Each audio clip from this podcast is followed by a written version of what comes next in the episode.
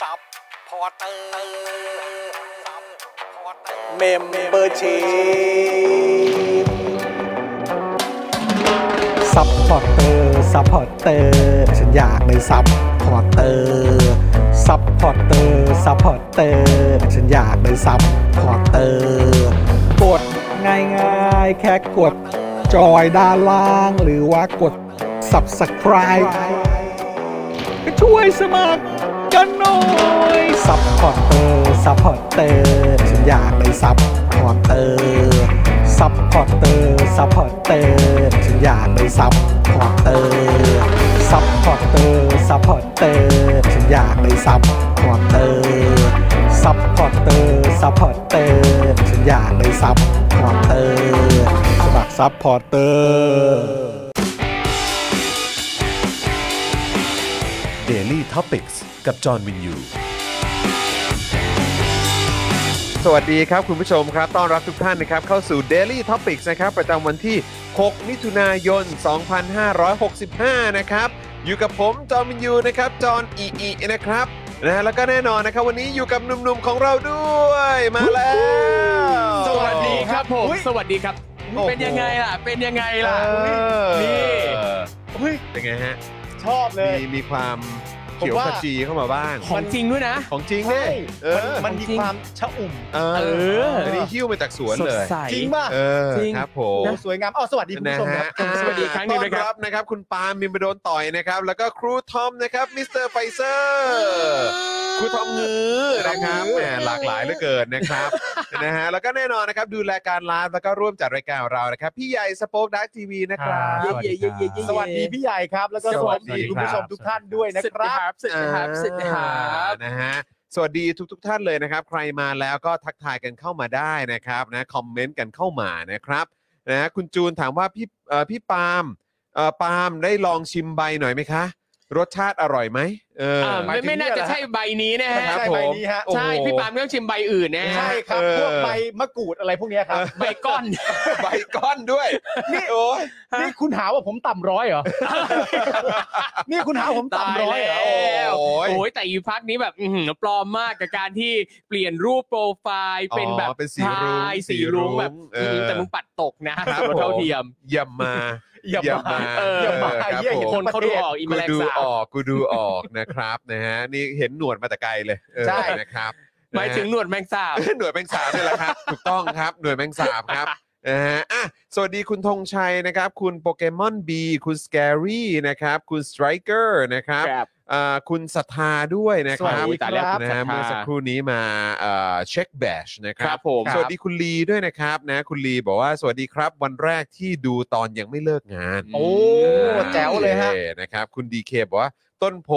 ร่มใสอีอีอ่า นี่นะครับ ตอนนี้ ก็ ตอนนี้ มีร่มโพร่มใส ด้าน ใช่ ด้านหลังใช่ไหมนะฮะคุณภูริพัฒน์สวัสดีนะครับ คุณธนาโนน สวัส ด้ ดี วย ครับ คุณไทเกอร์นะครับ สวัสดีนะครับ ผมคุณ ฮะ ชิระโตะด้วยนะครับ ครับ คุณซิกะคิมนะครับ สวัสดีครับ คุณสราวุธคุณคามูอะไรต่างๆนะครับ ทักทายนะครับอ่ะเดี๋ยวเดี๋ยวตอนนี้ให้เอ่อครูทอมกับคุณปาล์มทักทายคุณผู้ชม ครับ นะครับอ่านคอมเมนต์ย้อนหลังนิดนึงนะครับ ได้ ผม ครับ ขอเซตคลับเฮาส์นิดหน่อยนะครับ ครับผม เมื่อสักครู่นี้เหมือนแบบมันอัปเดตมาก็เลยแบบบ้องบ้องๆนิดหนึ่งนะครั ครับ บ ครับ ผม นะฮะ คุณไทเกอร์ถามว่ากระถางมีลายกระหนกไหมครับแป๊บหนึ่งนะฮะ ลายกระหนก ลายกระหนกเลยเหรอ ไม่ ฮะ มีฮะ ไม่มีฮะ ไม่ ไม่ มี มี ฮะ ฮะไม่ไม่มี มี ฮะ ไม่มีไม่ มีจริง ๆ มีอันหนึงฮะแต่จอนโยนทิ้งไปแล้ว ครับ นี่ที่ผมชอบการการที่คุณไทเกอร์สะกดว่าลายกระหนกมากเลยนะ ลาย ครับ กระ คื ห อน ก คุณ เลย ไท ฮะ เกอร์สะกดว่ากระแบบกอไก่รอเรือสระกระหนกอ่ะ อ่า อ่าซึ่งอันอันเนี้ยคือการสะกดชื่อลายเนี้ยที่ถูกต้อง อ๋อต้องแบบนี้ใช่ไหม ใช่ กระ คื ห อน ก สะกด ใช่ไหม แบบนี้คือถ้าเป็นกอไก่นอนหนูกอไก่คำว่ากระหนกอันเนี้ยแปลว่าทองคำ อ๋อจริง ๆ จริง ๆ ไม่ใช่ใช่ไหม ใช่แต่คือลายกระหนกแบบนี้ ลายกระหนกเนี่ยก็คือเป็นลายแบบที่ ใช่ มีลวดลา ใช่ ย ลายลายไทย แต่ ชื่อ ถ้า ว่าลาย เกิด ก ว่า ระห ก น ระ ก หนกเนี่ยคือเป็นทองคำ ใช่ครับแปลว่าทองคำ โเ เดี๋ยวนะ ครับ กระหนกนี่ทองคำเหรอฮะ ครับผม อาจจะที่เราเห็นอาจจะพักกิริ้วห่ออยู่ อ๋อ เรายัง เป็น ไม่รู้ว่า เป็น ข้างในเป็นยังไง โอ้โห แล้วรายการลายกนกที่คุณไปออกนี่เป็นไงบ้าง ก็ฝากติดตามได้นะครับยังใน ครับ YouTube เขายังไม่ลบ ใช่ ใช่ คุณรู้สึกถึงการถูกชื่นชมมางในวันนั้นนะ อุ๊ยมีความสุขมากกับ มาก การที่ถูกคนอย่างนั้นชื่นชม คือบุคลากรคุณภาพแบบ ใช่ นั้น ใช่ใช่ใช่ใช่ไปติดตามกันได้นะครับ ครับ ซึ่งอันนี้ ผม ก็ไม่มั่นใจว่าเดี๋ยวพอถึงวันสุนทรภู่ตีนี้เนี่ยเขาจะเอาของเดิมมารีรันหรือเปล่า อ๋อใช่ เออเดี๋ยวต้องรอดู เพราะว่าไม่ได้มี มีไม่ไม่ได้มีการติดต่อกลับมาให้ไปออกอีกรอบหนึง เฮ้ย คือคือคุณท็อปต้องเข้าใจว่าบางทีเทปบางเทปเนี่ยเขาเรียกว่าเทปส่งคุณค่าไปแล้ อ๋ ว อครัใช่บผ ใช่ มัน ขึ้ มัน นหิ่ง ขึ้น มันไม่ หิ้ง คว อะ รจะมี ขึ้นหิ้ง ภาคต่อไปแล้วอ่ะ เออ ม นึกออกไหมแล้วแต่ว่า โอเค ถ้าสมมติว่าเขาติดต่อมาครูทอมบอกว่าเออจะมีการเอ่อเอาเทปเดิมซ้ำอะไรต่างๆกันานานั่นนู่นนี่อะไรอย่าง ค เงี้ย รับ ครูทอมก็บอกเขาด้วยละกันว่าเออดิลทอปิกมีคลิปสั้นนะ เออ ได้ได้ได้ได้ได้ ดูได้ สักหน่อย ได้เลย สักหน่อ ได้เลย นะ ได้เลย ออนะครับ ลายกนก ลายกนกลายกนก คุณแพมถามว่าพี่จอนดู Star Wars อะภาค เออ ใหม่หรือยังครับ โอ้ยดูแลดูแลดูแลแต่ว่ายังยังดูไม่ครบนะ ตอนนี้ออกมา ครับ 3เอพิโซดผมดูไป อืม สอง ครับผม เออแต่ว่าสำหรับเอ่อ Star War เนี่ยอันนี้ก็เรื่องหนึ่ง ครับ นะครับ แต่ว่าอีกอันหนึงต้องถามคนที่เขาไปอยู่ในสถานที่จริง าฮะ ก็คือครูทอม อ่า ไปอะไรนะงานดนตรี ใช่ ในสวนหรือเปล่า ไป ฮะ ทุกงานเมื่อเสาร์ ใช่ไหม อาทิตย์ที่ผ่านมาไปทุกงาน ไปทุกงานเลยอักไหนขอฟังประสบการณ์หน่อย ความรู้สึกบรรยากาศทั้งหลายมันมันเป็นยังไงบ้างครับ มันตื้นตัน เริ่ม น้ำตาจะไหลแบบจะไหลจริง ๆ เลย โอ้ เอ โห อ คือคือมันมันมันเริ่มจากเอ่อไปไปงานไหนก่อน ไปงานไหนก่อน เอ่อวันแรกคือ เออ วันเสาร์นะครับเมื่อวัน ครับ เสาร์เนี่ยจัดที่สวนรถไฟ อ่า ก็มีการแสดงดนตรีในสวนออร์เคสตราต่าง ๆ มา คนเยอะนะ เยอะถือว่า เยอะ เยอะกว่าที่คิด เอ เอ อ อ เยอะกว่าที่คิดแล้วแต่คือคือผมเนี่ยก็นั่งรถไฟฟ้าไป ครับ นะครับ แล้วก็เอาไปก็ไปลงที่หมอชิดอะไรเงี้ยแล้วคืออย่างผมเองอ่ะไม่ไม่เคยไปสวนรถไฟมาก่อนเลย เออ ก็ไปกับเพื่อนไงเพื่อนก็ เออ พาไปตอนแรกเนี่ยเพื่อนว่าเอ้ยถ้าเดินเนี่ยมันก็จะเดินไกลนิดนึงอะไรเงี้ย เออ ก็ว่าจะเรียกวินมอไซค์วิเขาคิดแบบคนละห้าสิบบาท เออ ซึ่งรู้สึกแพงไป เออ แพงจังเลยก็เลยเดิน เออ เดิ เดิ น น เดิน ดีกว่า เออ ซึ่งเดินเอ้ยมันก็ก็ไม่ได้เหนื่อยอะไรขนาด มันก็ไม่ นั้น แย่ เราก็ได้ มันก็ไม่ ค่อย แย่ ๆเดินไป อ่าโอเค อะไรเงี้ย อือฮึ แล้วพอไปถึงอ่ะหูคนแบบเยอะกว่าที่คิดมากแล้วคือสนามหญ้าเขียวชอุ่มนะครับ อ่านุ่ นุ่มนั่งสบาย คนก็มานั่งดูดนตรีกันเพลิน เออ ๆมีความสุขมากเลย โอ้โห นั่นแหละครับ อัอันนั้นคืองานอะไรฮะชื่อ ไม่ มีชื่องานไหม จำชื่องานไม่ได้ ที่สุด แต่ว่าเอ่อ แต่เป็น ห็ งานดนตรี ใช่ โอเค ซึ่งคุณชัดชาติเนี่ยเป็นอันสำสำหรับงานครั้งนี้นะฮะ คุณชัดชาติเนี่ยก็เอ่อบอกว่าเป็นงานด่วนเลยเป็นอีเวนต์ด่วนเลยที่พอเข้ามาได้รับตำแหน่งปั๊บไม่ไม่ถึงสัปดาห์เนี่ยก็คิดว่าจะทำโครงการนี้ อ่า เออสำหรับงานงานที่นี่นะสำหรับ อ่าง งานที่สวนรถไฟ ครับ นั่นแหละครับ ม ก็เห็นโพสต์ประกาศในเพจของคุณชัดชาติ อืม จำชื่องานไม่ได้ แต่ก็ อืม โอ้ยสนุกมาก อ่าน นะครับ มีวงดนตรีที่จำได้ก็เป็นวงจากมหาวิทยาลัยเกษตรศาสตร์ อ่า นะครับที่มาเล่นคนก็โอ้ยสนุก เด็กน้อยเด็กเล็ก ๆ มาก็ลุกขึ้นเต้นตามเพลงกัน แล้วก็คุณชาติชาติก็ไปร่วมแจมก็ไปเต้นกับเขาด้วย เออเอ เอ อเอ อ อ เพลงวอนลมฝากรัก เออย ามลมโชยมาเนี่ยคุณ เราเห็นชาติชาติก็มาเต้นนำเพล เห็ ง น นี้ เห็นเห็นครูทอมโพสต์อยู่เหมือนกัน เออ แชร์ยู่ใน เออ story สนุกมากสนุกมาก เอออือฮึคือ นั่นแหละ คือไอ้บรรยากาศที่ครูทอมประทับใจอ่ะ ครับ มันคือประทับใจในแง่ไหนบ้าง เพราะผมเชื่อว่ามันน่าจะมีหลายมิติใช่ไหมก็คือหมายความว่าคือบรรยากาศหลังจากเหมือนความตึงเครียดเรื่องโควิดด้วยหรือเปล่า ใช่ใช่ แล้ว ใช่ คนเริ่ม เกี่ยวด้วย มารวมตัวกัน ครับ แล้วก็ได้เห็นบรรยากาศแบบนี้แล้วก็หรือว่ามันคือความประทับใจในแง่ของว่าเฮ้ย มันดูบรรยากาศในกรุงเทพ ครับ มันเป็นอีกฟีลลิ่งหนึ่งและหลังการเลือกตั้งหรือเปล่า ครับ หรือว่าการได้เห็นการมามีส่วนร่วมของผู้ว่า ครับ กทมที่มาจากการ ครับ เลือกตั้ง คือ ครับ คือมันมีพาร์ทไหนบ้างที่รู้สึก โอ้โห ประทับใจเป็น เยอะ พิศษ มากหลายหลายมิติมากซึ่งอย่างที่คุณจรว่ามาคือทุกอย่างประกอบกันเลยนะครับ คือเหมือนกับว่าเราก็อยู่ในกรุงเทพมานานละ อืม เราเห็นไอ้คไอ้โค้ดว่ากรุงเทพชีวิตดีๆ ที่ลง ตัว เออ มานานมากแต่คือเราเราเองเนี่ยยังไม่ค่อยได้สัมผัสความลงตัวนั้น ยัง อืม ยังไม่ได้รู้สึกรีเลทนะ ใช่ เออ แล้วก็พอไปงานเนี้ยรู้สึกว่าเออคือคือบรรยากาศธรรมชาติเป็นใจด้วยแหละ อืม เพราะว่าช่วงเย็นๆ แดดร่มลมตก อืม มานั่งสบาย ฝนก็ ฝนไม่ ไม่มี ตก ฟ้า อืม โปร่งด้วย ครับ ทุกอย่างมันเป็นใจมากเลย เออ เออร่มรื่นแล้วคือ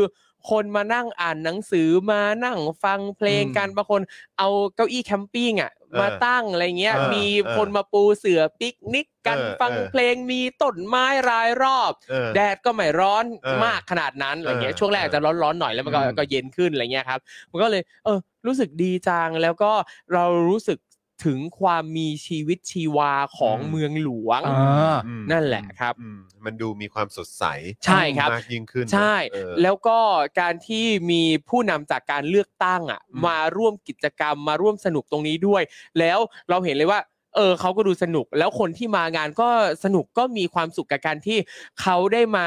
ใช้ช่วงเวลาหนึ่งร่วมกับผู้นำที่มาจากการเลือกตั้ง อื ทำไมถึงเน้นว่าผู้นำที่มาจากการเลือกตั้งเพราะอะไรฮะ คือ ก็เพราะก็เพราะมันคือข้อเท็จจริง ใช่ ไม่อยาก ก็เรา อยากรู้ ก็เราเลือกตั้งมาไง อยากรู้ไงเออ ก็เราเลือกตั้งมาอ่ะ เออ นึกดูอ่ะสมสมมุติว่าอ่ะถ้า เออ เป็น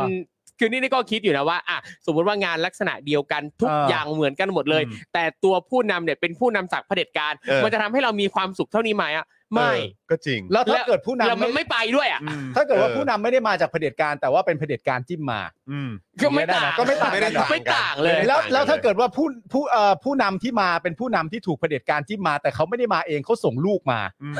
ก็ไม่ต่างอยู่ดี ก็ไม่ ไม่ ต่า ต่าง ง กัน อยู่ดี เลยวะ ไม่ต่างผู้ดี ไม่ ต่า ได้ งอยู่ เลย ดี เหรอ โอ้โหซึ่งอันนี้ก็คืองานแรก ใช่ อันนี้งานแรกครับ เอออันนี้วันเสาร์นะเออ ใช่ครับ อือฮึ แล้วก็เอออีกอย่างหนึ่งอะที่เห็นก็คือ พองานเลิกอ่ะ คนต่อแถวถ่ายรูปกับคุณชัดชาติยาวมาก เหรอ เป็นร้อยคนแถวยาวมาก เออ โอ้โห คือแบบ เยอะจริง เออเราเห็นคุณแก้วอ่ะเอารูปให้ดูอ่ะ ครับ คือผมก็ไม่แน่ใจว่ามันหลังจากงานเสร็จไปนานแค่ไหนนะครับ เออ แต่ว่าก็คือเหมือนเขาถ่ายรูปมาแล้วก็พอพอเหมือนแบบกิจกรรมเสร็จปุ๊บ ทุกอย่างสะอาดเรียบร้อย ครับ เหมือนคนช่วยกันเก็บของเก็บของออกไปทิ้งกันหมดเลย ใช่ครับใช่ครับ แต่เท่าที่เห็นก็เหมือนกับว่าคนก็ก็ไม่ได้ค่อยเอาขยะอะไรเข้าไปอยู่แล้วด้วย ตั้งแต่แรก ใช่ แต่มั ก็ น น้ แต่มั อย คือเป็นความรู้สึกที่ดีมากเลยนะ ใช่ คือ ครั พ บ อเห็นภาพปุ๊บโอ้ ใช่ ว้าวเหมือนที่เราชื่นชมคนญี่ปุ่นน่ะ ใช่ครับ เนอะเนอะเหมือนเวลาเขาไปดูแข่งกีฬาทำอะไร ครับ ก็ตามในพื้นที่สาธารณะคือพอเสร็จปุ๊บเขาก็เดินช่วยกันเก็บขยะอะไร ครับ เรียบร้อยทุกอย่างซึ่ง ใช่ครับ คือมันเป็นนอมมันเป็นเรื่องปกติ ใช่ แหละ คือผมมีความรู้สึก เออ ว่าณตอนเนี้ยเอ่อหลาย ๆ คนน่ะ อืม ประชาชนที่ใช้ชีวิตในกรุงเทพอ่ะ ครับ ผมว่าเขาอยู่ในภาวะของการ อืม อยากมีส่วนร่วมช่วยให้มันดีอ่ะ แล้ว ใช่ มีความรู้สึกว่าเขาเป็นเขาเป็นเหมือนแบบเจ้าของพื้นที่ ครับใช่ จริง ๆ ครับ ใช่ หรือเขาเป็นเหมือนแบบเขามีส่วนกับเมืองนี้จริงๆอ่ะ ครับผเอมอ เออ ใช่ครับ อืม แล้วแล้วคือถึงถึงแม้ว่าเราจะไปงานเนี้ยแล้วเรามีความสุขกับงานนี้แต่ก็ไม่ได้แปลว่า เราจะลืมความไม่ดี อ๋อ ทุกอย่างนะ แน่นอน ไอ้แน่นอสิ่งน ไม่ดีเนี่ย แน่นอน เราก็ยังดูเราก็ยัง แต่มันแต่มันคือ พัฒนา แรงบันดาลใจที่ ใช่ ทำ ครั ให้ บ หนึ่ง ใช่ เรามีความหวัง ใช่ สองมันเป็นตัวอย่างให้เราเห็นว่า แบบนี้สิคือสิ่งที่พวกเราทุกคนควรจะได้ ใช่ครับ ใช่ไหม แล้วคือผมเห็นแบบเพื่อนพี่น้องหลายคนที่มาจากต่างจังหวัดที่เข้ามาทำงานในกรุงเทพอะไรเงี้ยหลายคนก็บอกว่า พอเห็นสิ่งเหล่านี้ก็รู้สึกว่าเออมีความสุขกับการใช้ชีวิตอยู่ในกรุงเทพมากมากขึ้น เขาเชื่อว่า อืม สิ่งต่างๆ มันกำลังจะดีขึ้นจริง แล้วตอนนี้ก็คือกระแสของการพูดคุยในลักษณะที่ว่าจริง ๆ ทุกจังหวัดควรจะเลือกตั้งผู้ว่า ใช่ หรือเปล่า ใช่ ก ค ระ รับ แสนี้มันมาจริง ๆ นะ อืม ๆ ใช่ครับ คำถามนี้มันถูกมันถูกหยิบยกขึ้นมา อืม พูดคุยกัน ครับ อย่างจริงจัง ครับ มากยิ่งขึ้นแล้วนะ ใช่ คือคือพอเราเราเห็นว่านี่คือผู้นำท้องถิ่นที่มาจากการเลือกตั้งแล้ว มันทำให้เราเห็นความหวังเห็นแสงจริง อืม ๆ ว่ามันกำลังจะดีขึ้นอ่ะ หลายจังหวัดก็เลยก็อยาก อืม ซึ่งไอเราเองก็อยากจะสนับสนุนให้ทุกจังหวัดเนี่ยมีโอกาสได้เลือก ควรจะนะ อืม ควรจะจริง ๆ นะครับเอ่อก็อย่างที่บอกไปนี่ก็คือเอ่อวันเสาร์ วันเสาร์ นะครับจริง ๆ แล้ววันอาทิตย์ก็มีกิจกรรม ใช่ อื่นด้วย วันอาทิตย์ก็มีเหมือนกัน อืม คืองานดนตรีเนี่ยเอ่อวันวันเสาร์เนี่ยจัดที่สวนรถไฟแล้วก็วันอาทิตย์เนี่ยจัดที่สวนลุม อ่าอันนี้ อันนี้เนี่ยเป็นงาน Swing Swing in the Park อ่า ชอบชื่อมากเลย ส Swing วิงอิ in the น Park เดอะพาร์ค ชอบชื่อมากแบบ ครับผม เธอไปสวิงกัน เออ อิน เธอเดอะ เธ พาร์ค อเราไปสวิงกันในสวนไหม ใช่ก็คือการเต้นสวิง อ่า เออ ครับแต่ว่าถ้าถ้าเป็นเอ่อเขาเรียกว่านะเป็นแบบ อะไรฮะ ปัจจุบันก็ต้องเป็นเติม ing ป่ะฮะ เอาสวิงเฉย อ๋อเหรอ เออ สวิงเฉยๆ คำว่าสวิงมันก็มี ing ไม่ อยู่แล้ว เา ing อีกรอบ เอ นะ อ ๆอ่า double ing อย่างงี้ Double ing swinging in the park เรียกว่าคาพาร์คกันไป เออ นะครับ อันนี้อันนี้อันนี้ก็เป็นเหมือนเป็น งานของคุณชาติชาติเหมือนกัน ก็ของคุณจะ เริ่มใช่ อ๋อ ครับ แต่ว่าก็แค่เหมือนเอ่อเหมือนเปลี่ยนสถานที่ ใช่ครับใช่ครับ ไป แต่ว่า เรื่ๆ อย่างวันอาทิตย์เนี่ยก็จะเน้นที่เป็นดนตรีสวิงเลยแล้วก็มี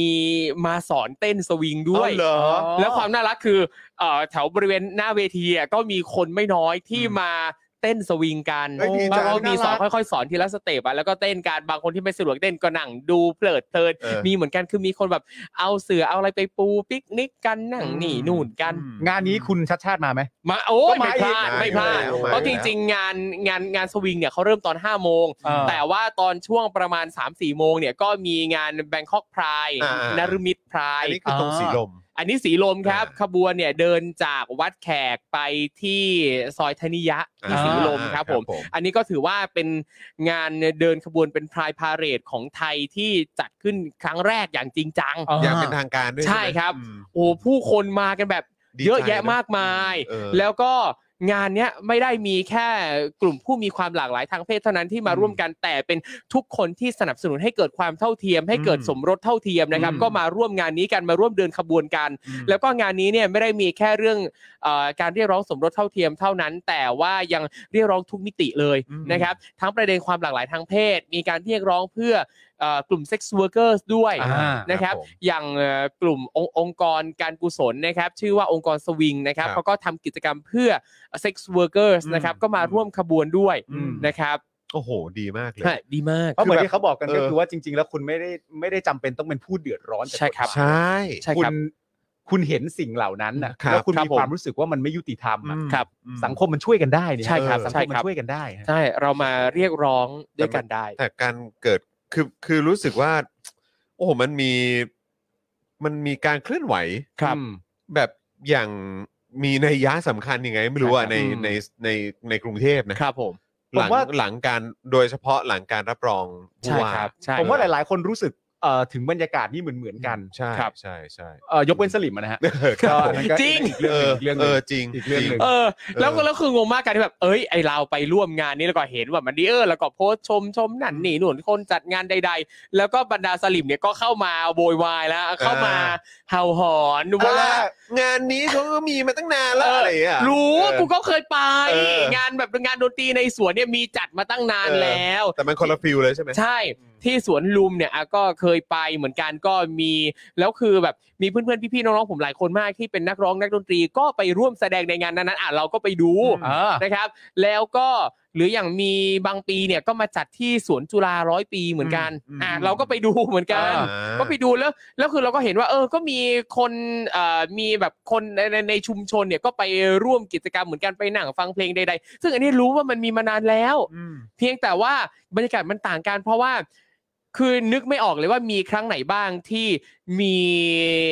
มีผู้ว่ามาร่วมกิจกรรมด้วยนึกไม่ออกเลย คือร่วมอยู่ในกิจกรรม ใช่ อันเนี้ยเราเราไปเราก็ไม่ไม่เคยเจอ หรื เท่า อหรืที่อ จำได้ หรือมาแล้วคนที่อยู่ในงานจะรู้สึกชื่นใจ ใช่ ก็อีก ใช่ ประเด็นหนึ่ง ใช่ ใช่ ใช่ แต่อย่างงานครั้งเนี้ยบรรยากาศมันต่างเลย เราเห็นว่า อ่า เฮ้ยคนมาสนุกมีความสุขการมีชัดชาติมานั่นเออคนบรรยากาศมันดีอ่ะ อ่า เออ มันมันคือความเป็นกันเองอะเนอะมัน ใช่ ไม่ได้ ครั มี บ ความ ใช่ รู้สึกว่าเป็นเป็นท่านเนอะ อืม ใช่ แล้วนี่คือผู้นำที่เข้าถึงง่าย เออ แล้วเรามีผู้นำกี่คนที่อ่ะมาเต้นนำ ใช่ นั่นนี่นู่นคนต่อแถวเต้นการเพลินเพลิน ไม่แต่ประเด็นคือสลิมเนี่ย อืม คือเปราะบางมากนะ สุดๆเลย เพราะว่าอะไรรู้ป่ะ ครับ แม้กระทั่งความเป็นจริงแล้วถ้าเรามาคิดกันดีๆเนี่ย ถึงแม้ว่าครูทอมไม่เคยไปร่วมงานเหล่า ครั นี้ บ มาก่อนนะ อืมอ่ะ แล้วเพื่อนเพื่อนๆศิลปินของครู ครับ ทอมไม่เคยไม่ อืม ไม่เคยไปร่วมงาน ครับ แบบ ผม นี้มาก่อนเนี่ย ครับ แล้วครูทอมจะไปร่วมงานเนี้ยในปีเนี้ยเป็นปีแรก อ่าใช่ และครูทอมมีความรู้สึกว่านี่เป็นงานที่ดี ครับ นี่เป็นงานที่สนุก ครับ และครูทอมก็โพสต์ว่างานวันนี้สนุกมาก เออเออ คุณต้องเปราะบางมากๆเท่านั้นนะ ถึงจะสามารถเขาบอกว่าไม่เห็นก็ไม่เห็นไม่เห็นไม่เห็นไม่เห็นไม่เห็น เออใช่ ก็ยังไม่ได้เคยไม่ไม่ยังไม่คือไม่ได้โพสต์เปรียบเทียบอะไรกับครั้ง ใช่ ก่อนๆเลยไม่ได้บอกเลยว่าครั้งก่อนๆแย่ไม่ได้บอกเลยว่าครั้งก่อนๆไม่ดี ใช่ มันเป็นคือคุณต้องดิ้นอ่ะ เออ คุณต้องดิ้นอ่ะ ก็กูไปครั้งนี้แล้วกูชอบอ่ะ ใช่ กูก็โพสต์ว่าชอบอ่ะ หรือแม้กระทั่งถ้าเกิดว่าครูทอมโพสต์ว่า ไม่เคยไปงานลักษณะแบบนี้มาก่อนเพิ่ง เออ จะไปครั้งนี้เป็นครั้ง เออ แรก ครับ งานวันนี้สนุกมากครับ ครับ แล้วอาจารย์ชัดชาติก็มาด้วยพอมี เออ ผู้นำมาอะไรต่างๆนานางานดีมาก ครับ ประโยคนี้จบตรงนี้เลยก็ได้นี่ฮะ ใช่ ก็คนมัน จริง เพิ่งเคยไปครั้งแรก เออ ต้องเป็นคนยังไงที่จะแบบว่า แต่ก่อนทำไมไม่เคยไปบ้างล่ะ ก็ไม่เคยไป ก็ไม่ ง เคยไป หี้ แล้วมัน ทำ ยัง อะ ไง มึงนี่นะ คือมีปัญหาอะไรกันนักหนา ใช่หรือหรือหรือบางคนมาเพราะว่าเนี่ยไปอยู่ไหนมาทำไมไม่รู้ว่างานก่อนๆนี่ซึ่งอ่ะโอเค อย่างแรกอ่ะคือกูรู้ไม่ได้แปลว่ากูไม่รู้ เออ แล้วก็อย่างหนึ่งคือ ถ้าสมมุติว่ากูไม่รู้จริง ๆ อ่ะ ปัญหาอยู่ตรงไหน ปัญหาอาจจะอยู่ตรงที่เราส่วนหนึ่งที่เราไม่ได้ขนขวายจะอยากรู้ กับปัญหาด้านการประชาสัมพันธ์ของครั้งก่อนๆหรือเปล่า ใช่ ที่ไม่ทำให้เข้าถึงประชาชน ใช่ ไม่แล้วมึงไปอยู่ไหนมามึงเสือกไม่รู้รัฐประหารแม่งเหี้ย เออ เออเออ มึงไปอยู่ไหนกันมา จริง อืม รัฐประหารมันไม่ดีมึงไปอยู่ไหนกันมามึงไม่รู้อะฮะ อืม แหมตีเลยนะ เออแล้วก็ตลกมากนะพอคุณบอกว่าเออสลิมนี่ดีดดิ้นเนี่ย เออ ก็ก็มีที่ที่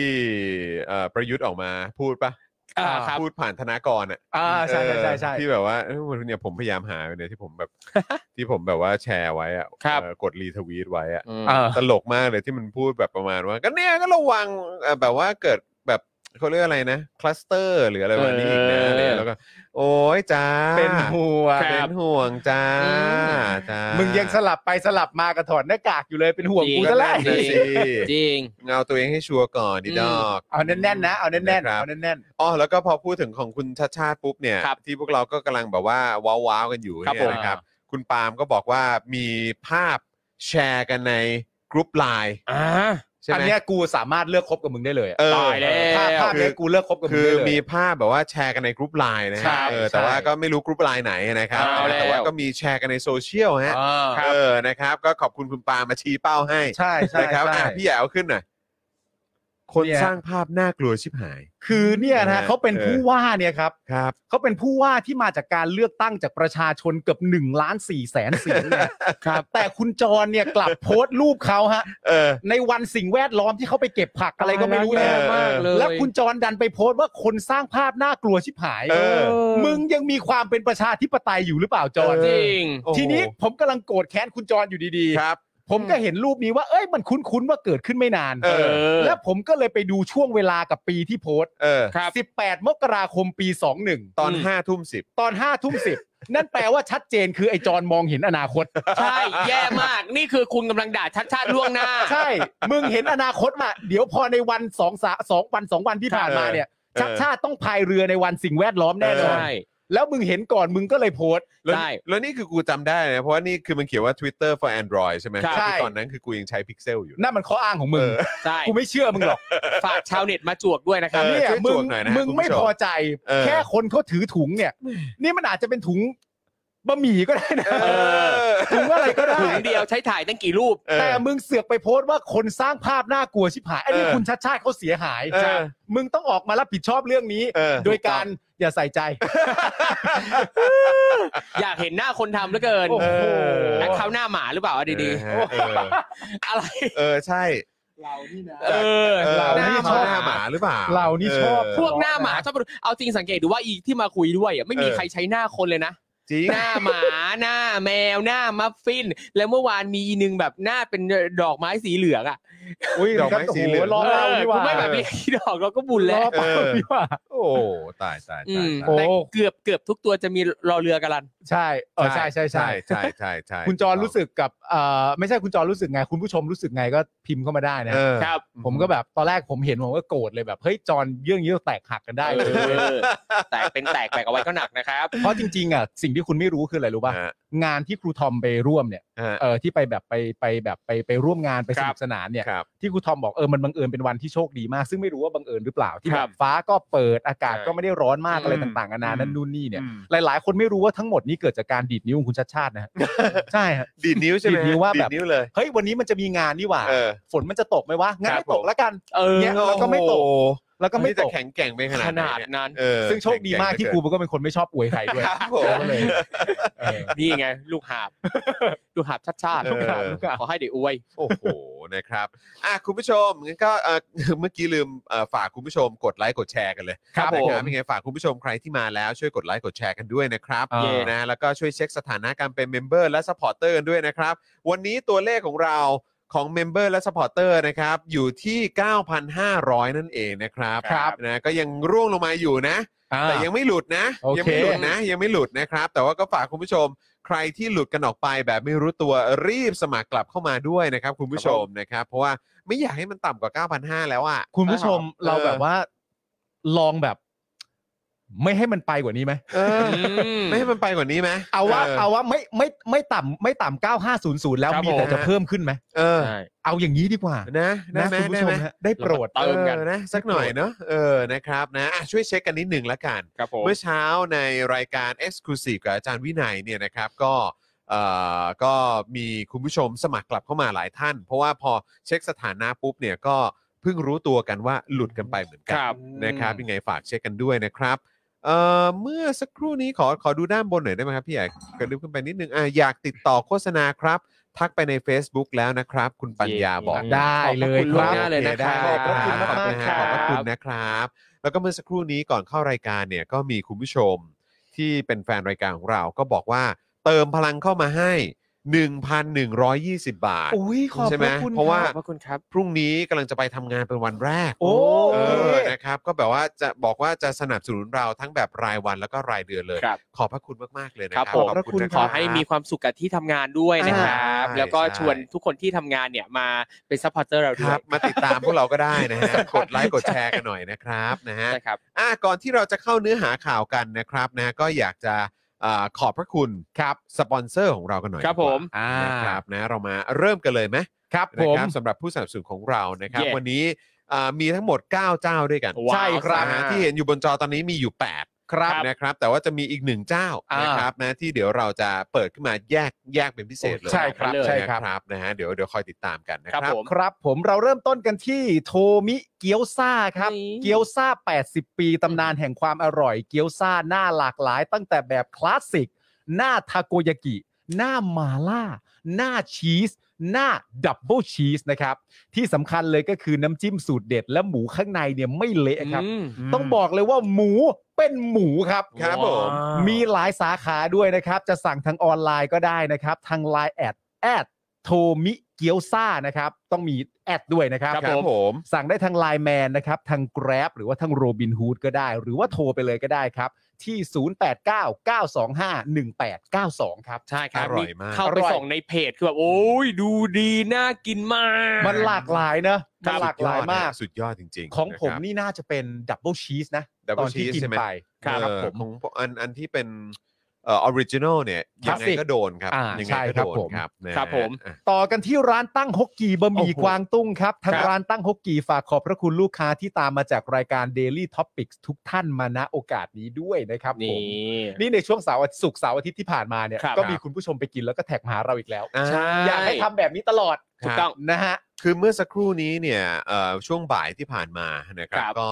เอ่อมีแขกเป็น VIP นะครับ เออนะมีแขกมาที่บ้าน ครับ เป็น อ่า VIP เลยนะ VIP ระดับ VIP วีเออระดับ VIP เลย ครับ เออนะครับนะคนคือเอาเอาตรงๆคือคนกันเองแหละ อ่า นะครับก็สั่งตั้งฮกกี้มา ใช่ เขาก็อ้าวร้านนี้ผมชอบ อ่า นี่ เออเพราะว่าร้านนี้เขาเป็นร้านอาหารประชาธิปไตย สายเดียวกัน ใช่ สายเดียวกัน ใช่ใช่ สายเดียวกันนะครับนะฮะก็เอ่อเดี๋ยวเดี๋ยวอีกไม่นานอาจจะมีอาจจะมีเป็นอัปเดตเห็นภาพ VIP คนนี้ ใช่ ด้วยเหมือนกัน เดี๋ยว เฮ้ย เดี๋ยวเราถ้าถ้าเราเรียกคนนี้ว่าเป็น VIP อ่ะเดี๋ยวคุณผู้ชมก็จะอ๋อเองแหละ แต่ผม เออ ผมไม่เข้าใจว่าทำไม VIP คนเนี้ย ฮะ เจอหน้ากูแล้วต้องท้ากูแทงพูทันทีด้วย กูไม่ เข้าใจ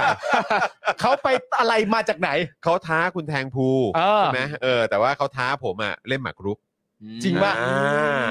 ไม่เพราะว่าคือเขาเดินขึ้นไปแล้วเขาก็บอกว่าเอ้าโอ้ยพี่มีโต๊ะพูด้วยเหรอครับอ๋อมีมีมีมีครับผม อ่า ก็เนี่ยก็เนี่ยแหละปกติก็อ่าคุณคุณปาล์มอะไรพวกเนี้ยเออ ครับ พอถ้าเกิดว่างๆแล้วก็ขึ้นไปข้างบน อืม อะไรตรงนี้กันอะไร อ่า โอ้โหอยากแบบอยากอยากลองแทงพูแข่งกับพวกพี่บ้างอะไรอย่างเงี้ย อ่า แล้วก็เอ้าได้ดิเอออแต่บอกว่าแต่พี่ไม่ได้เก่งนะ คนเก่งเนี่ยต้องยกให้พี่ปาล์ม อ๋อ นี่ เออ นะพี่ปาล์มนี่แทงเก่งนะ แทงพู แทงพู ใช่ แทงพูเก่ง แทงพูเก่งมาก แทภูเ ก็เดี๋ยวลองดู เดี๋ยวเดี๋ยวเดี๋ยวต้องลองดูเพราะว่า ครับ เพราะว่าอันนี้เป็นบุคบุคบุคคล VIP VIP ครับ เออ VIP ครับ VIP เดี๋ยวคงได้เห็นรูปกัน เดี๋ยวเดี๋ยว นะ ค ค รั รั บบ ผ ผม ม ครับเออ ต่อกันที่ XP Pen นะครับ เมาส์ปากการะดับโปรที่มือโปรเลือกใช้ครับ ราคาเริ่มต้นไม่ถึงถึงพันนะครับ เข้าไปดูที่ Facebook XP Pen Thailand นะครับผมได้รับการันตีจากคุณผู้ชม ครับ สายศิลปะดิจิทัลใน จริง รายการของเรา ถูกต้อง นะครับผม ถูกต้องครับ ต่อกันที่ Oasis Coffee ครับ ร้านกาแฟบรรยากาศยุโรปให้ทุกคนได้พักตามสบายในสโลแกน Take some rest นะครับผม เข้าไปดูที่ Facebook Oasis Coffee TH นะครับผมเมนูหลากหลายมาก ใช่แล้ว เมนู นะ หลา ครับ กหลายมากนะครับ กาแฟดี อืม นะครับผมเครื่องดื่มต่างๆนานาดีเบเกอรี่อร่อย ครับ นะครับผมไปตามกันได้ ร้านก็สวยด้วยนะครับมุม ร้าน ถ่าสยรู วย ปก็เยอะนะครับ เรียกว่าครบครันนะครับ อาหารก็อร่อยบรรยากาศก็ดีนะครับ ใช่ Instagrammable มาก ครับ นะ ผ ครับ ม ต่อไปนะครับมากันที่ normal steak นะครับส ครับ เต็กกลับบ้านที่ดีที่สุดในกรุงเทพนะครับ โอ้โหนะเป็นลิ้นชักแห่งความอร่อยนะครับผม normal steak เนี่ย จอห์นนะครั ใช้ บ คำพูดว่าอะไรนะ delicious อะไรนะ delicious drawer เออ ชักแห่งความอร่อย ชักแห่งความอร่อย โอ้โห ลิ้นชักที่อร่อยเหลือเกินนะครับ เออ เข้าไปดูได้ ครับผม นะครับเพจ Facebook normal steak นะครับนี่ก็ไปอุดหนุนกันได้นะครับ ที่รางน้ำนะครับ ต่อมานะครับอีกเจ้าหนึ่งครับแอปพลิเคชัน r a d a r Point นะครับ ครับ ช้อปปิ้งออนไลน์แล้วนะครับ เอาแต้มไปลงทุนต่อได้เลยนะครับ ที่แอปพลิเคชันนี้นะครับ ดาวน์โหลดกันมาได้เลยนะครับ ไม่ว่าคุณนะครับ โดยปกติแล้วเนี่ยจะซื้อของผ่านเอ่อแอปพลิเคชันสำหรับช้อปปิ้งเจ้าไหนนะครับ ก็สามารถหาซื้อได้ใน r a d a r Point เหมือนกันนะครับ เพราะว่า ครับ เราลิงก์กันหมดนะครับ ใช่ถูกต้อง สะดวกคุ้มนะครับ ครับผม ต่อไปคินนิกุนะครับ ว้าว คือปกติเนี่ยชอบอ่าข้าวหน้าเนื้ออยู่แล้วด้วย อ่าน นะครับกิวด้งต่างๆนะข้าวหน้าเนื้อญี่ปุ่นนะครับแล้วก็ข้าวหน้าหมูญี่ปุ่นสไตล์โฮมเมดนะครับสูตรจากคุณยายเจ้าของร้านซึ่งเป็นชาวญี่ปุ่นแท้ๆนะครับ อ่า ทางร้านเนี่ยนำเนื้อนำหมูเนี่ยไปต้มในน้ำซอสสูตรพิเศษของร้านนะครับแล้วก็ปรับรสชาติให้เข้าปากเอ่อลูกค้ามากขึ้นนะครับทำให้เกิดรสชาติที่เข้มข้นเข้ากับลิ้นคนไทย อืม นะครับแล้วก็ยังสามารถเลือกหน้าท็อปปิ้งใส่เพิ่มลงไปอีกด้วยนะครับ ไม่ว่าจะเป็นกระเจี๊ยบสดโรยหน้าด้วยผงปลาโอแห้ง หรือว่าจะเป็นกิมจินะครับเพื่อเพิ่มความจี๊ดจี๊ดจ๊าดให้กับข้าวหน้าเนื้อ แล้วก็ยังมีมายเนสนะครับที่ทำให้ข้าวหน้าเนื้อเนี่ยมีรสชาติหวานมันกินอร่อยลื่นคอกว่าเดิมนะครับ ครับ นี่นอกจากข้าวหน้าหมูข้าวหน้าเนื้อก็ยังมีเมนูอื่นๆอีกมากมายนะครับเข้าไปดูได้เลยครับที่เพจ Facebook ชื่อว่าคินนิกุกิวด้งนะครับ ครับ มี 2 สาขาคือที่อารีกับประดิพัฒน์นะครับ สั่งผ่านเดลิเวอรี่ก็ได้นะครับ ทั้ง Line Man Grab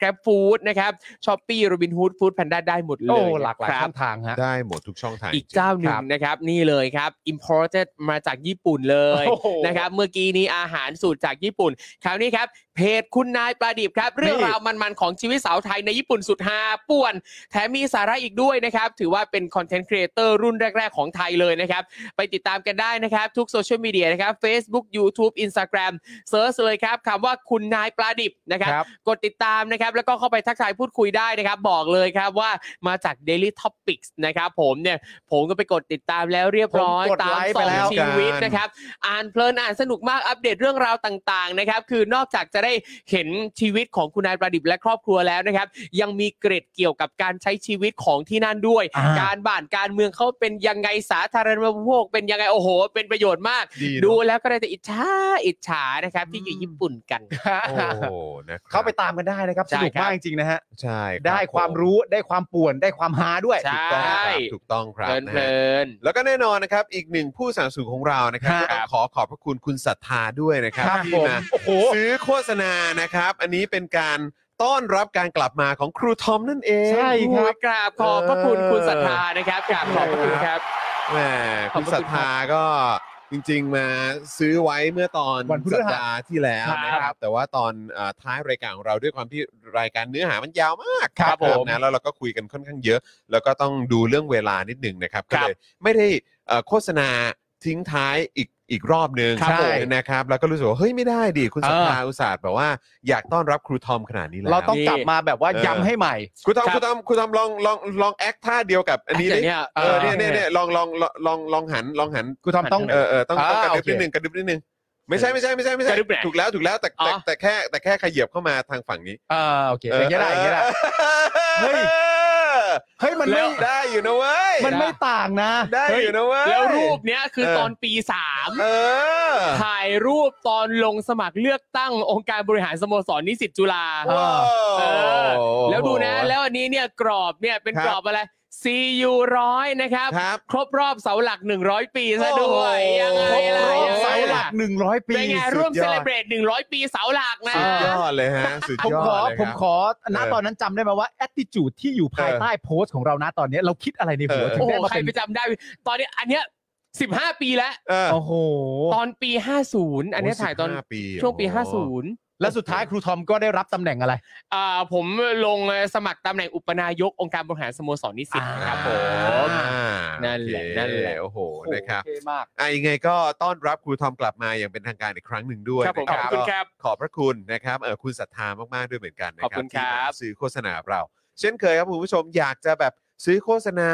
ด้วยเรื่องอะไรก็ตาม อ่า ได้หมดเลย ใช่ นะครับ อยากอวยยศใครก็ได้หมดเลยครับ ผมนะอยากจะบอกรักใครก็ใช้ช่องทางของ Daily Topics ได้ด้วยเหมือนกัน ใช่แล้ว ออ เราเปิดโอกาสให้บอกรักกันเสมอครับ แน่นอนอยู่ นี่ แล้ว นะฮะ แน่นอนอยู่แล้วนะครับนะฮะอ่ะคุณผู้ชมครับก็ ครับ เดี๋ยวเอ่อมาดูหัวข้อข่าวที่เราจะคุยกันในวันนี้กันหน่อยดีกว่านะครับนะก็จะมีเอ่อประเด็นนะครับเอ่ออัปเดตเรื่องของคดีทางการเมืองครับนะครับซึ่งอันนี้เราอัปเดตกันทุก ๆ วันอยู่แล้วนะครับ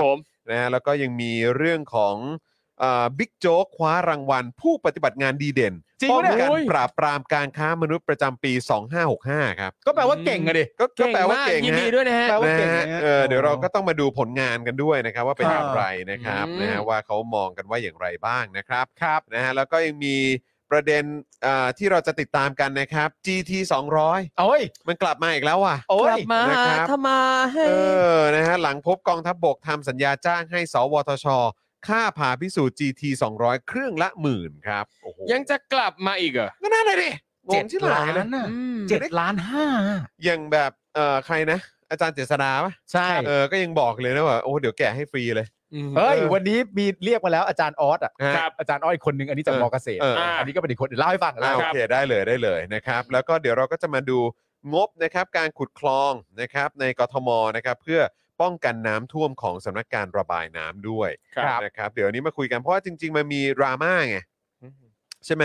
เอ่อวันนั้นที่คุณชัดชาติไปตอนกลางคืนมั้ง ใช่ใช่ ไหม ใช่ แล้วก็ ใช่ ที่เหมือนแบบทางเจ้าหน้าที่บอกว่าโอ้ยเพิ่งขุดลอกไปแค่สองคลองเอง อ่าใช่ อะไรประมาณนี้นะครับ แล้วหลังจากนั้นก็มีแบบมีเจ้าหน้าที่อีกฝ่ายหนึ่งก็ออกมาบอกอุ้ยไม่รู้เรื่องย้ายไปเหอะอะไรอย่างเงี้ย อืม เออแล้วก็กลายเป็นดราม่งดราม่าอะไร ครับผม เรื่องราวใหญ่โตเลย อ่าน นะครับ ก็เดี๋ยวมาดูรายละเอียดข้อมูลกันดีกว่าว่าจริง ๆ แล้วมันเป็นเยี่ยงไร อ่า นะครับ แล้วก็อีกอันนึงครับที่ต้องพูดถึงกันนะครับ เพราะว่าหลาย ๆ คนครับมองว่าไม่มีทาง ไม่มีทางหรอก เออ ที่ยูเครนเนี่ยจะสามารถต้านทานความเกรียงไกรของกองทัพรัสเซียได้ โอ้โหอนุภาพรัสเซียรุนแรง ส นะ รุปว่าครับตอนนี้ผ่านมาแล้ว 100 วันนะค ครั รับบ ผม นะ ผ ฮะ ม สำหรับสงครามครั้งนี้นะครับนะเพราะฉะนั้นเดี๋ยวเราต้องมาดูกันหน่อยดีกว่าว่าไปถึงไหนอะไรยังไงเราบ้าง ครับ นะ ผม ครับนะเดี๋ยวเรามาดูแล้วก็มาติดตามกันนะครับ คุณผู้ชมเอ่อใครมาแล้วก็ย้ำอีกครั้งนะครับ อย่าลืมกดไลค์กดแชร์กันด้วย แล้วก็ช่วยกันเติมพลังเข้ามานะครับ ผ่านทางบัญชีกสิกรไทยนะครับ0698975539 หรือสแกน QR Code กันก็ได้นะครับ เติมพลังกันเข้ามาตั้งแต่ต้นๆเลยนะครับ คตั้รับงแต่ต้น ผม รายการเลยก็จะยอดเยี่ยมมากๆเลยนะครับ คุณผู้ชม ครับ นะฮะ ผม อ่ะโอเค งั้นอ๋อขอประชาสัมพันธ์เพิ่มเติมอีกครั้งได้ไหมเจาะข่าวตื้น โอเคครับ เออเพราะว่า ได้เลย ตอนวันศุกร์เราก็ไม่ได้อัปเดตไง อ่าโอเค เออใช่ไหมครับ เราประชาสัมพันธ์ไป แค่ว่าตอนวันพฤหัสเนี่ยว่าเช้าวันศุกร์เนี่ยเดี๋ยวเตรียมเจอเจาะข่าวตื้นนะครับนะครับ แต่ใครที่ยังไม่ได้ดูเจาะข่าวตื้นตอนใหม่ล่าสุดเนี่ยนะครับ ก็อยากจะมาโปรโมทกันนิดนึง กับเจาะข่าวตื้นนะครับนะฮะตอนใหม่ที่มีชื่อว่าไส้เดือน 1.3 ล้าน ประกาศตามหานักร้องหายกับข่าวร้ายของภาคประชาชน ครับ นะครับ เฮ้ย นะ พูด ฮะ ถึงใครวะ นั่นน่ะสิ ฮะ นั่นน่ะสิเออนะครับนะฮะก่อนอื่นเลยนะครับก็ต้องขอแสดงความยินดีกับคนกรุงเทพนะครับ ที่กกตรับรองผู้ว่ากทม ชัดชาติสิทธิพันธ์แล้วเรียบร้อยนะครับ แล้วก็ดิ้นกันเป็นไส้เดือนโดนขี้เท่ากันเลยนะเนี่ย โอ้ เป็น โห คนกรุงเทพทั้งหลายนะครับ แม้แต่อาจารย์เสรีวงศ์มนทาก็ยังต้องสูฮกเลย เออ นะครับอ่ะกลับมาที่เรื่องระดับชาตินะครับ เมื่อรัฐบาลยังคงเดินหน้าผลักดันพรบการดำเนินกิจกรรมขององค์กร ไม่แสวงหากำไร หรือที่มีชื่อเล่นมากมายนะครับว่า พรบ NGO พรบ NPO พรบรวมกลุ่ม จะเรียกอะไรก็ตามนะครับ แต่ชื่อของมันก็ไม่ได้ทำให้ความชั่วร้ายของมันน้อยลงเลยครับ ครับ นะฮะพรบฉบับนี้นะครับ ยิ่งตอกย้ำอคติว่าองค์กรที่รับเงินช่วยเหลือจากต่างประเทศ เป็นองค์กรขายชาติครับ พรบนี้มีมาตราไหนว่าอย่างไรบ้าง มีเส้นใหญ่ เส้นกลาง เส้นเล็กด้วยเหรอเนี่ย เออ ทั้งหมดนี้นะครับ คุณผู้ชมสามารถมาดูรายละเอียดกันได้เลยนะครับ แล้วก็มาสนุกมามันกันนะครับ ครับ ในเจาะข่าวตื้น 317 ครับนะฮะไส้เดือน 1.3 ล้าน ประกาศตามหานักร้องหายกับข่าวร้ายของภาคประชาชนนะครับนะเดี๋ยวพี่ใหญ่จะแปะลิงก์ไว้ให้ในช่องคอมเมนต์นั่นเองนะครับ แปะไว้แล้ว นะฮะก็อยากให้ไปติดตามกันใครยังไม่ได้ไปดูเนี่ยก็ฝากติดตามกันด้วย ครับผม นะครับนะแล้วก็ฝากอีกหนึ่งช่องทางด้วยนะ รู้สึกว่าเดี๋ยวคลิปสั้นอันใหม่จะออนแล้วด้วยใน TikTok นั่นเอง ครับ นี่ ผม ของ Daily Topics TH ใกล้แล้วใช่ไหม ติดตากันด้วยนะครับ ตามไปด้วยฮะ ครูทอมกลับมานี่เดี๋ยวก็ต้องคอยติดตามนะ เดี๋ยวมีครูทอมเยอะ มี ฮะ ครูทอมเยอะแน่ ข น นาอดน นั้นเลย เดี๋ยวมี เออ ครูทอมเยอะแน่นอน เดี๋ยวผมไปรอดูเอ็ด เออเออเอาไปดูเอ็ดใช่ไหม เออต้องไปดูเอ็ดใน TikTok ดูเอ็ดใน TikTok นะเออนะค เอ้ย รับ ติ๊กตอกครูทอมเขาแรงอยู่นะ เออไม่ธมดา จริงเหรอแรงคืออะไร แรงอยู่นะ ครับนะ หมายถึงว่าเอ่อแบบว่า engagement แบบคนเข้ามาดูอะไร ใช่ ต่าง ยอดผู้ ๆ ติ น ดตา พอพอมีคนดูบ้าง โอ้ยอย่า คนติด มา ตบ้ง อย่ามา นี่ มี มียอด follow ประมาณเท่าไหร่ฮะใ ตอนนี้ TikTok ประมาณ 6 0 0 0 0 0นิดๆครับ หกแสนเลย อย่าพูดทำหน้านิ่งๆดิก็ โอ้โห ทำขี้อวดเลย ไม่ไม่ไม่มันก็ไม่ได้อะไรขนาดนั้นแค่แบบหกแสน เออ นิดๆได้หรอกครับ อย่างอย่างอย่างคลิปสูงสุดตั้งแต่เคยทำมาเนี่ยมียอดวิวประมาณเท่าไหร่ฮะ ว่าประมาณประมาณ 5 ล้านนะ เออ ก็ไม่ไม่ได้อะไรขนาดนั้นนะครับก็ประมาณห้าล้านกว่ ประมาณ 5 ล้าน อย่างยอดยอดกดไลค์สูงสุดต่อคลิปคลิปหนึ่งแล้วประมาณอยู่ที่ประมาณเท่าไหร่อะสูงสุด ก็หลักหลายหลายแสนอยู่เหมือนกัน หลายแสนอยู่นะฮะหลายแสนอยู่ อันนี้ ะฮะ อันนี้ถามด้วยความแบบรักกันเลยนะครับ ผม อมเฮีย มีอะไรอยู่ในปากหรือเปล่า มีอะไรอยู่ในปากหรือเปล่า คุณเอซีถามเกลียดได้ไหม เออ ต่อยางนี้เกลียดได้ไหม อย่าเกลียด อรักกัย่าน อย่าเกลียด เลย เลยอะ รักกันเถ อย่าเกลียด อะ เลยใช่ครับเรารักกันเหรอครับ นะ หก ครับ แสนเลยเหรอ่ะฟอลโล่เลยเหรอแล้วกูทำทำคลิปทิกตอกลงนี่คือมันมันถี่ป่ะจำนวนแบบ ทีไหมก็แล้วแล้วแต่ช่วงพี่แล้วแต่ว่าว่างแล้วแต่ว่าอยากอยากทำอะไรเงี้ย แล้วก็ อ่า แล้วก็ ผมปค่อน ระเด็นด้วยใช่ไหม ข้าง มัน ใช่ มี ครับ หัวข้อมีมี แต่ครูทอม งไห เขาเป็นคนแบบว่าเหมือนเข้าไปอยู่ในแพลตฟอร์มไหนเขาก็จะใช้มันอย่างแบบ มีป ไประ สิทธิภาพ มีประสิทธิภาพ มีประสิทธิ เอ ภา อ พ ถ้าเป็นทวิตเตอร์ก็คือด่าอีหน้าหมา แล้วมันไม่มีประสิทธิภาพตรงไหนอะ มี มีนะฮะ มี มันสำคัญนะฮะ มี เออ เราสามารถจะมีปฏิสัมพันธ์กับคน ใช่ ในทวิตเตอร์ได้นะพี่ปาล์ม ใช่ช่ ใส่ให้เต็มไม่ใช่ทวิตเดียวแล้วจบใครมาใส่ปั๊บเราจัดการได้ เนี่ยวันนี้ผมเพิ่งปรึกษากับครูทอม ฮะ ว่าแบบปกติแล้วเนี่ยถ้าสมมติเรามีแบบว่าคืออยากรู้อยากรู้เอ่อทัศนคติความเป็นไปของแพลตฟอร์มนี้ ครับ ว่าปกติแล้วเวลาเขาโพสต์ไปแล้วมีใครมาตอบอะไรต่างๆนานาเนี่ยเขาสวนอะไรกันไหม เออ นั่นนู่นนี่ เอออ อะไรอย่างเงี้ยเขาเขาเกรียนใส่กันไหม ครับ เพราะว่าบางทีมันก็มันก็มาแต่มันมาน้อยอ่ะ เออ ครับ เออเออ หมายถึงว่าแบบแชร์กันไปเป็นสี่หมื่นห้าห เอ มื่น อ อะไรอย่างเงี้ย เออ แล้วก็มีประมาณสักสองอันที่แบบว่าอะจะไม่ไม่ไม่อะไรอย่างเงี้ยแบบ เออ เอ้ยปกติเขาสวนกันไหมวะ เออ แต่ดูจากที่ครูทอมทำวันนี้อ๋อเขาสวนกันนี่หว่า เออสวนดิ ต่อไปกูต้อง ได้ ใช้ให้เป็น ทำได้ เออ มันก็ถ้าถ้าถ้าเราว่างอะไรเงี้ยเราก็สวนสักหน่อยก็ได้ เออ แบบคือคือไม่ได้จริงจังอะไรกับมันอะไรเงี้ย ค อารมณ์แบบ ขำ โอเคโอเค ใช่ โอเค แวะเล่นกับหมาข้างทางนิดหน่อยแล้วเราก็ไปอะไรเงี้ ๆ ย ไปรู้ผมมันเล่น ใช่ ๆอะไรแบบนี้ หมาข้างทางด้วยนะ หมาข้างทางจริง ใช่ไม่ใช่หมาเลี้ยงอ่ะ เออหมาข้างทางจริงๆฮะเอ นิด อ นึงก็พอละ ก็ โอเคเข้าใจ แนะนำให้ไปดู แนะนำให้ไปดูรูปโปรไฟล์นะฮะ เข้าใจ ใช่ดูรูปโปรไฟล์อีหน้าหมา นะฮะ หน้าหมาหน้าแมว คุณ MP เกียร์บอกว่าแม้กระทั่ง Tinder เองก็ใช้อย่างมีประสิทธิภาพใช่ไหมครูทอม ครูทอม ใช่ครับ เออใช่ ใช่ อยู่นะฮะใช่ อยู่ใช่อยู่ ใช้ช่วงนั้นใช้คุ้มไหม เออ ไม่ถือว่า คุ้มในที่เนี้ยคือเราประเมินความคุ้มจากอะไร เออ ประเมินความคุ้มจากใจเราสิ เออ อ๋อคุ้ม ได้ มาก โอเค มิตรภาพใหม่ เออ ๆ ใช่คุ้มมากครับ ผม คุ้มมากกับที่ เพื่อนคุยเพื่อน ลงทุนซื้อ กิาแฟ Tinder Go ครับ ทินเดอร์โกเออ เขาต้องไปให้แบบจุดสูง สุด ของแพลตฟอร์มนั้น นะฮะอ่ะโอเค คุณผู้ชมเดี๋ยวเรามาเริ่มต้นข่าวของเรากันเลยดีกว่านะครับนะฮะเดี๋ยวผมจะขอเริ่มกันที่การอัปเดตคดีทางการเมืองหน่อยดีกว่านะครับ ดี ณผู้ช ครั ม บ ครับนะฮะก็ศูนย์ทนายความเพื่อสิทธิมนุษยชนนะครับก็รายงานนะครับว่าตั้งแต่เริ่มการชุมนุมของกลุ่มเยาวชนปลดแอกนะครับเมื่อวันที่ 18 กรกฎาคม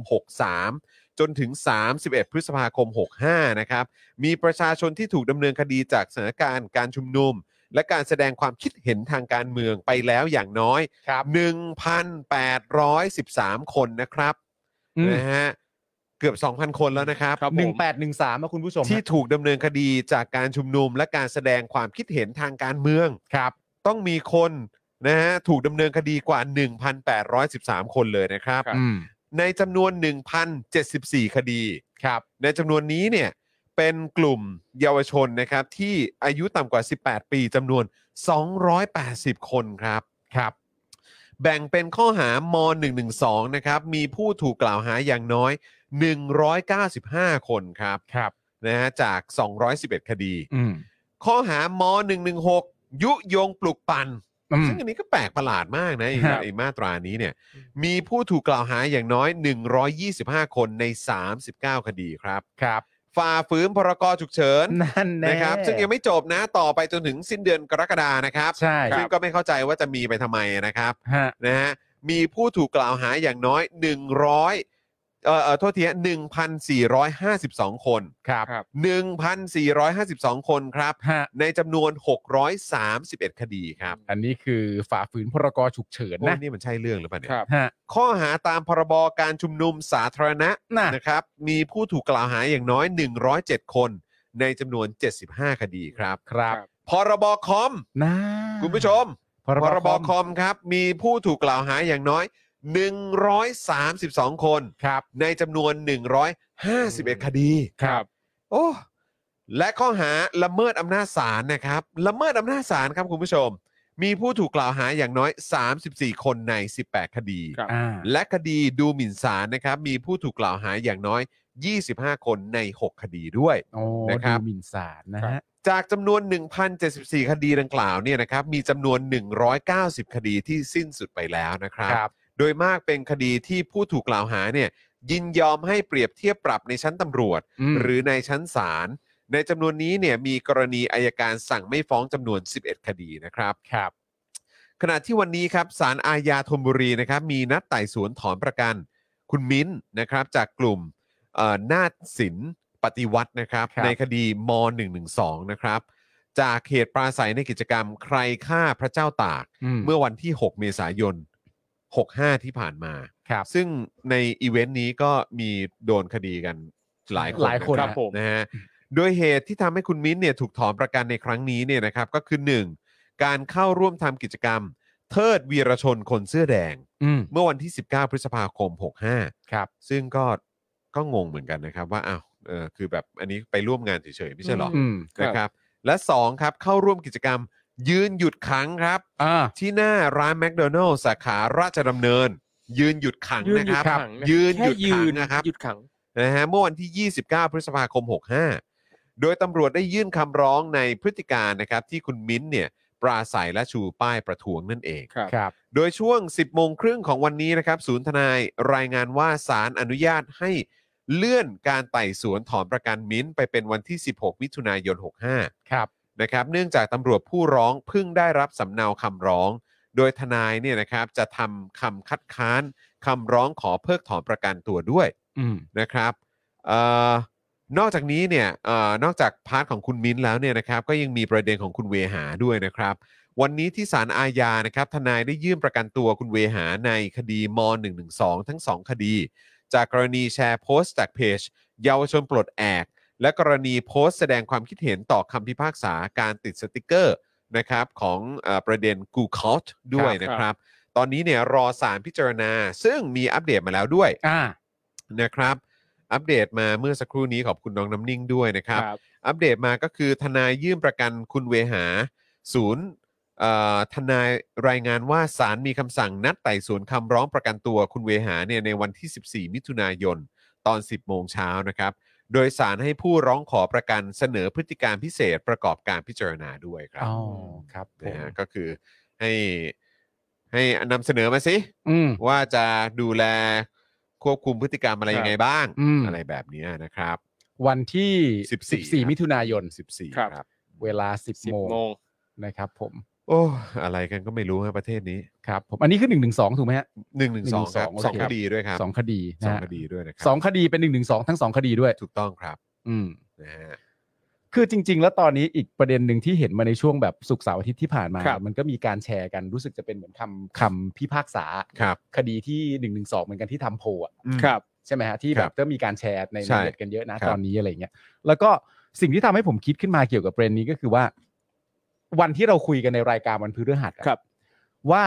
เรามีความรู้สึกว่าในความรู้สึกของเราอะ ครับ เรามีความรู้สึกว่าสิ่งที่เยาวชนกำลังทำอยู่นะตอนนี้เกี่ยวกับประเด็นนี้นะการทำโพลที่ว่าที่มีการติดสติกเกอร์ที่ว่าเนี่ย ครับ เราก็เล่าให้ฟังตามความรู้สึกพวกเราว่าเรามีความรู้สึกว่าสิ่งที่เกิดขึ้นน่ะคือ ครับ น้องทำอะไร อืม ประเด็นก็คือว่าสิ่งที่เราเล่าให้ฟังว่าน้องทำอะไรเนี่ย ไม่ต่างจากสิ่งที่คำพิพากษาเขียนไว้นะ อืม ตรงกันเป๊ะเลยนะฮะ ครับ เดินทางมาที่นี่ข้อความเขียนว่าแบบนี้ อืม มีการนำสติกเกอร์ แบ่งช่องเป็นสองฝั่ง บน ครับ กระดาษแผ่นสีขาว อืม ทุกอย่างก็ตรงกันหมด เหมือนกันหมดเลย อัน นั่ นั้น นต่างแค่ข้อความ หมายถึงว่า มันใช่ไหม มันมันข้อข้อความก็เหมือนฮะ อ๋อเหมือนเหรอ เหมือนเหมือน ของ เหมือน ของของอีกอีกอันหนึงนะที่เขาทำอ่ะ เหมือนเหมือน เหมืเหมื อ อน น เหมือนเหมือนกันเลยใช่ป่ะ เหมือนกันคือ เออ คำพูดอะเหมือนกัน อ่า ก็คืคอรับ คือคือข้อความที่ปรากฏอยู่บน อ่าโอเค อยู่บนว่า อ่โค ว่าพูดเรื่องอะไร โเคโอเคโอเค ก็คือเหมือนกัน การแบ่งเป็นสองฝั่งก็ใช่ถูก อืม การนำสติกเกอร์มาติดถูก การ ครับ ให้ใครมาเป็นคนติดถูกทุก ครับ อย่างถูกหมดเลยอะ อืม นั่นแปลว่าประเด็นที่สำหรับเราที่เรามีความรู้สึกว่า สิ่งที่เยาวชนทำอ่ะ อืม มันทำเท่านี้เองไม่ใช่เหรอวะ อืม ครับ แล้วทำไมมันถึงไปเข้าได้เนี่ย อืม แปลว่าสิ่งที่เราอธิบายอ่ะกับสิ่งที่เจ้าหน้าที่อธิบายอ่ะมันตรงกัน ครับ นั่นแปลว่าเจ้าหน้าที่กับเราอ่ะ ไม่ได้เข้าใจผิดซึ่งกันและกัน อืม แต่พอหลังจากอธิบายเสร็จเรียบร้อยว่าสิ่ง ที่เด็กทำคืออะไรอ่ะ ครับ หลังจากนั้นประโยคต่อไปเราก็ไม่เข้าใจแล้วอะ อืม ทั้งทั้งที่เราเข้าใจตรงกันนะเว้ย ครับ มันไม่ใช่ว่าเราเห็นว่าสำหรับเราเด็กทำแบบนี้ อืม แต่เขาเห็นว่าเด็กทำอีกแบบหนึ่งเขาก็เห็นว่าเด็กทำแบบนั้นนั่นแหละ ครับ การติดอ่ะแต่ความหมายที่เขาตีความหลังจากการกระทำเหล่านั้นทั้งหมดเนี่ย มันไปจบตรงที่ว่า แปลว่าเป็นเป้าหมายในการโจมตี อ่ะ แล้วก็ไล่กันยา ครับ วไปเรื่อยๆ มันก็อย่างเงี้ยฮะ คือผมแค่มีความรู้สึกว่า คือความคิดมันไปแล้วอะ ครับ อืม แล้วความคิดของในสังคมอะโดยส่วนใหญ่อะมันคิดไปกันไปในทางเดียวกันหมดแล้วแหละ ครับ อืม แล้วคือไอ้คำที่ว่าเออมันทะลุฟ้าทะลุฟ้าอะไรไปเรียบร้อยแล้วเนี่ย ก็มันไปแล้วจริงๆอะ่ะ ครับ แล้วไอ้การที่จะซ่อมฟ้าให้มันกลับมาเป็นเหมือนเดิม หรือว่าจะซ่อมฟ้า ครับ อะไรอีกรอบหนึ่งเนี่ย มันเป็นไปไม่ได้แล้ว ใช่ อะ่ะมันเป็นไปไม่ได้แล้วจ ครับ ริง ๆ แล้วด้วยยุคสมัย และแม้กระทั่งวิธีการ อืม ในการที่พยายามจะควบคุมสถานการณ์ ครับ ของ อืม ผู้มีอำนาจอะ เออ ก็ไม่ได้เป็นวิธีการที่ที่แบบ ที่มันจะนำพาไปสู่การอยู่ด้วยกันได้อะ ครับ อืม มันมีแต่จะยิ่งแตกหักกันไปเรื่อย ครับ อืม แล้วยิ่งแตกหักกันไปเรื่อย ๆ แบบเนี้ย โอกาสที่มันจะมาเหมือนแบบสมานกันได้เหมือนเดิมอ่ะ อืม ยากมากครับ ใช่ คือตอนนี้ก็คือกลายเป็นว่า คือคุณทำอะไรแบบเนี้ยแต่คือด้วยเบสเบสิกหรือว่าด้วย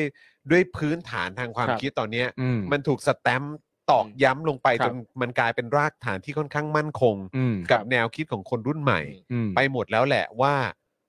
มันมันต้องเกิดการเปลี่ยนแปลงอะ ครับ ใช่ อืม แต่มัน จริงๆ ตอกย้ำลงไปโดยการกระทำนะ ใช่ หมายถึงว่าเป็นการกระทำของพวกคุณเอง ถูก ครับ คือพวกคุณ you're making things worse อะ เออ for yourself ครับ ใช่ คือหมายความว่าคุณกำลังทำให้สถานการณ์อะมันลำบากสำหรับตัวคุณเอง ครับ อืม ไม่ว่าจะเป็นทั้งทางอ้อมคือหมายความว่าคนที่สนองอะนะคนที่สนองแบบสนองตอบในการทำสิ่งต่าง ๆ เหล่านี้ ครับ กับกับคนที่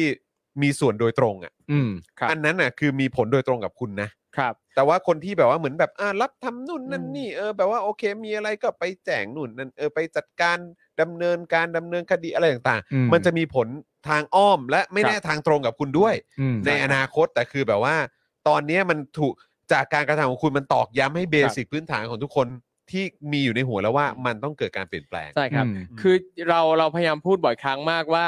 เราเอ่อเราควรจะใช้ชีวิตอยู่ในสังคมที่สามารถจะตั้งคำถามได้นะครับ แล้วอย่างอย่างอันนี้เนี่ยการที่น้องๆเนี่ยแค่ตั้งคำถาม แล้วก็โดนนั่นนี่นู่นต่างๆ นานาเนี่ยพอมันเกิดเหตุการณ์ลักษณะนี้ขึ้น แน่นอนว่าจะยิ่งมีคนตั้งคำถามมากขึ้นกว่าเดิมอีก มีคนวิพากษ์เอ่อถึงความสมเหตุสมผลของ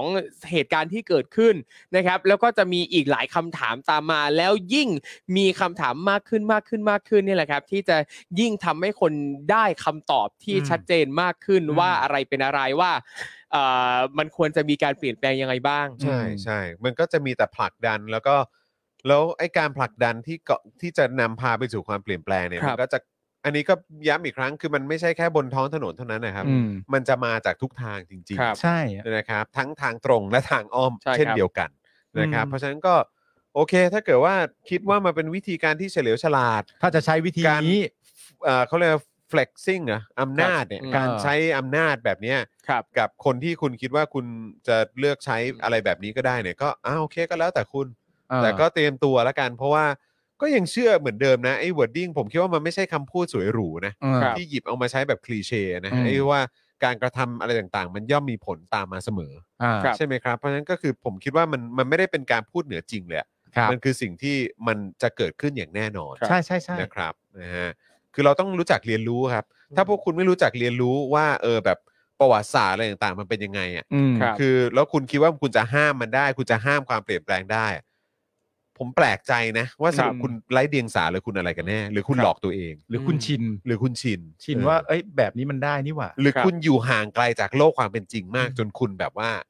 จนคุณแบบ out of touch เอาทัชแล้วจริง ๆ อ่ะ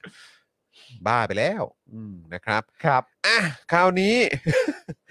มาที่ข่าวน่ารักน่ารักหน่อยไหม ได้ อ่ะ ข่าว ยังไง น่ารักน่ารักเอ่อ น่ารักแค่ไหน ประเด็น ฮึ บิ๊กโจ๊กฮะบิ๊กโจ๊ก อืม เอ เมื่อ อ เมื่อกี้เมื่อกี้พอดีผมเห็นภาพจากทางจากทางพี่เล็ก พี่เล็ก เออ วาสนานานุ่วมนะ ครับ ขอขออนุญาตพี่เล็กหน่อยละกันนะครับ เออ พอดีมีภาพจากเฟซบุ๊กพี่เล็กขึ้นมาเป็นภาพนี้ฮะ น่ารักเชียร์ อุ้ยรับมอบเหรอ เออ งูงี้มากเลย ไม่คือ เออ ตัวตัวรางวัลมันเป็นหัวใจเหรอ ใช่ฮะ เหรอฮะ นะครับ เป็นรูป อั หัวใจเหรอ ด้านล่างนะ อย่างที่เห็นไปว่าอันนี้มาจาก Facebook ของพี่เล็กวาสนานานุ่วมนะครับ อ๋อ คนซ้ายนี่ก็ดูเหนื่อยๆนะ คนขวา เหนื่อย นี่ก็ดูแบบว่าดูดูแบบว่า เนี่ย ดูเด้งเชีย จริงสม เอา ผมน่า คน รัก ได้คนได้ ดูดูเด้งเชียเห็นไหม เออ คนได้ ะ รางวัลน่ะ ก็ต้องมี เออ โพสต์บ้าง ต้องโชว์ความ LS เออเออ LS จริง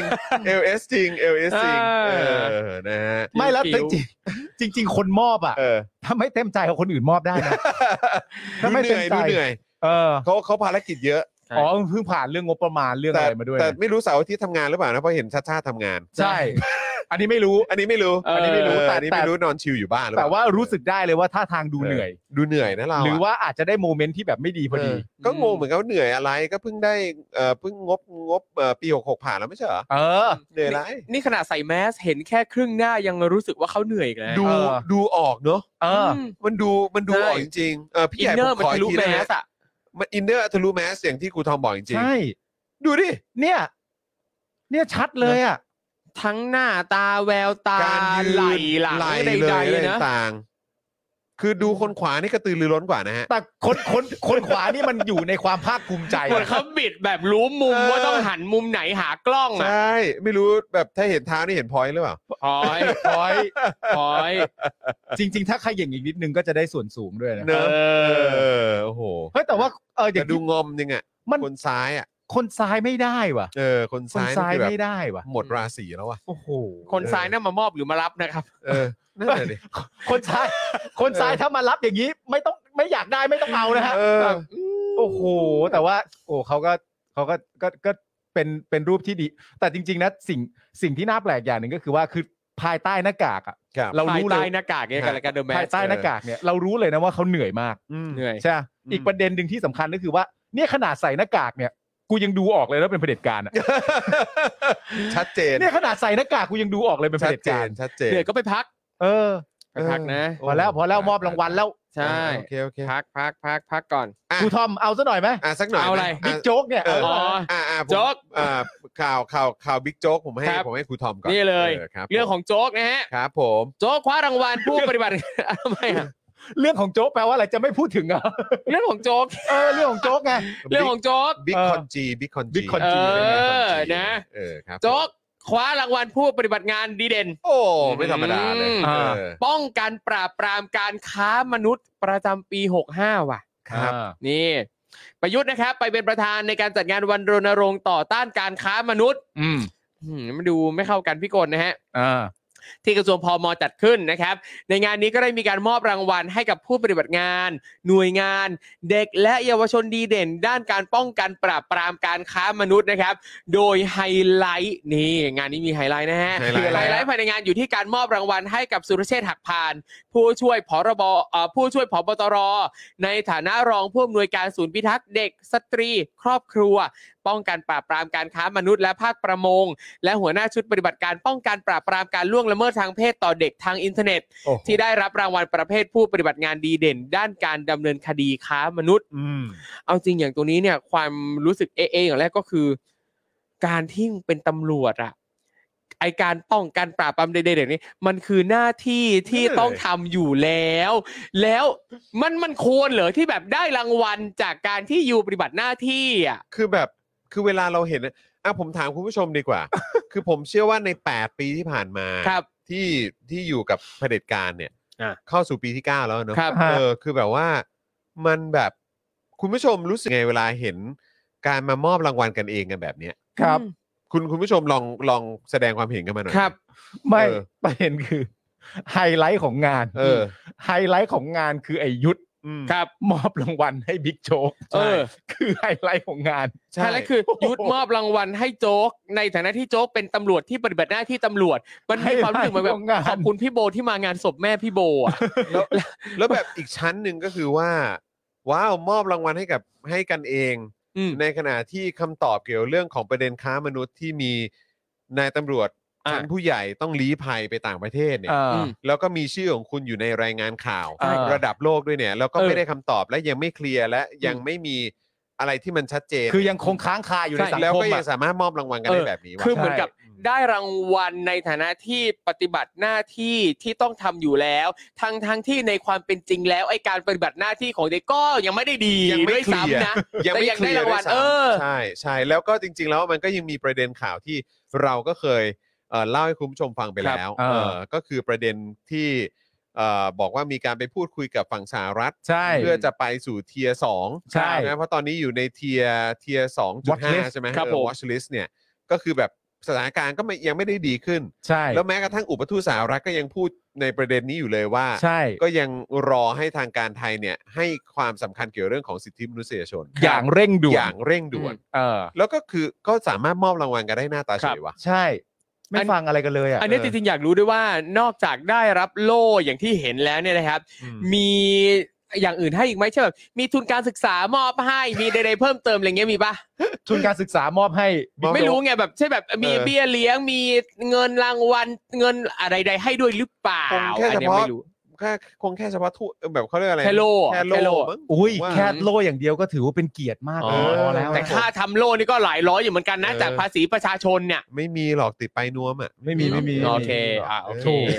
อ่ะเอาเป็นว่าการที่ที่เราวิพากษ์กันเมื่อสักครู่นี้เนี่ย เออ เรายังไม่ได้มาพูดถึงเลยนะครับว่า และผลงานโดดเด่นของเขาเนี่ยมีอะไรบ้างเราลองมาฟังก่อนดีกว่า เอาเหรอ เผื่อเราจะ โอเค เปลี่ยนมุมมองนะ โอเค ที่ปรับทัศนค เออติเรา ก็ได้ก็ได้ก็ได้ก็ได้มามามามามา เอออ่ะ เล่าเล่ายังไงก็ได้ให้แบบผมกับคุณจรเปลี่ยนใจอ่ะ เออ คนเรามาดูนะ เออ ผลงานโดดเด่นของเขานะครับ อ่า ปี อ่า หกสี่นะ เอาละเว้ย ผลงานปีหกสี่นะ มีการสืบสวนสอบสวนคดีค้ามนุษย์จำนวนทั้งสิ้น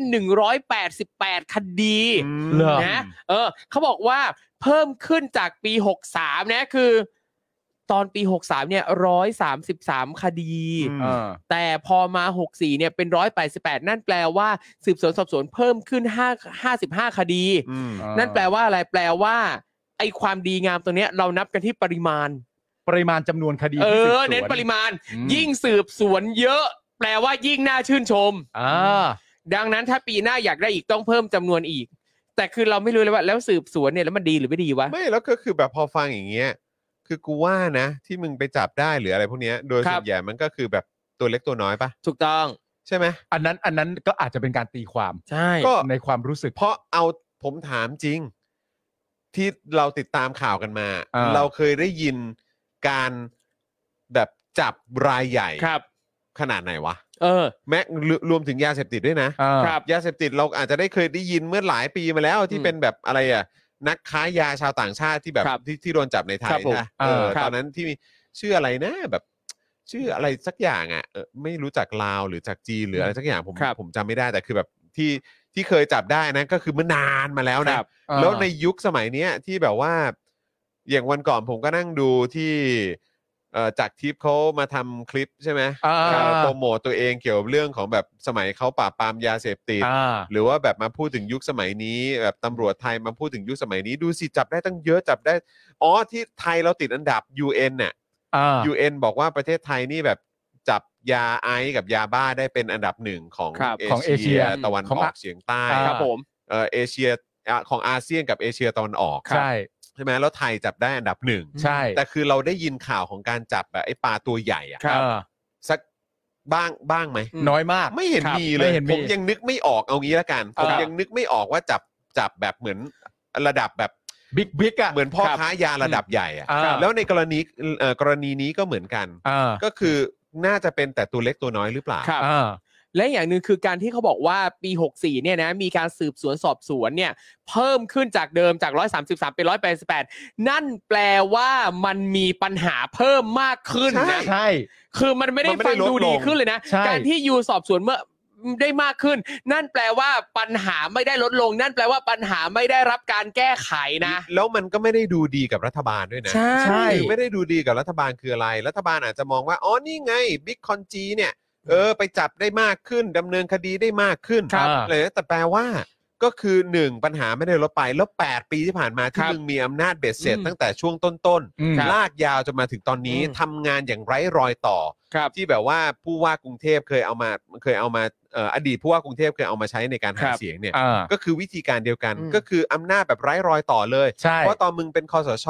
มาจนถึงเลือกตั้ง ซึ่งมีการสืบทอดอะไรก็ว่ากันไปอะ อืม คือมึงทำทุกอย่างมึง ครับ ไร้รอยต่อนี่ แต่นี่เข้าสู่ปีที่ 9 แล้ว มึงกลับจับได้มากขึ้น อ่า ปัญหาไม่ได้หายไป อืม 9 ปีที่ผ่านมามึงทำเฮี้ยอะไรอยู่ นี่ก็ไร้รอยต่อเหมือนกันนะ แล้วการที่มึงบอกว่ามึงจับได้มากขึ้น มึงดำเนินคดีได้มากขึ้น สืบสวนได้มากขึ้น ครับ ไม่ได้ดูดีนะ อืม ไม่ก็มันคือเหมือนอารมณ์เดียวกันไงกับตอนที่ตอนที่ UN รายงานอะ อืม ครับ เรื่องการจับยาที่เราเป็นอันดับหนึ่งอะอันดับหนึ่งแบบทิ้งอันดับสองห่างด้วยนะ ห่างด้วยค ทั้ รั ง บ ตัวยาบ้าแล้วก็ยาไอซ์ยาไอซ์นี่ ครับ นับนับตามจำนวนกิโลกรัม รู้เลยว่าปริมาณที่มีอยู่ในประเทศนี้แม่งแบบ เออ จริง แม่งถล่มทลายกว่า ใช่ กว่า ใคร ประเทศ คือ เพื่อนบ้านเยอะ ใครคือผู้ค้ารายใหญ่ นั่นน่ะ ไม่ ดิ รู้แต่ว่าในใน เพราะ ประ ไม่ เด็น เคยจับได้ไงแล้วไม่เคย เออ ได้ข่าวเลย ไม่เคยไงเพราะ เออ ว่า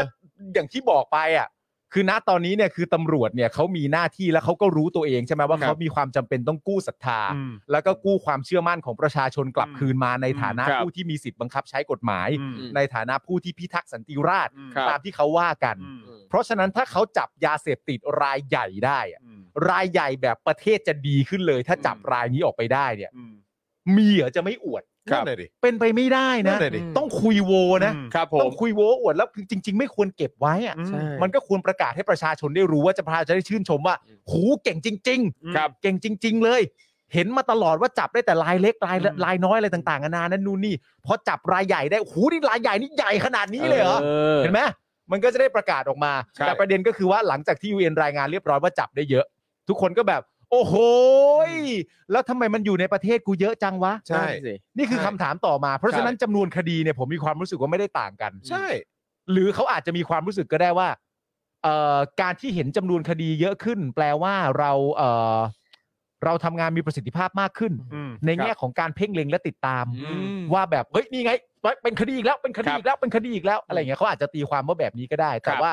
เอ่อผมมีความรู้สึกว่าประชาชนไม่ได้มองอย่างนั้น เอออ นะ ยู่ ฮะ แล้ว ประชาชนคงจะมองคนละรูปแบบ ใช่ ว่านี่ไร้รอยต่อมากนะ อืม ไร้รอยต่อมากเนี่ย ประเด็นก็คือว่าจำนวนคดีมันน่าจะลดลงไหม ครับ อาจจะมองกันคนละมุม อืม ใช่ ระหว่างตำรวจกับประชาชน คือมันไม่ใช่ว่าการที่ตัวกราฟมันพุ่งขึ้นใน เออ กะในคดียาเสพติดและ ครับ ปริมาณยาเสพติด อืม ที่เพิ่มขึ้นจาก ครับ แล้วก็จับได้เนี่ย เออ มันไม่ได้แปลว่าดีนะเว้ย ใช่ มันต้องมีแต่ลดลงลดลงแล้วมันต้องลดลงไปอีก ครับ คือเห็นพัฒนาการคือมันต้องลดลดลดลดลดลดลงไปมันไม่ ครับ ใช่ว่าคือขึ้นขึ้นขึ้นขึ้น อืม แล้วถ้าสลิมตัวไหนมาเขาเรียกอะไรมามาตีกินเนี่ย เออ เขาเรียกอะไรมาเหมือนแบบว่ามามาทำเป็นบอกว่า โอ้ยดูเสียนไหมยุคยุคลุงตู่เนี่ย จับ ครับ ได้มากขึ้นเยอะเลย มี เหรอ มือปราบอย่างบิ๊กคอนจีเนี่ย ครั ดู บ สิทำอะไรได้ขนาดนี้เราก็แบบไม่นะมึงภูมิใจผิดเรื่องนะเนี่ย ใช่ แล้วคำถามที่สำคัญก็คือว่าเวลามึงพูดว่ายุคลุงตู่เนี่ย อืม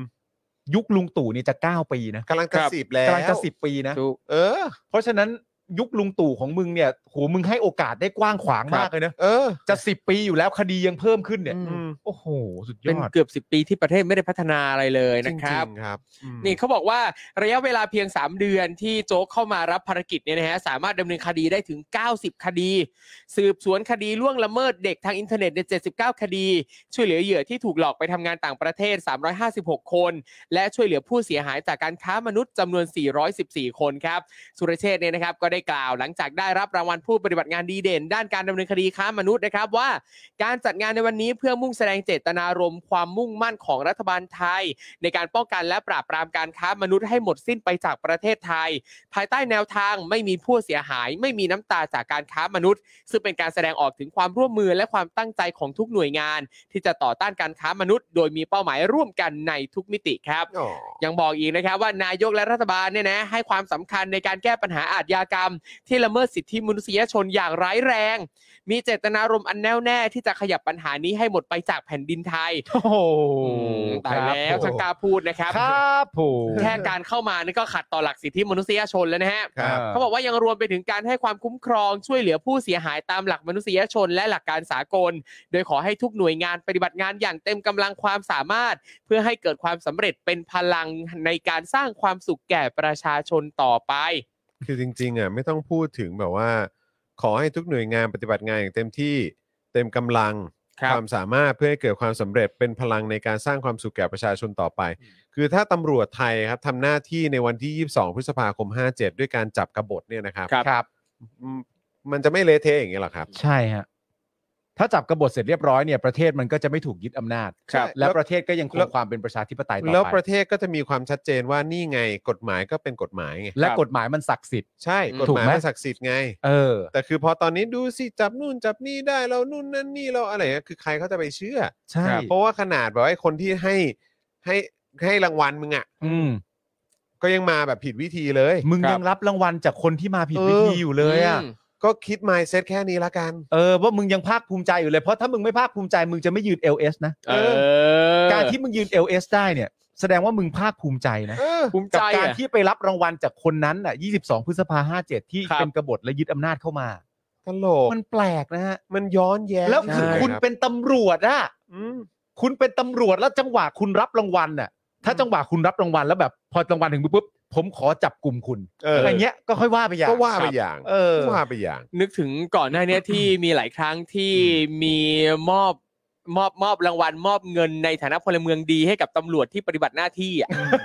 แบบหน้าที่หน้าที่มึงอ่ะอยู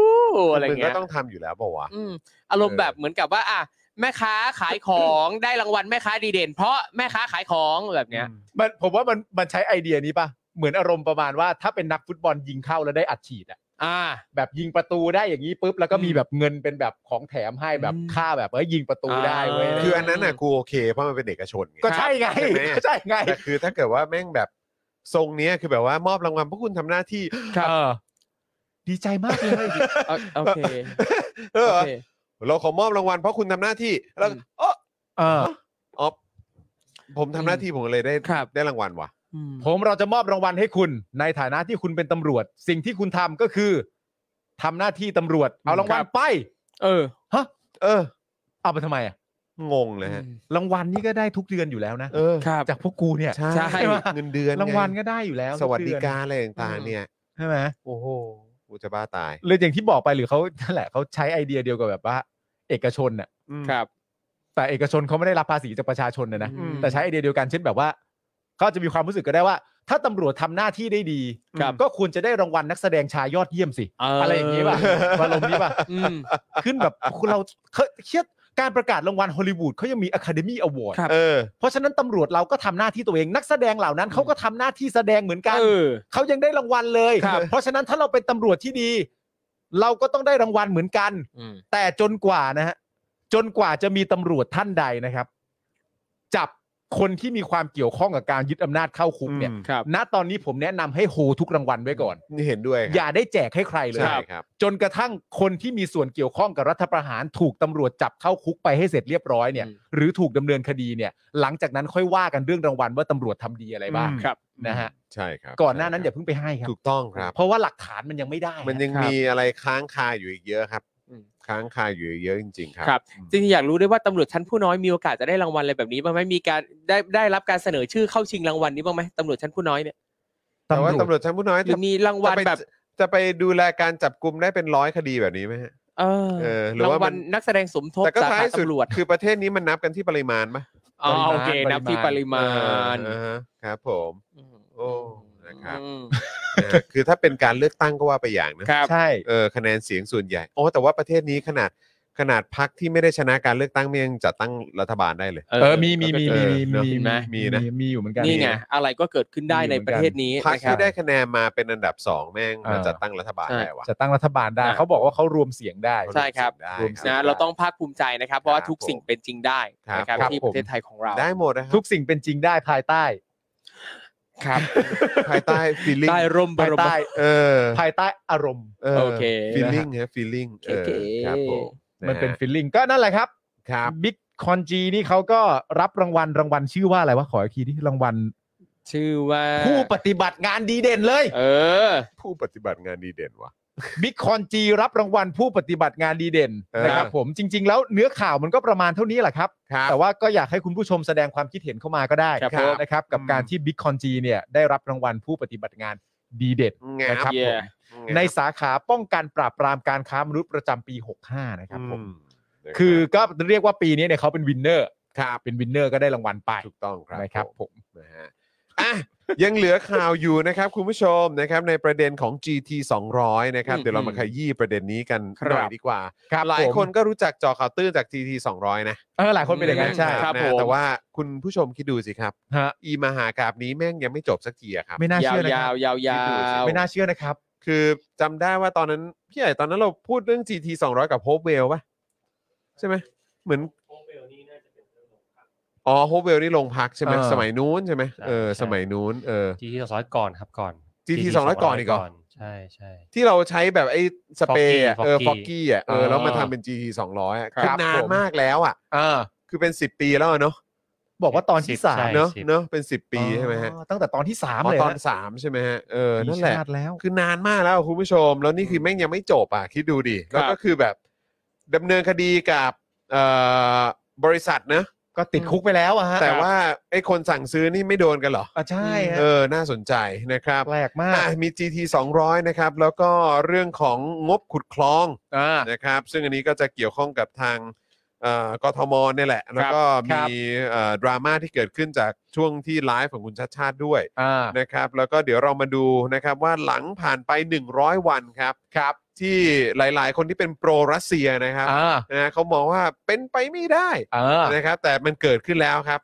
ยูเครนยันนะครับแล้วก็สู้กับกองทัพรัสเซียอย่างแข็งขัน ใช่ ครับครบร้อยวันแล้วนะครับ กองทัพรัสเซียที่ว่ากันว่าอหังการซะเหลือเกินเนี่ยนะ ที่ ฮะ สุดนะ ที่สุด ฮะเออ โอ้โห นะครับเอ่อสิ่งที่หลายคนบอกว่าไม่มีทางเกิดขึ้นได้ ครับ มันเกิดขึ้นไปแล้วด้วย ครับผม นะครับนะอ่ะเดี๋ยวอีกสักครู่เดี๋ยวเราจะมาเข้าข่าวนี้นะครับแต่ว่าเดี๋ยวผมขอวิ่งเข้าน้ำแป๊บ เชิญฮะเชิญฮะ นะค เชิญ รับ ฮะ นะแล้วก็คุณผู้ชม วันนี้เรามากันพร้อมหน้ามาก คุณผู้ชมเติมพลังมาหน่อยสิ ใช่ค เย้ รับ นะครับ ย้ ทางบัญชี เย้ กสิกรไทยนะครับ 0698 975539 หรือสแกน QR Code กันก็ได้ ครั นะ บ ครับ ได้ครับคุณผู้ชมครับ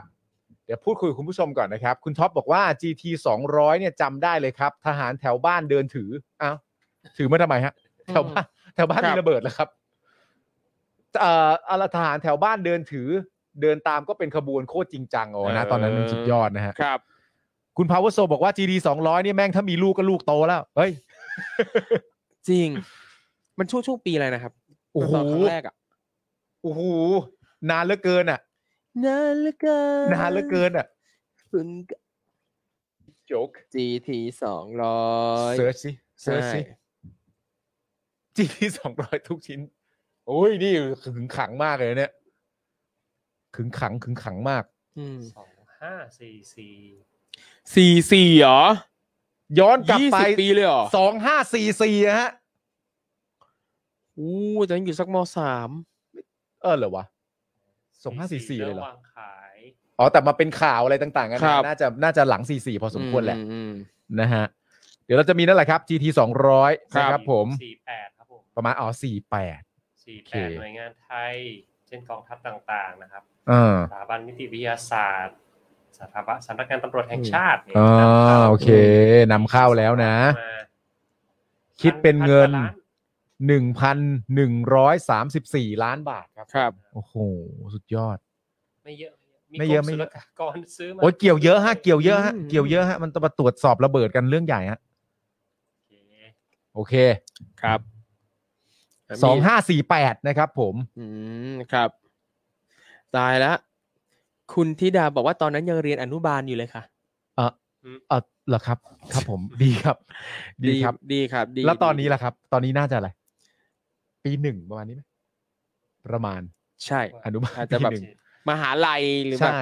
ฝึกงานอะไรเงี้ย คุณวัฒนาเนี่ยน่ารักมากแนะนำให้พวกเราบอกว่าอย่ายึดติดกับอดีตนะครับผม โอเคได้ ไหนๆมันก็ไหนๆ ขอบคุณครับ ให้ตะโกนว่าจำนำข้าว ใช่ครับผม อย่ายึดติดกับอดีตครับแค่ตะโกนว่าจำนำข้าว เออ รู้เรื่องรู้เรื่อง ดั รู้ ๆ เรื่ ไป อง หนึ่งทีนะครับ ครับ จริง ๆ เราก็ไม่ได้อยากยึดติดกับอดีตหรอกครับ เพียงแต่ว่าอยู่ดีๆมันก็เอามาให้ตรวจสอบใหม่ฮะ อืม เราก็ต้องยึดติดหน่อยหนึงฮะ ถูกต้อง ใกล้จบมหาลัยแล้วค่ะอุ้ย ใกล้จบแล้วเห็นไหมช่วงมาฝึกงานนะ ใกล้จบม ปีส หาลัยแล้วนะครับ ผมโอ้โหสุดยอดเลย ครับ คุณบุญยริศบอกว่าตอนนั้นยังเรียนประถมอยู่เลยครับโอ้โห อืม อีกท่านหนึ่งบอก 4 3 เพิ่งเกิด 4 8 ผมเกิด อืม พอดี เอาแล้วครับผม นี่ตายแล้วว่าแฟนๆรายการของเราเนี่ยก็อายุก็หลากหลาย หลากหลายครับหลากช่วงอายุ หลาย นะ ห ฮะ ลากหลาย แจ๋วมากนะครับ ครับผม อ่ะสำหรับท่านไหนที่เข้ามาดูนะครับ ก็ว่างๆนะครับ ช่วงช่วงพักอะไรเงี้ยก็สามารถเข้าไปอุดหนุนหนังสือของสำนักพิมพ์ Avocado Books ได้ ว่าไปครับ เออ ไปซื้อเลยตอนนี้เล่มเล่มใหม่เล่มใหเล่ม่มใหม่ เพิ่งโปรโมทเลย อ่า นะครับ เป็นผลงานแปลเล่มแรกจาก Avocado Books นะครับ โอ้โห เป็นงานแปลญี่ปุ่นนะค เรื่อรับ งอะไรเรื่องอะไร ชื่อเรื่องว่า The Last 10 Years สุดท้ายและตลอดไป ม นะครับ อันนี้เนี่ยกำลังเป็นหนังด้วยกำลังเข้าฉายเลย อ๋อเหรอฮะ ใช่ครับกำลังฉายเลย The last 10 เกี่ยวกับอะไร years ฮะ เป็นเรื่องของผู้หญิงคนหนึ่งที่เขาป่วยเป็นโรคที่เอ่อรักษาไม่หายแล้วก็ เออ เขารู้ตัวว่าเขาจะมีชีวิตอยู่ได้อีกแค่ 10 ปี เออฮะ อืม ซึ่งสร้างมาจากเรื่องจริงของนักเขียนนะครับ คือ จริง คนเขียน ด้วย เรื่องเนี้ยเขาป่วยเป็นโรคนี้ อ๋อเหรอ เลยหยิบ ฮะ ตัวเองอ่ะมาสร้างเป็นนิยาย เอาเหรอ แล้วก็พอเขียนเรื่องเสร็จเรียบร้อยแล้วส่งให้บกปั๊บหนังสือยังไม่ทันพิมพ์เป็นเล่มเลยเขาเสียชีวิตก่อน โอ้โห อ่ะเป็นนิยายที่สร้างมาจากเรื่องจริงของนักเขียนนะครับ โอ้โหสุดยอด ตอนนี้กำลังเข้าฉายนะครับ ก็ไปดูหนังกันก่อนได้ อ่ะโอเค นะครับ นะครับนะฮะก็ Last เราก็อย่าลืมอุดหนุนกันด้วยนะค ครั รับบ ผม กับหนังสือจากทาง Avocado Books นั่นเองนะ ใช่ ค ครั รับบ ครับ อุดหนุน ผม กันเยอะๆครับ จะได้ไปเจอกันในงานสัปดาห์หนังสือด้วยไง ใช่ ครับ เนาะเออนะครับ เจอการงานตุลานี้ครับผม เริ่มตุลานี้แล้ว หนั นะ ง ครับ สือ คุณผู้ชม นะ ค ครั รั บบ นะฮะอ่ะโอเค คุณผู้ชมครับ คราวนี้เรามากันที่ GT GT 200 ครับผม นะครับ คุณปาล์มจะ GT ไหมหรือคุณปาล์มอยากไปงบกทม เอ้ยผม GT ได้อยู่แล้ว อ่ะได้ เอ โอเค อ งั้น อ่ะ ก็ รอ GT ดูสิ เลยครับ จุด GT ๆ เรื่องเงินเงินทองทองเนี่ยต้เอาอง แหละ บอกว่าผมเนี่ย ต้องพี่ปาล์มแล้วแหละ ต้องผมต้องผม ครับผม นะฮะ เรื่องติดตามประเด็น GT 200 นะครับ หลังพบว่ากองทัพบบกเนี่ยทำสัญญาจ้างให้กับ สวทชนะครับ ค่าผ่าพิสูจน์ GT 200 ครับ อืม ผ่าพิสูจน์กันเลยนะฮะ ผ่าพิสูจน์ ผ่าพิสูจน์ GT 200 เครื่องละหมื่นครับ ครับ ประเด็นก็คือว่าเครื่องตรวจจับวัตถุระเบิดหรือว่า GT 200เนี่ยนะครับ ถูกกลับมาพูดถึงอีกครั้ง หลังจากที่คุณจิรัตน์ทองสุวรรณจากพักก้าวไกลเนี่ยนะครับ เปิดข้อมูลเรื่องนี้ระหว่างอภิปรายพิจารณางบประมาณปี 66 โดยระบุว่าปลายเดือนมีนาคมที่ผ่านมาเนี่ยนะครับ กองทัพบบกได้ทำสัญญาจ้างจำนวน7ล้าน5แสน7หมื่นบาทครับ ให้กับสำนักงานพัฒนาวิทยาศาสตร์และเทคโนโลยีแห่งชาติ หรือว่า สวทช นั่นเอง ตรวจสอบเครื่องตรวจจับวัตถุระเบิด GT 200จำนวน 757 เครื่อง เจ็ดร้อยห้าสิบเจ็ดเครื่อง 757 เครื่องนะครั เจ็ บ ดร้อยห้าสิบเจ็ดเครื่อง หรือว่าเฉลี่ยเนี่ยนะครับ เครื่องละ 10,000 บาท ทั้งทั้งๆที่ก็น่าจะรู้กันอยู่แล้วว่าข้างในเนี่ยมันจะมีอะไร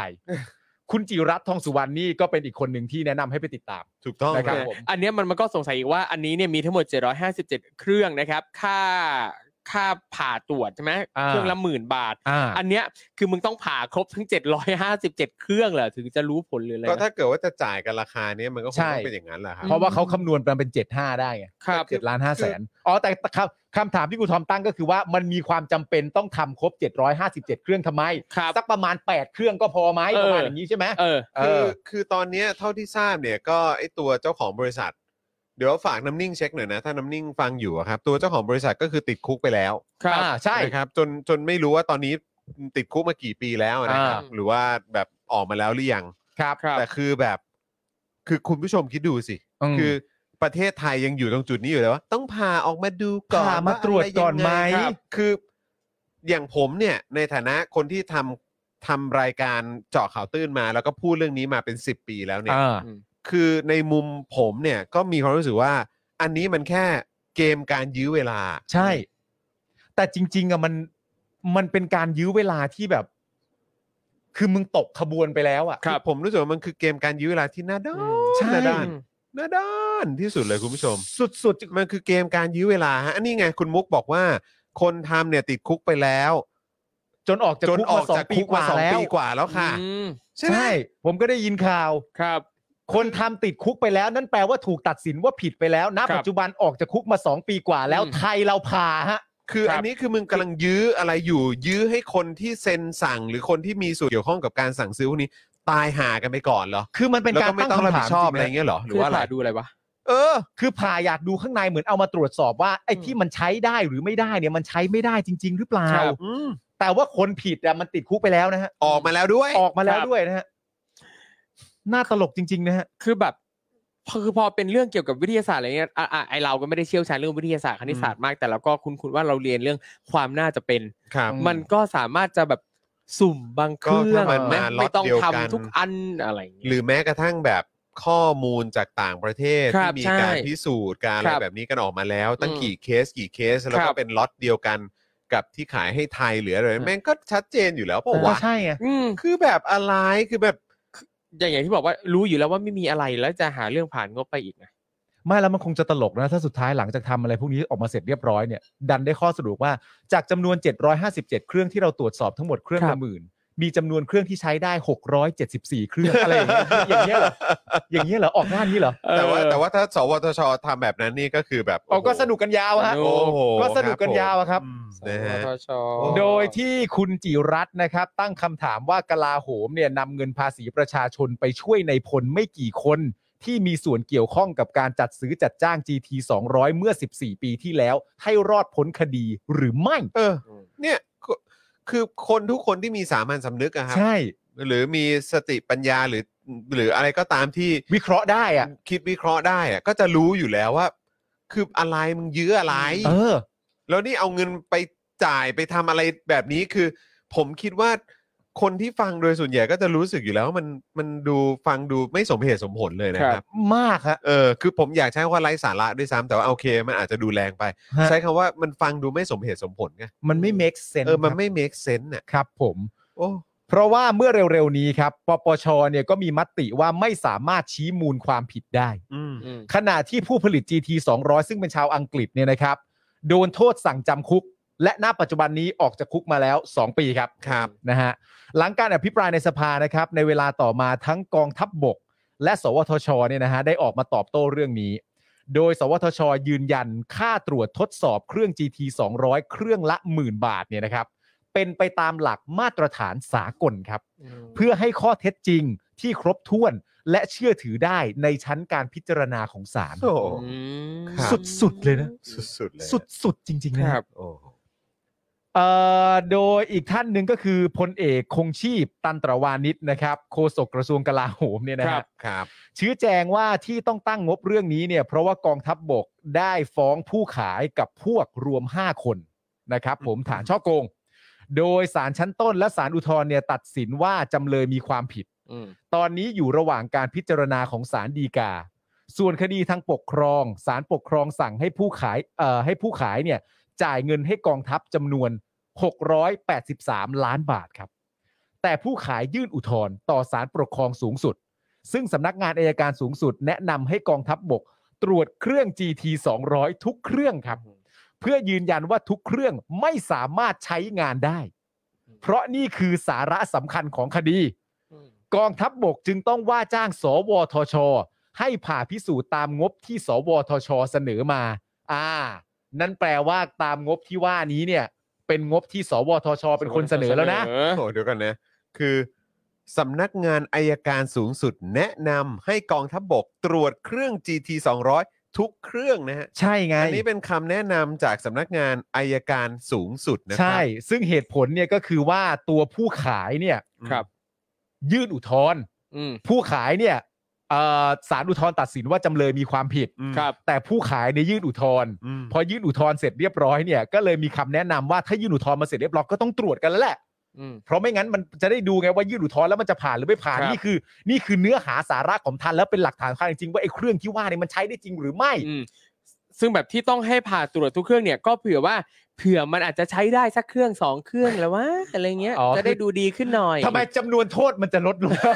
ก็ไม่รู้อะ แล้ว ก็ แบบ เห็นต้องผ่าทุกเค แล้ รื่ ว อง มันจะเป็นไปได้ยังไงว่ามันจะใช้งานได้ ก็เพ อื ราะ ม ว่ารู้กันทั่วโลกแล้วนี่มันเครื่องลวงโลก ครับ ใช่ ก็นั่นนะฮะ แล้วผมแปลกใจที่สุดว่านี่คือคำแนะนำของสำนักงานอายการสูงสุดว่ะ ใช่ นะฮะ อืม เขาต้องทุกเครื่องด้วยนะฮะ เพื่อยืนยันว่าทุกเครื่องเนี่ยไม่สามารถใช้งานได้ อ๋อ เพราะว่านี่คือสาระสำคัญของคดี ครับ นะครับ ผมกองทัพบบกก็จึงต้องว่าจ้าง สวทช ให้ผ่าพิสูจน์ อืม ซึ่งงบทั้งหมดเนี่ยไอ้เครื่องละหมื่นที่ว่าเนี่ย ครับ ก็เป็น สวทช ที่เสนอมา ครับ โดยปี 2564 เนี่ยนะครับ ใช้งบประมาณ 3.2 ล้านบาท และในปี 2515 เนี่ย อีก 4.37 ล้านบาท เป็นการทยอยตรวจสอบ โดยยืนยันว่าทั้งหมดนี้เพื่อรักษาผลประโยชน์ของประเทศครับ อืม แล้ว 7.5 แสนล้าน เอ้ย7.5 ล้านนี่ก็คือ ครับค เป็นรับ ผลประโยชน์ของประชาชนใช่ไหม รักษาผลประโยชน์ของประเทศครับ ครับ มาดูข้อมูลเพิ่มเติมกันดีกว่านะครับ ครับ อาจารย์เจษดาเด่นดวงบริพันธ์ครับ นี่ ครับ อาจารย์คณะวิทยาศาสตร์จุฬานะครับ ผมแสดงความเห็นในประเด็นนี้ว่า นอกจากหงุดหงิดกองทัพบบกที่โดนหลอกไปหลายครั้งแล้วไม่จำแล้วเนี่ยนะครับ นี่อุตส่าห์ใช้คำว่าโดนหลอกเลย ก็โดนหลอกไง โอ้ ทำไมอ่ะ มึงไม่คิดอย่างนั้นเหรอ ก็แล้วแต่จะมองก็ได้เอออ อาจจะแบบรู้เขาหลอกแต่เต็มใจให้หลอกเปล่า เออ ไม่ไม่ไม่หรอกโดนหลอกแหละ อ๋อ โด โด น น หลหล อ อก กนะ โดนหลอกคือแบบ คือ ดันดันไปเชื่อคนผิด อ๋ คือ อ ดูดู โเค ซาวด์แบบเหมือนแบบดูเมตตามากใช้คำว่าโดนหลอกอะ ใช่ ใช่ใช่ใช่ เอ็นดูเอ็นดู การที่โดนหลอกนี่ก็เป็นเครื่องยืนยันแล้วว่าทางกระทรวงหรืออะไรต่างๆกันานานี่ไม่มีส่วนเลย อื นะครับ ผมเพราะว่าแง ไม่รู้เรื่องอะไรเลย ไม่รู้ไม่รู้ ไม่รู้เรื่องอะไรเลย ไม่ใช่ไม่รู้ธรรมดานะเป็นไม่รู้ไม่รู้ไม่รู้ เออ ไม่รู้ไม่รู้ ไม่รู้ไม่รู้ไม่รู้ไม่รู้ ไม่รู้ ไม่รู้ไม่รู้เออไม่รู้นะครับผม อืม อาจารย์ดาบอกว่าเนี่ยโดนหลอกไปแล้วหลายครั้งแล้วแล้วก็ไม่จำนะครับ จ้ะ ยังมาหาเรื่องเสียงบประมาณกับเครื่องลวงโลก ไม้ล้างป่าช้าอย่าง GT 200 แล้วยังแปลกใจปนเสียใจว่าองค์กรที่มีด็อกเตอร์อยู่เป็นพันคน อืม อย่างสวทช เนี่ย ไปร่วมหัวจมท้าย ไปรับแกะเครื่องกับเขาได้ยังไง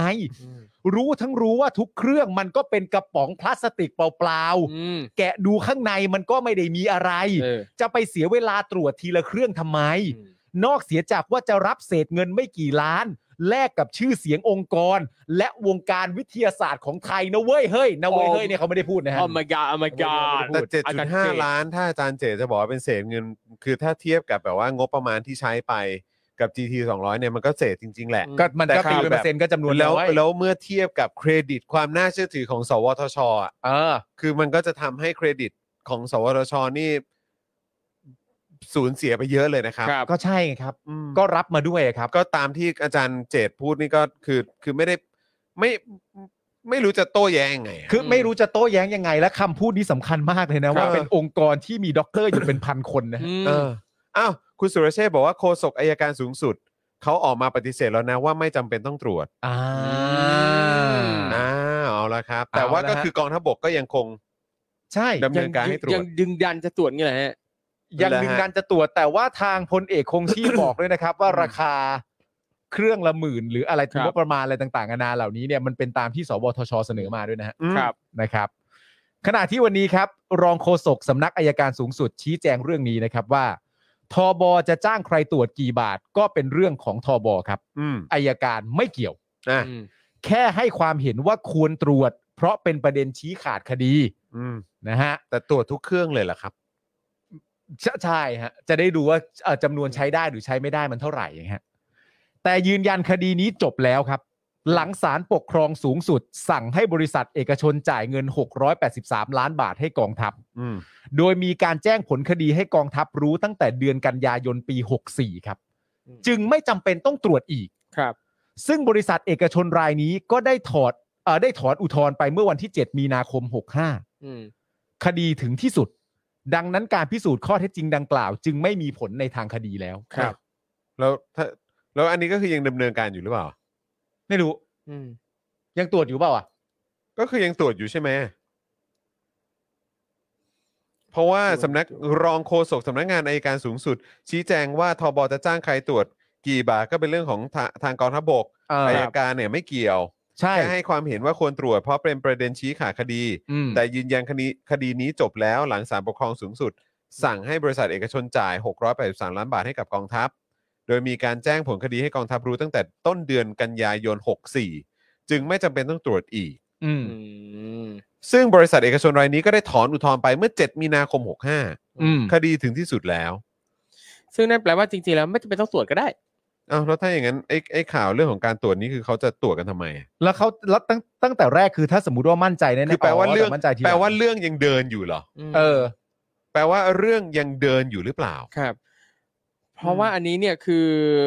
เพื่อเอ่อเขาบอกว่าเอ่อการแจ้งผลคดีเนี่ยกองทัพรู้ตั้งแต่ต้นกันยา 64 แล้วไม่จะเป็นต้องตรวจอีก แต่ว่ากองทัพบกเนี่ยได้ทำสัญญาจ้างไปนะครับ อืม เมื่อมีนาที่ผ่านมา อืม เนี่ยเอ่อพี่ชูวัตรเนี่ยเอ่อน่าจะทาง Voice นะครับบอกว่าเอ่อซึ่งอันนี้คุณชุลีพิมพ์มาเล่าให้ฟังนะครับ บอกว่าคุณชูวัตรเนี่ยพูดว่าราชการอาจจะให้ตรวจ เพราะแก้ต่างคดีแก้ต่างคดีทุจริต อืม เพราะถ้าใช้ได้บ้างเนี่ยอาจจะอ้างได้ว่าไม่ตั้งใจ อืม แต่ว่าการแก้ต่างคดีทุจริตเนี่ยมันเป็นการแก้ต่างไม่ไม่ไม่ใช่การแก้ต่างของตัวบริษัทเอกชนถูกไหมฮะ ไม่แก้ต่างให้กับคนที่สั่งซื้อ ก็ใช่คไงรับ ก็ใช่ไง เออคนที่มีส่วนกับการสั่งซื้อ ซึ่งก็คงต้องเป็นคนในกองทัพด้วยอ่ะ ใช่แต่ประเด็นก็คือว่าคนที่มีการมีส่วนในการสั่งซื้อเนี่ยมันก็ไม่เกี่ยวกับอายการแล้วไง ครับ อืม เพราะว่าอายการเนี่ยสั่งให้ตรวจสอบเนื่องจากว่าณตอนแรกเนี่ยเอ่อทางเอ่อบริษัทเอกชนหรือว่าจำเลยเนี่ยยื่น อืม อุทธรณ์ อืม ครับ เมื่อยื่นอุทธรณ์จะมีคำสั่งว่างั้นตรวจสอบดีกว่า อืม เพราะถ้าไม่ยื่นก็ปิดคดีก็จบไป อืม ครับ แต่พอยื่นอุทธรณ์มาก็ต้องตรวจสอบว่าไอ้เครื่องที่ยังเหลืออยู่นะตอนนี้ 757 เครื่องเนี่ย อืม มันใช้ได้กี่เครื่อง อืม เพื่อเป็นการผ่าพิสูจน์ว่ามันใช้ได้หรือไม่ได้จริง ๆ ซึ่ง เพื่อเพื่อจำเลย คือท้ายที่สุดแล้วมันก็ตรวจไม่ได้อยู่ มันก็มันก็ต้องชัดเจนอยู่แล้ววามันใช้ไม่ได้ ใช่ เพราะว่ามันเพราะมันก็คือมันใช้ไม่ได้ อืม แล้วจะยังดึงดัน ดึงดัน แล้วอันนี้ก็คือแปลว่ายื้อใช่ไหมล่ะ เอ ครั อบ ในความรู้สึกเราอ่ะ เพราะว่า อืม ถ้ามันจะต้องตรวจทุกเครื่องเนี่ย เออ แล้วก็เคาะราคามาแล้วเนี่ย อืม เจ็ดร้อยกว่าเครื่องใช่ไหม ครับ เออ เจ็ดร้อยห้าสิบเจ็ด เจ็ดร้อยห้าสิบเจ็ดเครื่องเนี่ย ก็คือ มันต้องใช้เวลาอีกเท่าไหร่อ่ะ ใช่ มันก็มีหลายคนตั้งข้อสงสัย ครับ นะครับผม ครับ อย่างประเด็นเอ่อเรื่องเกี่ยวกับการจัดซื้อ GT 200เนี่ยนะครับ ย้อนกลับไปตอนปี 48 นะครับ ซึ่งเป็นปีแรกที่หน่วยงานรัฐของไทยเนี่ยเริ่มจัดซื้อมาเนี่ยนะฮะพบว่ารัฐบาลของสุรยุทธ์จุลานนท์เนี่ยซื้อมา 59 เครื่อง ครับ นะครับ ต่อมารัฐบาลสมัครสุนทรเวชเนี่ย 107 เครื่อง รัฐบาลของสมชายวงศ์สวัสดิ์ 44 เครื่อง แล้วก็พีคสุดนะครับ รัฐบาลอภิสิทธิ์ครับ 547 เครื่อง โอ้โหท่วมท่วมๆกันไปเลย อืมอื้อหือ โโห ซื้อมาเหมือนไม่ได้มีข้อมูลก่อนหน้านะฮะ ฮะ ต่อมาครับในเดือนกุมภา53 นะครับสื่ออังกฤษก็ได้ออกมาแฉนะครับว่า GT 200เนี่ยเป็นเครื่องลวงโลก ใช้งานไม่ได้ทำให้อภิสิทธิ์เนี่ยหยุดการจัดซื้อแล้วก็ให้ตรวจสอบเรื่องนี้ ซึ่งผลก็ออกมานะครับว่า GT 200เนี่ยไม่สามารถทำงานได้จริงทำให้อนุพงษ์เผ่าจินดาผบทบในขณะนั้นเนี่ยนะครับจากที่เคยยืนกรานขึงขังว่าใช้ได้ผลจริงเนี่ยแต่ในที่สุดก็ต้องออกมายอมรับนะครับว่าเครื่องเนี้มันไร้ประสิทธิภาพ เออครับ โดยกองทัพซึ่งเป็นหน่วยงานของรัฐที่จัดซื้อมากที่สุดนะครับ ก็ได้ปลดประจำการเครื่อง GT 200 ที่จัดซื้อระหว่างปี 50 ถึง 52 จำนวนทั้งสิ้น 757 เครื่อง รวมเป็นเงินกว่า 682 ล้านบาทนะค ครั รับ บ แล้วกลับมาใช้เครื่องตัดสัญญาณโทรศัพท์ แล้วก็สุนัขทหารในการตรวจหาระเบิดเหมือนเดิม ส่วนผู้ผลิตและจัดจำหน่ายเครื่องตรวจจับระเบิด GT 200 นะครับของอังกฤษ 3 บริษัทเนี่ยนะครับก็ถูกสารพิพากษาจำคุก และสั่งยึดทรัพย์ 400 กว่าล้านบาทไปแล้วเมื่อปี 56 ในข้อหาจำหน่ายเครื่องตรวจจับระเบิด GT 200 ให้กับหลายประเทศรวมทั้งประเทศไทยด้วยเอ่อเรียกว่าเอ่อจัดจำหน่ายให้ประเทศต่างๆ เหล่านี้โดยการช่อโกง ครับ ขณะที่ไทยเองนะครับจนถึงปัจจุบันนะครับคดีความเนี่ยยังไม่ได้ข้อสรุป และในปี 55 ก็มีการยื่นคำร้องให้ปปชตรวจสอบ กระทั่งเวลาผ่านไปกว่า 9 ปีครับ ก็เพิ่งมามีการชี้มูลความผิด ทั้งทางอาญาและวินัย ผู้เกี่ยวข้องในการจัดซื้อเมื่อวันที่ 19 กรกฎาคม 64 ที่ผ่านมา ส่วนใหญ่เนี่ยนะครับก็เป็นคณะกรรมการจัดซื้อจัดจ้าง และคณะกรรมการตรวจรับงานจ้างจากหน่วยงาน 20 แห่งรวมเกือบ 100 คน ครับ แต่คือจริง ๆ ประเด็นที่เราเห็นชัดๆ ก็คือว่าหลังจากที่คุณจิรัตน์อภิปรายเรื่องงบอันเนี้ย ครับ ตรงเนี้ยที่เป็นที่เป็นของส่วนของกลาโหมที่ไม่ได้มีการเปิดเผยเนี่ย ครับ เอ่อสวทช เนี่ยก็ออกมาพูดเรื่องนี้ ครับ ว่าราคาเนี่ยเป็นไปตามหลักสากลไอ้ อืม หนึ่งหมื่นบาทเนี่ย อืม ครับ ส่วนทางด้านโฆษกกระทรวงกลาโหมเนี่ยก็ออกมาตอบเรื่องนี้ โดยประเด็นก็คือว่าทำไมถึงถูกให้คำแนะนำมาแบบนี้ มันเกิด ครับ เรื่องขึ้นเนื่องจากว่าผู้ขายหรือบริษัทเอกชนเนี่ยยื่นอุทธรณ์เมื่อยื่นอุทธรณ์ก็เลยต้องไปตรวจสอบ ตรวจสอบก็อยากจะตรวจสอบให้ครบเพราะมันสามารถชี้ขาดประเด็นเรื่องเหล่านี้ได้ ประเด็นคือเนี่ยคือพลเอกคงชีพโฆษโฆษกกระทรวงกลาโหมพูดเรื่องนี้เอง อืม ในขณะเดียวกัน ก็มีการมาบอกได้ด้วยว่า แต่จริง ๆ แล้วคดีมันสิ้นสุดไปแล้ว อืม อะไรวะ ก็มันสิ้นสุดแล้ว คดีมันสิ้นสุดไปแล้ว เพราะ มัน ว่าม นก็น่าจะเขาเขาก็คือตัดสินไปแล้วใช่ไหมล่ะ ก็ผลการแจ้ง ผลคดีเนี่ย แจ้งให้กองทัพรู้ตั้งแต่ต้นกันยายน 64 ครับ นี่ 65 นะ อืม แจ้งไป แล้วคือยังไงคือหมายความว่า 7.5 ล้านนี้เราก็คงเสียไปเปล่าๆ เพราะยังไงก็ตรวจออกมายังไง ก็มันก็คงไม่มีเครื่องไหนใช้ใช้ใช้การได้อยู่แล้ว 64 เออ ครับ แล้วจะทำไปเพื่ออะไรอ่ะ ใช่และคำถามคือแล้วสรุปสุดท้ายแล้วเงินเหล่านี้ถูกใช้จ่ายไปหรือเปล่า ครับ ก็ก็เดี๋ยวก็คงใช้แหละ เพราะ เออ ก็คือถ้าเกิดเขาบอกว่าในแง่ของว่าก็ต้องตรวจสอบ เผื่อว่าจะทำให้เห็นว่า เออแบบคนที่สั่งซื้อไม่ได้ตั้งใจก็แบบว่า ครับ ก็ศาลตัดสินเอ้ยก็ตัดสินทางทางปกครองไปแล้วไม่ใช่หรอ ใช่ คือยังต้องอะไรอีก ไม่ตัดสินไปแล้วและแจ้งผลให้กองทัพรู้ไปแล้วด้วย ครับ ก็เลยก็เลยรู้สึกไงว่าจริง ๆ แล้วมันก็คือเกมเกมยื้อ เออ แค่นั้นเลย ใช่ มันก็คือเกมยื้อเท่านั้นแหละครับ แต่ทีนี้ไอ้เกมยื้อที่ว่าเนี่ย มัน ครับ ต้องยื้อกันอยู่บนสัดส่วนของการที่ว่ามึงเอาแองโกไหนมายื้อเรื่องนี้อะ อืม แต่ณตอนนี้แองโกที่มึงสามารถจะยื้อได้ หรือมุมที่มึงสามารถสร้างประเด็นมายื้อได้ ถ้าอ่านตามเนี้ยมันไม่เหลือแล้วไง ครับ มันไม่มีแล้ว จะอะไร มึง อีก จะอะไรได้ยังไงอ่ะ อืม เท่านี้ก็แถแล้วกว่านี้แถชิบหายเลยนะ เนอะ แล้วเนี่ยมีอีกคนนึงตอนนี้อาจารย์อาจารย์ออส อืม จากทางฝั่งของเอ่อมหาวิทยาลัยเกษตร ครับผม ออกมาบอกว่าในความเป็นจริงแล้วเนี่ยสิ่งที่เขาต้องการนะตอนนี้คือเขาขอเขาขออาสาสมัคร อืม 757 คน ครับ ทำให้ฟรีทุกอย่างไม่คิดเงิน ครับ ในการที่จะตรวจสอบผ่าพิสูจน์เครื่องเนี้ย อื 757 เครื่อง ครับ แล้วเขาฟรีด้วยไม่คิดเงินหมื่นหนึ่งเขาก็ไม่เอา ครับ แล้วเขาขออุปกรณ์แค่ชิ้นเดียวด้วย อะไรฮะ ไขควง แค่นั้นเลย พอเลย จบ จุก ครับ จิกจุกจิกจุกจิกแล้วเปิดด้วยแล้วเขาบอกจะทำเป็นแบบว่าเออเป็นแบบกินเนสกินเนสเวิลด์เรคคอร์ดด้วยนะ อืม เฮ้ย ผ่า เท่ พิสูจ จัด น์ผ่าพิสูจน์อย่างเร็วที่สุด เออ ให้มันได้อย่างนี้ แค่เองครับ อยากเห็นเหลือเกิน อยากเห็นเหลือเกิน คือพวกคุณเล่น มึ อะ ง ไรกัน เจ็ด นี่ย ล้านห้ากูซะแล้ว แล้ว ครั ส บ วทช นี่ก็คือกับเงินเจ็ดล้านห้าเนี่ยก็คือคุณก็จะเอาชื่อเสียงและความน่าเชื่อถือของคุณ จริง มาเดิมพันกันอย่างเงี้ยนะ อืม สวทช สามารถตอบอย่างนี้ได้ไหมว่าเออเราไม่ได้มีส่วนเกี่ยวข้องเราแค่รับคำสั่ง อืม จากกองทัพหรือใด ๆ ก็ตามที่บอกว่าเออณตอนนี้คดีอยู่แบบนี้นะ คุณเมธีต้องครับ ตรวจไอการตรวจนี่ใช้เงินเท่าไหร่หนึ่งหมื่นอ่ะหนึ่งหมื่นก็ อื หนึ่ ม งหมื่น อืม ผู้รับคำสั่ง ไม่ ครับ แล้วในฐานะเป็นนักแบบเกี่ยวข้องกับวิทยาศาสตร์เกี่ยวข้องอะไรต่างๆเหล่านี้ คือไม่สามารถจะ ให้คำแนะนำหน่อย ให้คำแนะนำอะไรได้เหรอว่าอ๋อจริง ๆ ไม่ได้ต้องตรวจแบบว่าทั้ง 700 เครื่องหรอก เออ คือจริง ๆ แล้วถ้ามันมาจากแหล่งผลิตเดียวกัน แล้วก็ตรวจสอบอย่างนี้อย่างนี้อย่าง ค นี้ รับ ได้เบื้องต้น เอออ่ ะเต็มที่ 50 เครื่องหรืออะไรแบบเนี้ยก็ว่ากันไป แค่นี้เองอะไรแบบเนี้ยคือแบบ อืม ไม่ได้จำเป็นต้องขนาดนั้นอะไรแบบเนี้ย ใช่ เออมันก็สามารถยืนยันได้แล้วเลย เออ ตามหลักวิทยาศาสตร์อะไรก็ว่ากันไป แต่คือแบบมึงต้องตรวจกันหนึ่ง ค แบ รั บบ เขาเรียกอะไรแบบเจ็ดร้อยห้าสิบเจ็ดเครื่องเลยเหรอ ใช่ ราคาหมื่นด้วยนะ เอ เค อ รื่องละหมื่นบาทด้วยเนี่ยนะ แล้วนี่แบบเข้า คือ เข้ามาดู คือ ห มั น้า นคือมันใช้เครื่องหรื ครั อบ อุปกรณ์อะไรในการตรวจสอบวะคือตรวจสอบแบบ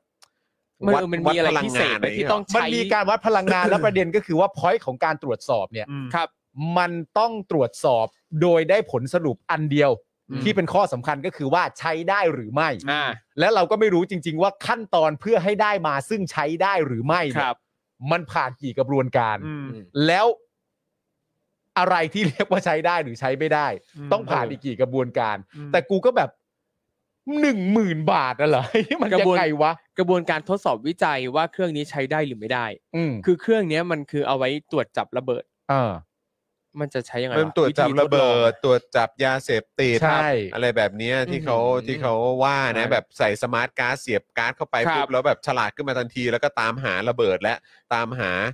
เอ่อยาเสพติด อืม ได้เลยอะไรอย่างเงี้ย เผลอๆเครื่องสแกนผีในรายการอ่ะ ยังดูของจริงมากกว่าอีก เออ ก็เข้าถึงแซวไม้ล้างป่าช้า ก็มันก็คือไม้ล้างป่าช้าแหละ เออ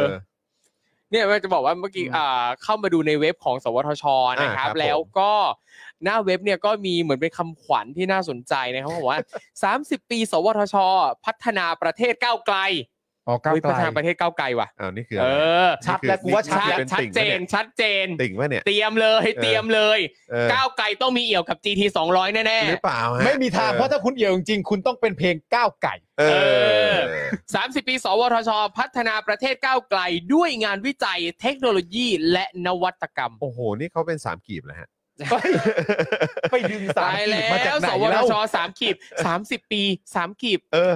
เชื่อมโยงกันเห็นเห็น โอ้โห สามสิบปีสามกีบก้าวไกล ชัดเลย ชัดเลย โอ้โห ชัดเล ชัดเลย ย ใช่ จบ แล้วแหละ แล้วจบ ชัด แว เลย ใช่แล้วแหละ นี่ไง สรุปว่า จ ผู้อ ริงๆ ยู่ แล้ว เบื้ เป็ อน งหลังจี เป็ ที น สองร้อย เป็นนาตาชาใช่ไหมเนี่ย ชัด จริง เลย ครับผมเนี่ยไม่ธรรมดา ชัดเลย เอาข่าวนี้มาบอกคุณจิรัตน์หรือเปล่าเนี่ย ใช่ ครับ แน่ๆเลย เออ แน่ๆเลย ไม่งั้นคุณจิรัตน์จะไปรู้มันจากไหน เออ อืม นี่ คุณ เสียม คุ แม ณ งไป ท็อปบอกว่าผมเคยโดนตรวจค้น เพราะเจ้าเครื่องนี้หันใส่ปรากฏว่าใต้เบาะมีแค่เสื้อฝน จริงปะเนี่ย อืม แล้วคุณท็อปเคยเห็นวิธีการทำงานของมันไหมฮะ มันยังไงฮะ คือเขาได้ทำให้ดูไหมแล้วมันก็แบบว่าวีดหมุนไปทางนั้นหรือเปล่า เพราะจำได้เลยไอ้ตอนช็อตที่เขาแบบมามาเทสกันเลยเนอะ ครับ แล้วตอนนั้นคุณสรยุทธ์สัมพงษ์สัมภาษณ์แล้วไก่อูอะไรต่างๆ ก็ออกมา อ่า แบบมันใช้นั่นเออเกี่ยวกับ พูดว่าอะไรสนามไม่เหล็กหรืออะไร ค ก็ รับ ไม่ สนามแม่ รู้ เหล็ก พูดอะไรพลังงานหรืออะไรสักอย่างแล้วก็แบบ ไม่แล้วเขาขึงขังมากเลย เออ จริงๆอืมดูแบบอืมมั่นใจจริงจังมากเลย แวแบบ ว่า พอ มัน พูด ใช้ ถึง ได้ เรื่องพลังงานพูดเรื่องอะไรแบบนี้กูก็นึกถึงแต่เจนยานทิพย์ไง ใช่ เออ ครับผม นมีพลังงานอะไรบางอย่าง เออ ซึ่งก็แบบเราก็รู้ๆกันอยู่ว่าเจนยานทิพย์คือทำรายการอะไรไง ใช่ เออแต่นี่คือกูกำลังนั่งดูแบบคนใส่เครื่องแบบ แล้วก็มองแบบมองตาผู้ให้สัมภาษณ์เอ้ยผู้สัมภาษณ์อย่างจริงจัง แล้วก็แบบว่าสามารถพูดอะไรแบบนี้ออกมาได้นี่คือกูแบบ ใช่ มึงนี่สุดยอด มั มาน ก นี่ เลย สุดยอดจริง ๆ สุดนะยอด ครับ จริงว่ะ แล้วสุดท้ายจะจะรับ เออ จะรับทั้งหมดนี้ไปด้วยความว่าถูกหลอก เออ อืม ถ้าสมมติว่าเขาถูกหลอกจริง ๆ เนี่ย เออ ครับ มันก็มีคำพูดให้เขานะฮะ ฮะ ยังไงสิยังไงสิยังไง เออ สิ แต่ว่าแต่ว่าเราไม่ต้องพูดก็ได้ไง เอาไม่ต้องพูดก็ได้ แต่ว่าถ้า เออ คุณจะรับทั้งหมดนี้ไปในแง่ของการที่แบบว่า ว้าวพวกฉันถูกหลอกอะไรอย่างเงี้ย ครับ จริง ๆ ผมว่าพวกเราก็มีคำพูดอยากมอบให้เขา อ่าใช่ครับ ว่า ผม ว่าว่าว่ามันมันควรจะเป็นคำพูดว่าอะ ค ไร รับ อะไรเงี้ย เออคุณผู้ชมบอกมาได้นะ ว่าไม่ เ ได้เนี่ย อ เอ อ อ บอก เขา มาได้นะ ถูกหลอกจริง เออ ครับนะครับผม ตอนไปเรียนที่มอ ปัตตานีเนี่ยเขาเคยเอามาตรวจ รถตามด่านครับ ที่ตลกคือมี มี การ์ดตรวจจับด้วยแซดใส่การ์ดโปเกมอนคงเจอโปเกมอนนะ อ๋อวิธีเป็นอย่างนี้เหรอฮะ ตรวจ ครับ จับ ผม เหรอ ใช่เขาเสียบการ์ด การ์ดเป็น ด้านล่างไง อ๋อ เสียบการ์ดมันมีเป็นการ์ดอยู่มันเป็น เหมือนเครื่องรูด มัน บัต มี ร รูปป่ะมีรูปไหมพี่ใหญ่เออ หน้าตาที่แบบ ขึงขังแววตามั่นใจ เด็ก อัน มาเชียร์ นี้อ่ะ เนี่ย การ์ดเนี่ย ป็ GT สอง การ์ด ร้อย างเงี้เออเนี่ยอ่ะเดี๋ยวรบกวนขอ อ๋อ ภพ เขาเรียกว่า หน่อ เซนเซอร์กา เซ็น ร์ด เซอร์การ์ด เซนเซอร์การ์ดนะครับ ก็ต้องเซ็นเซอร์จริง โอ้ สุดยอดมากอ่ะคือแบบคือมันจะอัจฉริยะไปไหนอ่ะ ว่ามัน เสียบการ์ดอะไรเครื่องนั้นก็อ๋อโอเคฉันรู้แล้ว เออ ต้องตรวจจับอะไร ฮะ มันติ๊งต้องอ่ะ อืม แล้วก็คือแบบไปเอาความมั่นใจมาจากไหนมาซื้อเครื่องนี้ไว้เนี่ยกูไม่เข้าใจแต่ก็ ย้ำอีกครั้งนะครับ อืม ว่าเอ่อ นะฮะ ผู้ผิดนี่ติดคุกไปแล้วนะฮะ ครับผม ออกมาแล้ว 2 ปีด้วยนะค ครับ รับผม นี่เซนเซอร์การ์ด GT 200 ๆ ตรวจ ไอ้เหี้ยเออ สุดจริงครับนะฮะ เอ อ่ะ อเผลอๆนี่หันมาอีกทีไอ้ตรงแบบ ครับ ไอ้แท่งยาวๆนี่ ครับ เขาไปใช้แดกก๋วยเตี๋ยวต่อได้เลยนะ ครับ อร่อยเลยนะฮะ เออใช่หลายคนก็พูดว่ามีคุณหมอชื่อดังท่านหนึ่งนี่ก็พังเพราะ GT 200 เหมือนกัน โอ้คุณหมอชื่อดังตอนนี้ก็ยัง เ ดังอยู่ฮะ คุณหมอชื่อ ใช่ ดังนะฮะ เอ้ยผมเคยเจอคุณหมอที่อียิปต์ด้วยนะ อ๋อเหรอฮะ ตอนตอนผมไปอียิปต์อ่ะ อ่าฮะ แล้วก็เจอพัก คุณ โร หมองแรม ไป เดี ทำ ยวกัน อ๋อเหรอฮะ ใช่ ฮิวตันปะฮิวตันปะ ไม่ใช่ อ๋อไม่ ไม่ ใช่ ใช่ ฮิวตันเหรอ ใช่โรงแรมอะไรวะจำไม่ได้ละ เออเออ อ๋ เอ อ อครับ นั่นแหละ ผม คุณหมออาจจะไปผ่ามัมมี่ ครับผม นึกว่าไปที่ไป GT 200 GT สองร้อยที่หลุมมัมมี่ต่าง คุณเคน มันตรวจจับอะไรอะ ๆใช่ คุณเคนบอกว่าต้องรูปคุณจอมขวัญตอนแงะเหรอครับ หน้าอย่างเหวอเหรอฮะ นี่ เหรอ มีด้วยเหรอ เออ เดี๋ยวต้องไปลองหาดูนะ เออ นี่คุณศรัทธาบอกว่าแต่ถ้าคนใช้นอมไม่พอมันตรวจไม่ได้นะครับ อ๋อเหรอครับผม ใช่ แล้วก็คือแบบพอชื่อของอนุพงศ์มาอีกแล้วนะฮะ อ่า แล้วก็อนุพงศ์ก็เป็นผู้ เออเป็น เอ่อ รัฐมนตรีมหาดไทยนะ หา ฮะ ไทยฮะ เออ อยู่มากี่ปีแล้วฮะเนี่ย หลายคนเรียกเขาว่าป๊อกกี้ เออ ป๊อกกี้นะฮะ นี่ ออ เราเรียกเขาว่าป๊อกเด้ง ครับผม นี่ นะครับผม รออยู่ว่าเมื่อไหร่จะ on the run นะ เออ เออ ถึงเวลา ถึงหรือยัง คุณท็อปบอกว่าดีนะ มันไม่เสียบการดแล้วแปลงร่างกัน อืม โอ้ครับ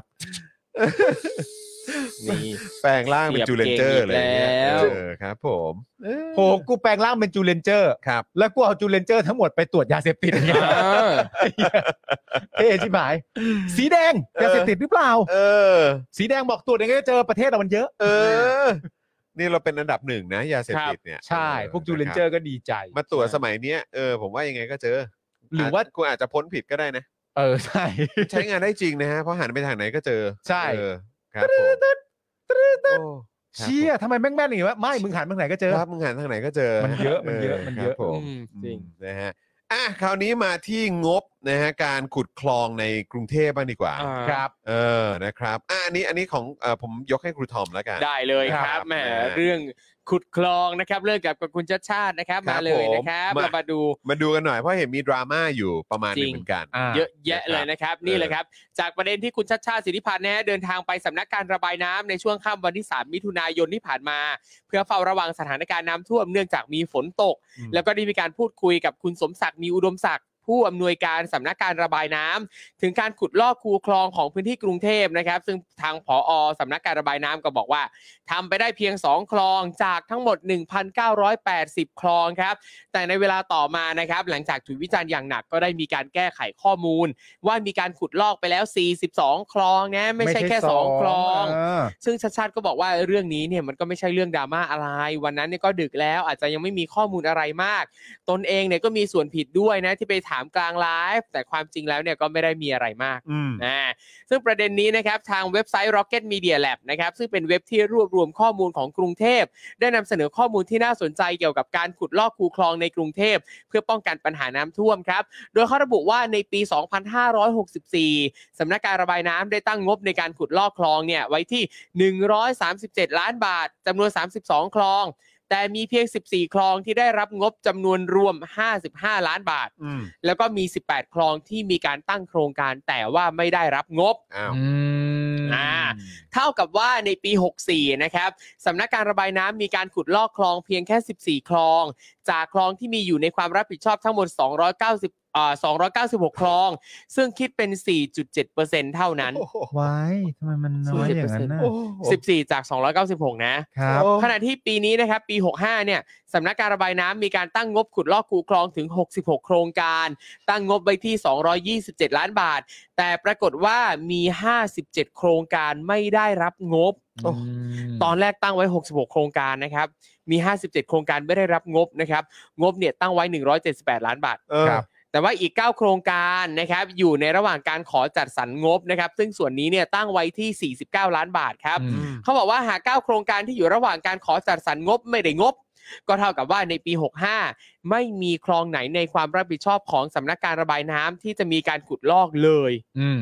แต่นะฮะแต่นะครับ อันนี้ต้องย้ำว่า แต่ว่านั่นไม่ได้หมายความว่ากรุงเทพจะไม่มีการขุดลอกคูคลองเลยนะครับ เพราะว่าก็ยังมีส่วนขุเอ่อมีคลองที่อยู่ในความรับผิดชอบของสำนักงานเขต คือเขาแยกกันคลองส่วนหนึ่งนะครับ อยู่ในความรับผิดชอบของสำนักการระบายน้ำ ครับ อีกส่วนหนึ่งเนี่ยของสำนักงานเขตนะครับ แต่จากข้อมูลนะครับเราก็พบว่าในแต่ละเขตนะครับ จะมีโครงการขุดลอกคูคลองในแต่ละปี ซึ่งเป็นคลองที่อยู่ในความรับผิดชอบของสำนักงานเขต อืม โดยจะใช้งบประมาณจากแผนการจัดการระบายน้ำและแก้ไขปัญหาน้ำท่วม อืม หมวดค่าที่ดินและสิ่งก่อสร้าง หรือในหมวดค่าตอบแทนใช้สอย ซึ่งในแต่ละเขตเนี่ยนะครับก็จะได้ไม่เท่ากัน อืม แต่ละปีก็ได้ไม่เท่ากันด้วย ครับ แต่ละปีทุกเขตจะมีการขุดลอกคลองที่อยู่ในความรับผิดชอบ แต่งบที่จำกัดเนี่ยนะครับทำให้แต่ละเขตเนี่ยไม่สามารถขุดลอกได้ครบทุกคลอง และตัวงบก้อนที่จะนำมาใช้ในการจ้างเหมาขุดลอกคลอง ก็ยังเป็นงบที่ต้องนำไปใช้ในส่วนอื่นร่วมอีกด้วย อืม เช่น การขุดลอกท่อระบายน้ำ อืม คือไม่ใช่ขุดลอกแค่คลอง แต่ยังขุดลอกท่อระบายน้ำด้วย จึงยิ่งทำให้เขตเนี่ยมีการขุดลอกคลองน้อยลงไปอีก อ่า คือ ม แบบนี่เรานั่งนั่งดูรายละเอียดข้อมูลเหล่านี้ ครับ คือไอ้คำว่าเหมือนแบบมันมันความรู้สึกมันเหมือนแบบดินพอกหางหมูเนาะ ปัญหามันหมักหมม มันหมัก ใช่ หมมมานานแค่ไหนแล้วเนี่ย ครับ แล้วนี่ก็คือแบบว่าในยุคผู้ว่าอัศวิน เออ ใช่ไหมผู้ซึ่งได้รับการแต่งตั้งมา จิ้ม จิ้มเลือกมา ครับ โบ๊ะเลย แล้วก็ยุคก่อนหน้านั้นก็คือยุคหม่อมใช่ไหม ใช่ ครับเออซึ่งก็แบบว่าก็ไม่เลือกเราเขามาแน่ ครับ เออ แล้วก็แบบแล้วก็ช่วงนี้ก็มีคลิปอะไรที่มันออกมาที่เป็นคลิปแบบเขาที่คลิปแบบเสียน้ำตา ครับอ่า เออที่ ใช่ เห็นเห็ใช่ใช่ นมันมีคลิปเสียน้ำตา ใช่ที่ ข ไม่ อง ได้ดู ของหน้าแบบ สีน้ำตาลที่ตอน ตอนช่วงน้ำท่วม ยิ่งรักนะษณ์โทรไปหาตอนค่ ตอน อ๋อ ตอนมืดแหละ ตอน เออ ตอนดึกอ่ะเอ ำ อ ใช่โทร เออ ให้มาช่วยแก้ปัญหา เออแก้ปัญหาของน้ำท่วมกรุงเทพอ่ะ ครับ เออแล้วก็เหมือนแบบเป็นคลิปที่เขาว่ากันว่าเสียน้ำตา อืม เออแล้วก็นั่ง โถโถ แบบยืนที่เขายืนให้สัมภาษณ์อ่ะ อืม ก็ เออ ขอเป็นกำลังใจ แล้วก็ เออแล้วก็ยุคก่อนหน้านั้นอีกก็คืออ ม ผู้ว่าก็เป็นใครอีกอะ ครับ ใช่ไหม เออ คือแบบไอ้เฮียคือทำไมมันดูแบบ ดินพอกหางหมูหมักหมมแบบว่าดูกรุงกทมนี่ขยะใต้พรมเยอะเหมือนกันนะเนี่ย โอ้ยไม่ธ เย รรม อะ ดา มากเยอะมา แล้ว ก น่าสนใจนะว่าถ้าเกิดว่ากทมเนี่ย ถูกแบบว่าถูกไดเซกอะเขาเรียกว่าอะไรนะถูกผ่าตัดอะ เออ อืม แล้วก็แบบว่าเอามาให้ดูถึง ชำแหละ ความบบ ชำชำแหละแหละชำแหละให้ดูถึงแบบ ให้เห็นถึงความ ที่มันพอกมา ความ ใช่ พอกมาแล้วก็ เออ แบบว่าทำงานอะไรยังไงตรงไหน ครับ ที่มันจะมีประสิทธิภาพไม่มีประสิทธิภาพ หรือ เออ ไอ้ตรงไหนที่เป็นตัวปัญหาหรือตรงไหนที่แบบต้องได้รับการแก้ไข มันน่าสนใจนะ ถ้าบอก ครับ ว่าเป็นตัวอย่างให้ อืม ประชาชนทั้งประเทศได้เห็นนะ เออ ว่าเนี่ย ปัญหามันเป็นแบบนี้ อืม แล้วปัญหาเนี่ยมันมีที่มาที่ไปอย่างไรจากยุคไหนใครอะไรยังไงบ้าง เออ แล้วมีวิธีการจัดการแก้ไขปัญหา มันน่าจะเป็นแรงบันดาลใจจริง ครับ ๆ ย้ำอีกครั้งนะ อืม ในเรื่องของการที่ประชาชนจะออกมาเรียกร้องการกระจายอำนาจและการเลือกตั้งผู้ว่า ใช่ ครับ แล้วก็สะท้อนไปถึงการที่รัฐบาลเนี่ยจะมีความน่าเชื่อถือหรือความน่าไว้ใจ ครั ก็ บ คือมันก็อยู่ที่ประเด็นความโปร่งใส ครับ ซึ่งกับรัฐบาลที่อยู่มาเข้าสู่ปีที่ 9 เนี่ย อืม มันก็เป็นตัวอย่างที่ชัดเจนว่ามันไม่มี เออ เออ แล้วก็คือแบบมันน่าจะเป็นแรงผลักดันที่เกิดการการแบบตื่นตัวอะไรต่างๆ มากยิ่งขึ้น ครับ เข้าไปอีกนะ ใช่ เพราะมันจะมี อืม ความรู้สึกว่าน้อยกว่านี้ไม่ได้ไง ใช่ ครับมันเป็นมาตรฐานของสังคมว่าน้อยกว่านี้ไม่ได้ ใช่ ในเมื่อก็เห็นปัญหากันอย่างวง แล้ว กว้าง อีกอ แล้ ย่าวง อะ คนนี้ทำได้แล้วทำไมคนอื่นทำไม่ได้ ครับ ใช่ ใช่ไหม ถ้าตั้งคำถามว่า เอ้ยเอ่อคนนี้มันนั่นนู่นนี่อะไรต่างๆนานาแต่คนนี้ก็เดินดูเข้าไปร่วมงานกับใครตอนไหนที่ไหนก็ ต ได้ อนไหน ทั้งมด ก็ได้ด้วยนะ ตอนไหน ครับ อะไรต่างๆนานาก็ได้ แล้วสุดท้ายพอคำถามมันย้อนกลับไปแล้วแบบแล้วทำไมอีกคนนึงทำไม่ได้ เออ อันนี้ก็จะเป็นคำถามที่เป็นแบบหลักฐานชัดเจน ครับ ว่าว่าทำไมถึงเป็นอย่างนั้น จริงครับ ครับ นะฮะ นอกจากปัญหามากมายดินพอกหางหมูสิ่งต่างๆที่ซุกใต้พรมแล้วเนี่ยอีกอย่างหนึ่งมันมันก็ทำให้เห็นว่าการจัดสรรงบประมาณไปให้เขตต่างๆ เพื่อจัดการแก้ปัญหาให้พี่น้องประชาชนเนี่ยยังทำได้ไม่ดีด้วย อืม ในที่ผ่านมานะครับเพราะอย่างตัวนี้เห็นไหมคืองบที่ต้องใช้ขุดลอกคูคลองเนี่ยจริงๆแล้วเราก็ไม่ได้ใช้สำหรับขุดลอกคูคลองทั้งหมด แต่ยังต้องแบ่งงบตรงเนี้ยไปทำส่วนอื่นๆด้วย นั่นแปลว่างบประมาณที่ลงไปแต่สำนักงานเขตเนี่ยก็ยังไม่เพียงพอด้วยซ้ำนะครับ ก็ต้องดูเรื่องเกี่ยวกับ อืม การจัดสรรงบประมาณให้เหมาะสมกว่านี้ด้วย อืม ก็ นะ คือ ครับ แบบว่า แล้วคือมันแบบอย่างไอ้ภาพที่เห็นวันนี้ที่มีคนถ่ายรูปมาแล้วแชร์กันในโซเชียลที่เป็นแบบขนาดตัวเงินตัวทองยังนอนอืดตายอยู่แบบใน เออเออเออเออ คลองอยู่เลยแล้วคือแบบประเด็นเรื่องของน้ำท่วมนี่คือสิ่งที่อยู่คู่กับกทม ครับ นะ ใช่ คือมันไม่ได้เป็นเรื่องที่น่าภูมิใจนะแต่ อืม คือมันเป็นเรื่องที่แบบว่า มันเป็นเช่นนั้น พูดถึงกรุงเทพก็ต้องมีน้ำท่วมอยู่ในแบบท็อป 5 อ่ะ เออ ซึ่งแบบมันคือสิ่งที่เกิดขึ้นทุกปี ใช่ ทุกหน้าฝนหรือแม้กระทั่งขนาดไม่ใช่หน้าฝน เออ แล้วฝนตกลงมาแม่งน้ำยังท่วมเลย เอ อะ อ คือแบบมันเป็นเหมือนหนึ่งใน priority อ่ะ เออ หนึ่งในสิ่งสำคัญที่ต้องทำอ่ะ ใช่ แล้วคือแบบอ๋อนี่คือปี 64 เนี่ย คลองที่อยู่ในความรับผิดชอบทั้งหมด 296 คลองเนี่ย มีการขุดลอกคลองไปเพียงแค่ 14 คลองคือ ม 4.7%เท่านั้น ถูก ในปี 64 ใช่ หกสี่นี่มันอยู่ในยุคใครนะ กูจำชื่อไม่ อัศวิน ได้ ไง อัศวิน อัศวินวินวินไง อัศวินวินวินวินนี่อ๋อ อัศวิน วินนี่เข้าใจแล้ววินนี่ จริง เออ แล้วก็เนี่ย แล้วก็อย่างที่คุณผู้ชมส่งมาบอกว่าอัศวิน 80,000 ล้านชาติชาติได้งบ 94 ล้านเหรอ คือแบบคือท้ายสุด อืม ตอนนี้คือมีงบเหลืออยู่ 94 ล้านใช่ไหม สำหรับปีหกห้า เออ ซึ่งปีหกห้าเข้าปีหกก็หนึ่งตุลา ครับ หนึ่งตุลาก็งบใหม่ คุณอาคิโกะบอกว่ารอผู้ว่าเปิดสัญญาสายสีเขียวอยู่รับรองต้องมีว้าวอีกแน่ อืม ผมบอกเดือนหนึ่งนี่ ครั ย้ำ บ คุณผู้ชมนะครับ อย่าลืมไปดูเจอข่าวตื้นที่เราคุยกันเรื่องกรุงเทพธนาคมนะ อ่า ครับผม สามหนึ่งสามหนึ่งหกใช่ไหม สามหนึ่งหก สามหนึ่งหกนะไปดูกันครับ วอร์มร่างกายไว้ก่อนเลยครับ เออ วอร์มร่างกายคุณผู้ชมไว้ก่อนเลย วอร์มแบบ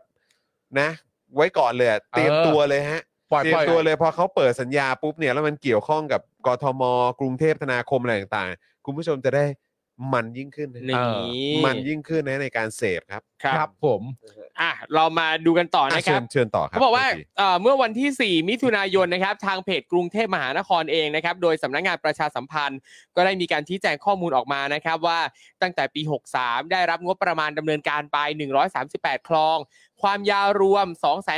282,355 เมตร ต่อมาในปี 64 นะครับได้งบขุดลอกเนี่ย 42 คลอง รวมระยะทาง 88,977 เมตร ส่วนปี 65 นี้นะครับได้รับงบประมาณขุดลอก 42 คลอง รวมระยะทาง 61,134 เมตร แบ่งเป็นงบประมาณประจำปี 32 คลอง จะแล้วเสร็จภายในเดือนมิถุนายน 65 และส่วนที่สภากรุงเทพมหานครเห็นชอบ ให้จัดสรรงบประมาณเพิ่มเติมอีกจำนวน 10 คลอง ขณะนี้เนี่ยนะครับก็กำลังอยู่ระหว่างหาตัวผู้รับจ้าง คาดว่าจะได้ตัวผู้รับจ้างภายในเดือนมิถุนายน อืม และจะดำเนินการให้แล้วเสร็จภายใน 90 วัน หากดำเนินการขุดลอกคลองแล้วเสร็จก็จะเพิ่มประสิทธิภาพการรองรับ และระบายน้ำในคลองเมื่อฝนตกได้ดียิ่งขึ้น คือมันต้องเป็นอย่างนั้นอยู่แล้วนะฮะ ถ้าเกิด ใช่ มันทำสำเร็จแล้วนะฮะ ใช่ครับ ซึ่งก็เอ่อจะทำเสร็จก็เข้าหน้าหนาว ใช่ อืม ฝนไม่ ตกด้วย ใช่ ไม่คือวันวันนี้มันมีจริง มันมีหลากเรื่องหลายประเด็นนะไอตัว ครับ ไอตัวนี้ก็น่าสนใจนะ ตัว เออง บงบที่เหลือที่ ครับ ข ผ อง ม กทมอ่ะ ครับ เก้าสิบสี่ล้านอ่ะ อืม แล้วผมก็ไปเจออารมณ์แบบว่าเอ่อชาวกะทิน้อยใหญ่อ่ะ ครับ เขาให้ความเห็นเกี่ยวกับเรื่องเนี้ย อืม ไปทางไหนรู้ไหม ว่า เขาให้ความเห็นไปในทางประมาณว่า เหมือนอารมณ์นะตอนนี้พอข่าวมันกระจายออกไปว่าอ๋องบทั้งหมดทั้งมวลเนี่ย ณ ปัจจุบันในปีงบประมาณ 65 เนี่ย ชัดชาติมีให้ใช้ 94 ล้านเนี่ย อืม เขาไปในทางประมาณว่า อ๋อ เตรียมแผนการไว้แล้วใช่ไหมว่าถ้าเกิดทำไม่สำเร็จจะหาข้ออ้างว่าอะไร โอ้โหย อืมเหนือรู้เรื่อง เท่จริงเลยเหี้ย จ้า แล้วประเด็นก็คือว่าอะไรรู้ไหม ครับ สลิมมันเป็นสลิมจริงๆนะเว้ย ครับ ครับ คือมันลืมไปเลยอะว่าประเด็นสำคัญที่ควรจะพูดถึงอะคือทำไมงบประมาณมันถึงเหลือแค่นี้อะ ใช่ ครับแล้วที่ผ่านมาทั้งหมดที่ถูกใช้ไปเนี่ย ก่อนจะเข้าใหม่คือหนึ่งตุลาเนี่ยทำไมมันถึงถูกใช้ไปมากมายขนาดนั้น แล้วสภาพกทมอ่ะ แล้วสภาพ เป็น ก ยัง ท ไง ม นส่ ก็อย่างที่ มบ ตาเห็นเลย ใช่ครับ มันไม่ได้พูดเลยว่า ณตอนนี้เนี่ย 94 ล้านทำไมเหลือ 94 ล้านให้ใช้ อืม แต่เป็นการพูดประมาณว่า อ๋อ นี่คือแผนตั้งรับว่าจะทำแบบไม่ประสบความสำเร็จ อ่า ใช่ไหม ครับ เฮีย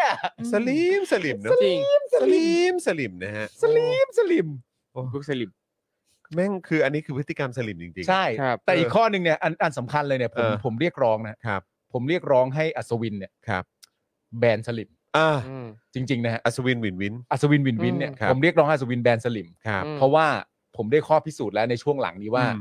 สลิมไม่จริงใจกับอัศวิน เออ คุณรู้ปะว่าข้อมูลอะว่าอัศวินได้ทำอะไรมาบ้างในช่วงที่ผ่านมา อืม ออกมาเยอะที่สุดช่วงไหนรู้ไหม ตอนไหนฮะ หลังจากชัดชาติเป็นผู้ว่าแล้ว ครับ นี่เอมันอ เป็นข้อพิสูจน์นะฮะ เออ ครับ เออเออ ข้อพิสูจน์ว่าอัศวินได้ทำอะไรมาบ้าง อันนั้นก็อัศวิน อันนี้ก็อัศวินเนี่ยทั้งหมดเนี้ยเนี่ยออกมาหลังจากที่ชัดชาติเป็นผู้ว่าแล้ ครั ว บผม และจะเอาให้หนักกว่านั้นออกมาหลังจากที่ชัดชาติเริ่มต้นไลฟ์สดด้วยนะ เอ ครับ อเออ หลังจากชัดชาติเริ่มต้นไลฟ์สดเนี่ย ข้อมูลอัศวินว่าทำอะไรมาบ้างเนี่ย ครับ ออกมาทันที ครั ถ้า บ เขาเน้น ครับ พูดไม่เน้นท ใช่ เออ คำถามคือทำไมไม่ช่วยเขาหาเสียง เอ ล่ะ อ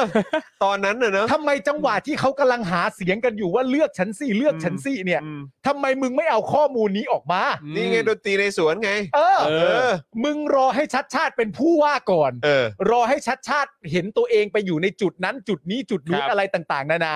แล้วมึงค่อยมาพูดทำไมว่า อันนั้นของอัศวินนะ อืม อันนี้ของอัศวินนะ อันนั้นเขาก็ทำอันนี้เขาก็ทำ ครับ มันไม่จริงใจไอ้เฮีย ำเออ ถ้ากูเป็นอัศวินกูแบนสลิม เออ เพราะว่ามาทำหลังจากที่มันสายไปแล้ว เออ ใช่ เพราะฉะนั้นนะตอนนี้ใครเชียร์ชัดชาติเนี่ยอวยตอนนี้เลย ครับผม อย่าไปอวยตอนที่คนอื่นมาเป็นแทน ถูก เอ ต้อง อ อยากอวยก็อวยเลย ครับ นะฮะมัน คุณ จะ คุณพัชชานี่สลิมสลิมเอ่อทำนิสัยแบบเพลงคุณพัชชัยแล้วนะ ที่ผ่านมา เอ ทำ อ ไมไม่บอก เออ นี่มันเป็น ดิ เรื่องที่น่าแปลกนะฮะ นี่ ครับ นี่นี่มันจะกลายเป็นเพลงประจำสลิมไปแล้วหรือเปล่าเนี่ย ไม่ได้นะคุณพัชชา คุณพัชชา ไม่ได้นะ คุณพัชชาทำเพลงออกมาเพื่อสิ่งนี้เหรอ เออ เออ คือยังไงฮะเนี่ยคุณพัชชา ร้ายกาจมาก มันเข้าแก๊ปตลอดเลยนะฮะเนี่ย ใช่ เออครับผม ว่าแต่มันเป็นอย่างนี้จริงๆนะ เป็น ฮะ เป็นเพลงซาวสลิมได้เลยนะ ใช่ เออครับผม แล้วมันพอมันออกมาลักษณะนี้เราก็เลยมีความรู้สึกว่าที่มันไม่จริงใจอ่ะ อืม ถ้าจริงใจมันต้องช่วยเหลือกัน ครับ มากกว่านี้หรือเปล่า ที่คุณประชาอ อย่า ย่าทำ ทำให้ ให้สะดุ้ง สะดุ้ คุณประชา มา อย่าทำให้สะดุ้ง ไม่แล้ววันนี้ก็แสบมากกันนะวันนี้รู้สึกว่าคุณชาชาเขาเพิ่งออกมาจากประชุมใช่ เอ ไหม อเออ แล้วเขาก็บอกว่าในที่ประชุมเขาเนี่ยก็พูดกันเรื่องหลักๆอยู่ประมาณสี่เรื่อง เออ เรื่องแรกก็คือเรื่องเกี่ยวกับโรค เออ โรคนี่ก็เป็นเรื่องเกี่ยวกับโควิด ครับ ครับ แล้วก็รวมไปถึงโรคฝีดาดลิง อ่า อืม แล้วก็พูดไปถึงประเด็นของการถอดหน้ากาก เออ คใช่รับ ไหมครับ แล้วเขาก็บอกว่าจริงๆตามสถิติเนี่ยมันดีขึ้นแล้วแหละ อืม โดยรวมอะไรอย่างเงี้ยก็คงอีกไม่ช้านานก็คงจะก็คงจะได้อะไรเงี้ย อื อีกประเด็นหนึ่งก็คือเรื่องงบประมาณ ครับ ว่างบประมาณอะไรที่มันอย่างอย่างที่บอกไปตอนต้นนะฮะว่าเอ่อจริง ๆ แล้วเวลาที่คุณพูดอะว่าโครงการนี้จริง ๆ แล้วมันเป็นของนั่นนู่นนี่อะไรต่างๆนานานั่นนู่นนี่เนี่ยก็ต้องย้อนกลับไปถามกันใหม่ว่าโครงการที่คุณคุยโวว่าเป็นของคนก่อนเนี่ย อืม โครงการเหล่านั้นได้รับงบประมาณจริงหรือเปล่า เออ ไม่ใช่ว่าตั้งโครงการไว้เสร็จเรียบร้อยแล้วแปลบอกว่าคนทำนะถ้าทำออกมาไร้ประสิทธิภาพ หรือไม่มีงบประมาณไปดูในส่วนนั้นเลยเนี่ย ก็อย่าเรียกว่าโครงการเลยดีกว่า อืม เพราะว่ามันไม่ได้ก่อให้เกิดอะไรขึ้นเลยเนี่ยคือคุณอาจจะติดนิสัยกันว่ามีโครงการเยอะๆแล้วดีอะไรเงี้ย ใช่ใช่ใ อาจจะไปชินมาจากไหนก็ไม่รู้อะไรเงี้ย ใช่ เออ ถูก ต้อง อาจจะไปนะฮะ เออนะคือเน้น เออ ปริมาณอย่างแล้วนะเราอะ ครับใช่ เออครับผม ไป แต่ ทางนั้น คือต้องให้กูดูไส้ในไหม ต้องดูไส้ใน เออ ฮะ ต้องดูไส้ใน คือ เนอะ จำนวนโครงการเยอะมันต้องสำเร็จด้วย ใช่เพราะนี่คือผมก็ตกใจเหมือนกันนะ คืออ ม นี่บอกว่าตั้งงบในการขุดคลขุดลอกคลอง 137 ล้าน เออ จำนวน 32 คลอง แต่มีเพียง 14 คลองที่ได้รับงบประมาณ เออ อืม ใช่ไหมฮะซึ่งและมี 18 คลองที่มีการตั้งโครงการแต่ไม่ได้รับงบ เออ เพราะฉะนั้นนี่คือก็อีกแล้วนะ มันก็คือการการชำแหละให้เราเห็นนะ ใช่ ว่าแบบวิธีการทำงานของคนเหล่านี้มันเป็นอย่างนี้นี่เอง ใช่ แล้วลองคิดดู ถ้าเกิดว่ามีรัฐบาลที่มาจากการเลือกตั้ง แล้วก็มีเนี่ยวิธีการทำงานสไตล์แบบเนี้ย ครับ แล้วก็มามาชำแหละให้ดูอะ อืม ว่าไอ้ที่ผ่านมามันทำอะไรกันมาบ้างอะ ใช่ โอ้โห แม่งจะแบบทะลักขนาดไหนอะ ไม่แล้วบางทีมันเป็นวิธี ข้อ การ เท็จจริงจะทะลักขนาดไหน แต่อย่างแรกที่กูอยากรู้คือแบบคุณผู้ชมพิมพ์อะไรกันเข้ามาเนี่ย อืม พิมพ์อะไรกันเข้ามา มา อืม พิมพ์อะไรฮะเนี่ย พิมพ์อะไรเข้ามาอย่า จริ ง ง เงี้ย ครับผม งงไปหมด พิมพ์ เรากำลังพูดถึงโครงการเยอะแยะมากมายของ ใช่ กทม ของกทม กทม อ่า กทมครับ เราย้ำเลยว่าเป็นเรื่องของกทม กท เพราะเรา มค เพ รับ ราะเรากำลังพูดถึงอัศวินกับชัดชาติ เพราะฉะครันั้นบ มันต้อง ผม เป็นเรื่องของโครงการของ เอก อ ทมแน่ ใช่ คุณผู้ชมโอ้โห ไม่ไม่นะ ไม่ไม่ ๆอ๋อและอีกเรื่องที่เล่าให้ฟังก็คือว่าเรื่อง เนี่ยเนี่ย อะไรทำไมอ่ะ ครับ เฮ้ยมีอะไร ไม่ อ่ะ มีอะไรไม่มีอะไร เอาทำไมอ่ะ ก็พูดถึงกทม ใช่ เออ ข่าวก็กท กี่ ม พันโครงการนะ เออ ของ เอ้ย ของกทม เอ่อของกทมเหรอฮะ กทม ของของกทมถ้าเป็นนโยบายของ เออ คุณชัดชาติอ่ะ เออ 214 อ๋อสองร้อยสิบสี่ โอเค คุณชัดชาติอ่ะ214 อ๋อโอเค ครับ 214 คือโครงการของคุณชัดชาติสำหรับกทมนะครับคุณผู้ชมครับ ครับผม สองร้อยกว่าโครงการ เออ 214 ยังไม่ถึง ไม่ถึง โอ้ 215 ใช่ เออ 14 เท่านั้นพอ ใช่ ครับผม นั่นแหละฮะแล้วทีนี้เนี่ยคือว่า แต่ถ้าเป็น 227 ก็เป็นศีลของพระสงฆ์นะฮะ เพิ่มอีกสัก 13 ข้อก็ได้เท่าพระสงฆ์แล้วนะฮะ ข้อมูลนี้เนี่ยเป็นข้อมูลที่คุณไพบูลย์รู้ไหมฮะ อ่า เพราะว่าเขาน้อมนำมาเขาาจะ น้อม รู้ะ นำน้อมนำน้อมนำคำสอน อ๋อแล้วก็อีกประเด็นหนึ่งประเด็นเรื่องคลองใช่ไหมครับคุณผู้ชมพอแล้วนะฮะ ครับ พอแล้วนะฮะพอแล้วนะฮะคุณผู้ชมพอแล้วนะ ขอ ใช่ คลิปสั้นจังหวะครูทอมอ่ะพี่ ใหญ่ช่วยช่วยมา มา ร์ ร์ ค ก ไว้ ไว้ หน่อมาร์ ย กไว้ พี่ใหญ่ช่วยมาร์คไว้หน่อย แต่ ประมาต้อง ณ ต้องมาร์กกันดีๆนะว่า เออ มันคือคลิปสั้นจังหวะไหนนะ น่าจะสอง เออ สองชั่วโมงเท่าไหร่สองชั่วโมงสามนาที อ่ะมาร์คไว้ เออประณ มาร์คไว้ นั้นหเออ นะฮะ พี่ใหญ่มาร์คไว้ให้ให้พี่ชัยหน่อยเออ นะฮะนะฮะ เหมื ส่ อ วน น เหมือนมีคนเลิกลากนะคะ ใช่เป็นคนเลือกตั้งคือคือมันเป็นเรื่องของ ดูวัน อะไรนะเอ่อนโยบายของกทม เออ ครับ กทม กทมแล้วคุณชัดชาติเนี่ยก็บอกว่านโยบายของเขาอีกเรื่องที่ 3 ก็คือเรื่องว่าไอ้สองร้อยสิบสี่นโยบายเนี่ยมัน ครับ สามารถ ผม จะเริ่มต้นได้เลยหรือเปล่า เออ แล้วเขาก็บอกเองว่าบางโครงการเนี่ยมันมีงบและอยู่ในนโยบายของกรุงเทพอยู่แล้ว เพราะฉะนั้นมันสามารถจัดการได้เลย ก็เข้าไปปรับ ใช่ เข้าไปอะไรอย่างงี้ แค่เข้าไปทำภายใต้ทัศนคติและการวางแผนของคุณชัดชาติ อ่าครับผม ส่วนอันไหนก็ตามที่ไม่มีงบเนี่ยก็รองบประมาณปีหน้า อ่า ครับ ที่เพิ่งผ่านไปนะฮะ เออ เออ ครับที่เพิ่ง ผม ผ่านไป ที่ ก็รอ เพิ่ ง ง บ ผ่านไป ประมาณปีหน้า ครับ ส่วนเรื่องคลองเนี่ย ณตอนนี้เนี่ยมันก็มีเรื่องเกี่ยวกับการบำบัดน้ำเสียอะไรต่างๆนานานั่นนู่นนี่เพราะว่าในกรุงเทพมันก็มีอยู่หลายชุมชน อืม ที่อยู่ติดน้ำแล้วก็บางทีก็ทิ้งของเสียของมันอะไรต่างๆนานาลงไป ใช่ เลย แล้วก็อันนั้นเป็นสาเหตุหลักของเรื่องของการที่ทำให้น้ำมันมีกลิ่นเน่าเหม็น อืม ครับผม แล้วก็คือถ้าไปรอไอ้เครื่องบำบัดน้ำยักษ์อันใหญ่เลยต่างๆนานาเนี่ยมันจะรอนานมา ครั ก บผม เพราะฉะนั้นเนี่ยมันก็ต้องเริ่มทำเป็นบำบัดน้ำเสียประจำเขตต่างๆ ก่อน อืม ซึ่งทำไปแล้วด้วยนะครับ ทำเป็นไพลอตโครงการไปแล้วตาม อืม ที่ต่าง อืม ครับ ๆจำนวนวันเท่าเนี้ยไอ้บำบัดน้ำเสียนะเริ่มทำไปแล้ว เอาเริ่มทำแล้วเหรอ เริ่มแล้วเป็นไพลอตนะ เอาเหรอ เป็นโครงการไพลอตแต่ อ๋อ เริ่มแล้วดูว่าลักษณะแบบนี้ใช้ได้ผลหรือเปล่า เออ ครับ นะครับผม และอีกประเด็นหนึ่งน่าสนใจมาก เรื่องการคอร์รัปชัน เออ ของสำนักงานแล้วก็เขตต่าง เออ ๆ อันนี้เป็นเรื่องพิเศษไม่ได้อยู่ในวาระสี่ประเด็นที่พูดคุยกัน ครับ แต่วิธีการอ่ะ ผมไม่รู้ว่าเป็นวิธีการที่คุณผู้ชมคุ้นเคยหรือเปล่า แต่ ครั มัน บ คือว่าคุณชัดชาติเนี่ย ได้กำชับแล้วก็มอบนโยบายไปกับสำนักงานแล้วก็เขตต่าง อืม ๆ ด้วยประเด็นว่า คุณไปตรวจสอบให้หน่อยดิว่าเขตคุณอ่ะ หรือสำนักคุณอ่ะ มันมีจุดอ่อนหรือว่าช่องโหว่อะไรบ้างที่มันเอื้อให้กับการทำคอร์รัปชัน อืม แล้วคุณก็ถามกลับมา แล้วให้ผมไปตรวจสอบที่ไหน ไม่ต้องที่ไหนตรวจสอบของคุณเองอะ อืม ตรวจสอบแล้วเอากลับมาบอกผมหน่อย อืม อืม ว่ารูปแบบการทำงานของสำนักของคุณของเขตของคุณเนี่ย มีอะไรบ้างที่เอื้อให้กับการทำคอร์รัปชันมันสำเร็จไปหาให้ผมหน่อยดิ อืม นี่คือรูปแบบการดำเนินงานและการ ครับ บริหาร อืม แล้ววิธีก็คือว่าหลังจากคุณไปหามาเสร็จเรียบร้อยอ่ะคุณชัดชาติเนี่ยเขาก็จะมีเอ่อข้อมูลของเขาอยู่แล้วที่ถามมาจากประชาชนแล้วก็สืบหาข้อมูลเอง และเดี๋ยวเอามาเทียบกันดูซิว่าวิธีแก้ปัญหาของคุณน่ะกับข้อมูลที่เราเจอเนี่ยมันมันมันซิงก์กันหรือเปล่า อืม นี่คือวิธีการทำงานของคุณชัดชาตินะตอนนี้ อืม ประเด็นคืออะไรรู้ไหมประเด็นคือถ้ากูทำคอร์รัปชันน่ะกูด่าเฮียแล้วนะ อืมใช่ เออ ใช่ ประเด็นคือ ถ้ากูทำคอร์รัปชันเนี่ย อืม กูสะบดคุณชัดชาติในใจ ทั้งคืนนะ เออเออ กูจะบอก ดุมาก อันไหนบ้างดีนะ ดุมาก แบบว่า เฮ้ยแล้วคือแบ ครับ บ ไม่ต้องไปดูของคนอื่นนะ อ่า ช่วยกันช่วยกันเราทุกคนช่วยกันเอาของคุณน่ะ คุณไปวิเคราะห์มาเองสิ เออ ว่ามันมีอะไร ภาย เอื้ ใน อบ้าง องค์ภายใน ครับ หน่วยงานของคุณนะ ของคุณเองเลย ของคุณเองเลย เออ แล้วมาดูว่ามันมีอะไรต่างๆนานาที่มันมีเอื้อบ้าง และหลังจากนั้นเสร็จเรียบร้อยประเด็นคืออะไรรู้ป่ะถ้าสมมติว่าคุณคิดมาแบบนี้อ่ะ อืม ที่อันนี้ที่ผมคิดต่อนะ เมื่อคุณคิดมาแบบนี้เสร็จเรียบร้อยอ่ะแล้วสมมติว่าคุณชาชาติว่าโอเค เก่งมากหามาเจองั้นแก้ปัญหาตามนั้น หลังจากแก้ปัญหาตามนั้นเสร็จเรียบร้อย ถ้าคอร์รัปชันยังอยู่อ่ะมึงและมึงแล้วนะ อืม อืม นั่น ใช่ แปลว่าตั้งแต่ตอนแรกที่มึงส่งมาว่าอะไรเอื้อบ้าง หรือวิธีการแก้ไขเป็นยังไงอ่ะมึงไม่จริงใจในการส่งตั้งแต่แรกหรือเปล่า อืม ยังไงก็โดนฮะ ใช่แล้วอีกอย่างคือมันเหมือนเป็นการใช้ Data หรือ Big ครับ Data ให้เป็นประโยชน์นะ เออ คือหมายความว่า เพราะมันก็มีเป็นแอปพลิเคชันที่เขา ครับ รับเรื่องจากภาคประชาชนใช่ไหมครับ ใช่ ว่าใน เส้น แต่ละเขตในแต่ละ เส้นเลือด พื้น ฝ ที่ อย อ่าใช่ไหมเออหรืออะไรพวกเนี้ยแต่ละเขตแต่ละพื้นที่เจอปัญหาอะไรบ้า ครั ง บ อืม ซึ่งคอร์รัปชันก็คงอยู่ในนั้นแหละ อ๋อแน่นอน ใช่ แล้วก็คือมันไม่ใช่แค่คนสองคนพูดไงก็คือมันมีหลักฐานมันมีข้อมูลมาให้ ครับ ดูเลยว่า คนที่ร้องเรียนเข้ามามีจำนวนเท่านี้เท่านี้เท่านี้ อืม ตัวเลขเท่านี้เท่านี้เนี่ยดูเป็นเปอร์เซ็นต์หรืออะไรต่างๆ ได้เลยอ่ะ ครับ อืม อืม นี่กำลังคิดว่าถ้าชาติชาติมาถามว่ามันมีวิธีคอร์รัปชันอันไหนบ้างอะมันจะตอบยังไงอ๋อจากที่ผมเคยทำมานะครับ ก็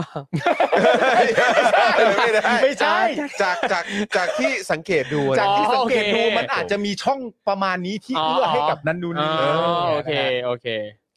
ต่างคนต่างพูดไม่ออก เฮ้ยคุพี่ณ เต๋า การดาวอ่ะคุณการดาวออกมา ไม่แล้วมันจะปะมัน ต้องจับมานั่งคุยกันทีละคนแล้วตามมองตา เออ ตามองตาสายตาก็จ้องมองกัน รู้สึกเสียวสั่นหัวใจ คุณบุญเยรีบอกว่าโอ้โหตีนกายหน้าผากแล้วแบบเนี้ยเออ แล้วประเด็นพอย้อนกลับมาคืออะไรรู้ป่ะ อืม ย้อนกลับมาเหมือนตั้งแต่ตอนแรกอ่ะ ครับ ตอนที่แบบหาเสียงอะไรอยู่อ่ะชัดชาติไม่ชน อื อืม ชัดชาติไม่ชน อืม ครับผม คือแล้วอันเนี้ยคือเราเห็นเลยนะว่าอ๋อวิธีการจัดการคอร์รัปชันเป็นอย่างนี้เนาะ เออ ซึ่งแบบก็ฟังดูแล้วเราก็ยังรู้สึกว่า เออ แบบเนี้ยกูว่าน่าสนใจ ใช่ ครับ แต่ผมเชื่อว่าตอนที่ อืม คุณชัดชาติสั่งกำชับสำนัก เออ เขตต่างๆอ่ะ อืม เออ ผมว่าคุณชัดชาติก็นิ่ม นิ่ ค ม รับ นิ่มอยู่แล้ว ก็เขาสไตล์นั่นแหละ เพราะว่าก็คือก็ถ้าไม่ผิดก็ไม่มีอะไรต้องกลัว ใช่ ใช่ไหมล่ะ แต่ ใช่ คือแล้วลองคิดดูเดี๋ยวคุณผู้ชม กับสิ่งที่เราอยู่กันมา อย่างปปชอย่างเงี้ย เออ การทำหน้าที่ของปปชอะไรต่างๆ จนนำพามาสู่การทำรัฐประหาร ครับ เออ ซึ่งก็แบบว่างั้นกูจะมีหน่วยงานอย่างปปชไปทำไม อืม คือมึงทำงานกันแบบไหนอะไรยังไง จน ครับ ทำให้ทหารเนี่ยต้องออกตัวมาปราบคอร์รัปชันด้วยการทำรัฐประหารเลยนะ แล้วทุกวันนี้มันก็ยังอยู่นะ เออ ปปชก็ยังอยู่นะ เออ เข้าใจไหม เออ แล้วก็คือไอ้หน้าเฮียตัวไหนไม่รู้ยึดอำนาจเข้ามา แล้วก็แบบว่าบอกว่า เอ้ยเนี่ย กูจะแบบมาปราบคอร์รัปชัน ปรับกล้อง แล้วใน ครับ ยุคสมัยของมึงเนี่ยแหละที่มึงมีโอ้ยนั่นนู่นนี่อะไรเต็มไปหมดเลยเนี่ย เป็นยุคที่มีการคอร์รัปชันสูงที่สุดในประวัติศาสตร์ แล้วทุกวันนี้มันก็ยังลอยหน้าลอยตาอยู่ แล้วก็บอกว่าผมเป็นคนจริงใจแล้วผมไม่มีทางทำผิดแน่นอน เออ นี่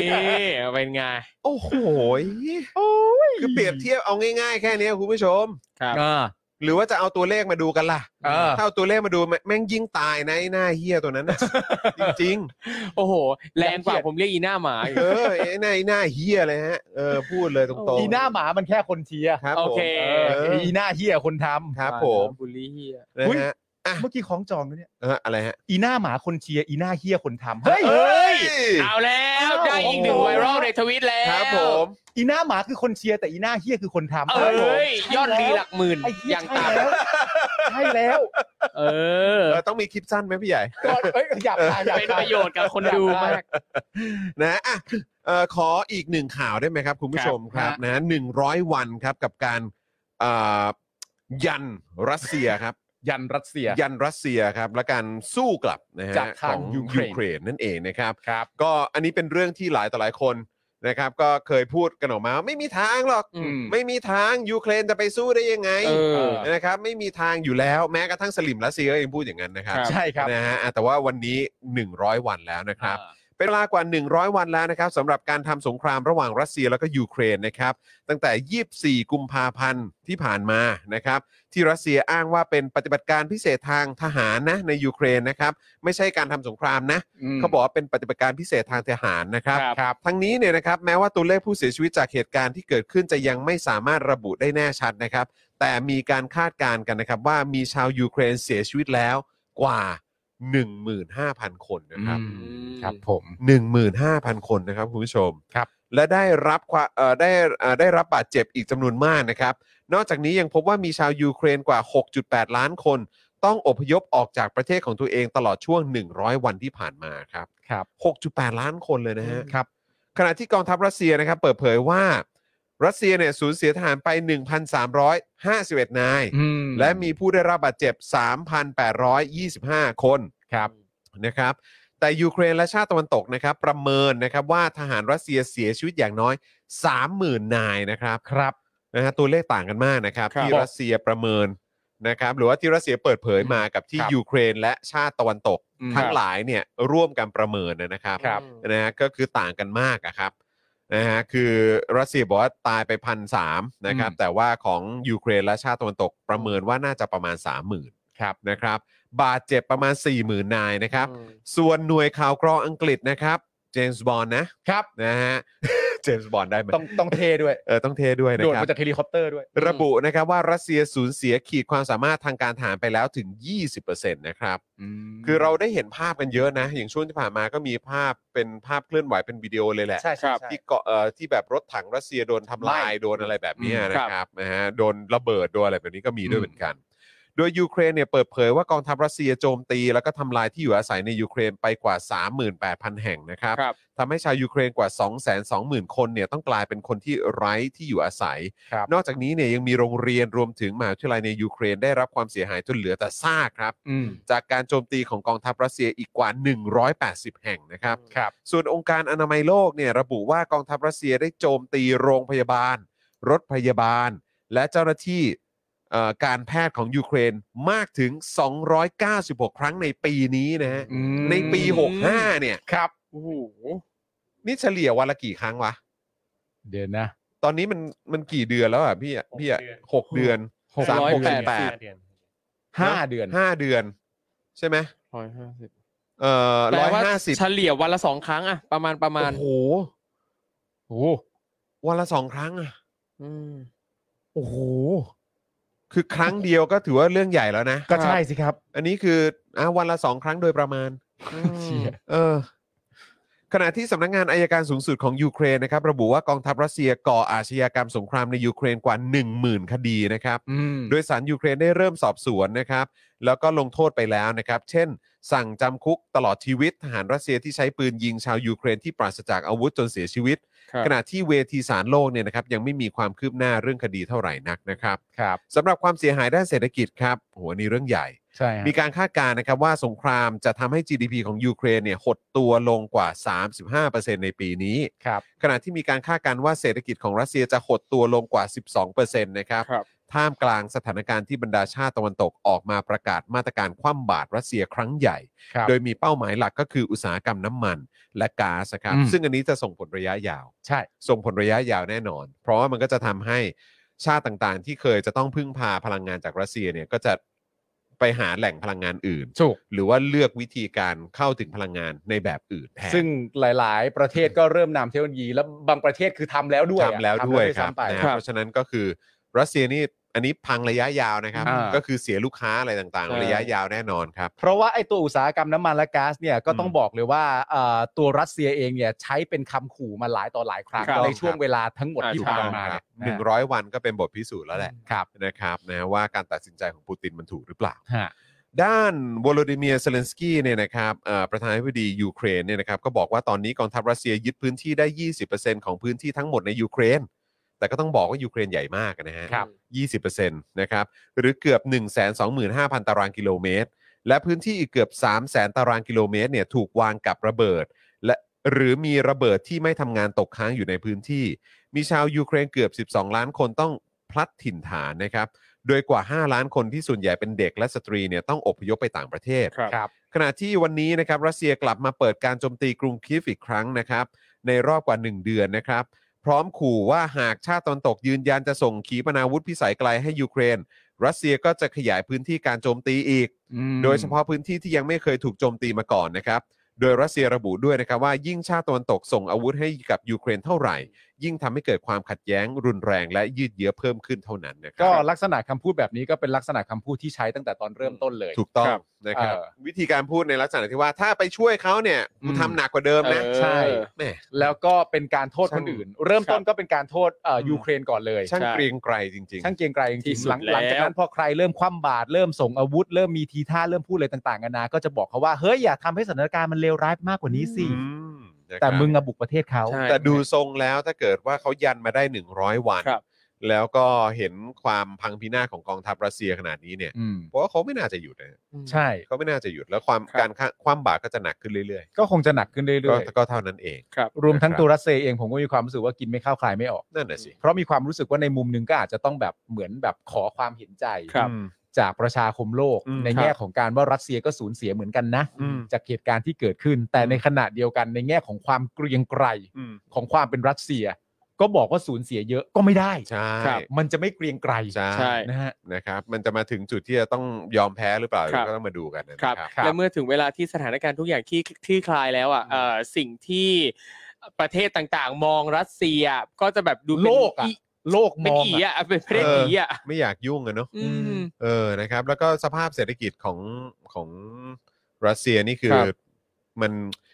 จะเรียกว่าอะไรอะมันจะเป็นแผลแผลเป็นเลยแหละ อืม ค มั รั น บ จะกลายเป็นแผลเป็นจริง ๆอ่ะ อืม นะเพราะว่าก็คือทำแบบเนี้ย ครับ เออ ครับ นะครับก็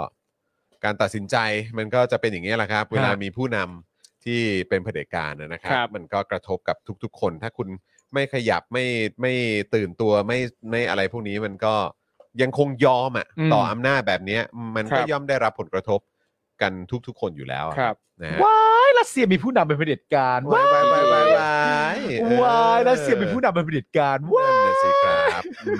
อืมผลของการคอร์รัปชันในกองทัพทำให้ประสิทธิภาพของกองทัพลดลง ดูไว้ดูไว้ ก็ใช่ไง เออ ผมถึงผมถึงมีความรู้สึกไงว่า ประเทศไทยอ่ะ คือมึงก็อ้างกันอยู่นั่นแหละว่าต้องมีอันนั้นต้องมีอันนี้เขาจะได้เกรงใจจะได้มีเอ่อสมรรถนะในการรับมือกับการเอ่อรุกรานหรือโดนคุกคามอะไรพวกนี้ จากนานา ได้อะประ ไร เทศ เงี้ยแต่เราก็แบบมึงจะเอาอะไรไปสู้เขา มึงจะเอาอะไรไปสู้เขา เพราะว่าเนี่ยคือกูดูแค่ GT 200อ่ะ ครับ อ่า กูก็หัวล้อ แบบ อย่างนี้แล้วอะ ครับ คือแบบ มันจะมีอะไรที่แบบไปสู้เขาได้บ้างอ่ะ แล้วที่คุยกับพี่โรซี่เมื่อตั้งนานมาแล้วอะค ครั รับ บ แล้วก็คือแบบว่า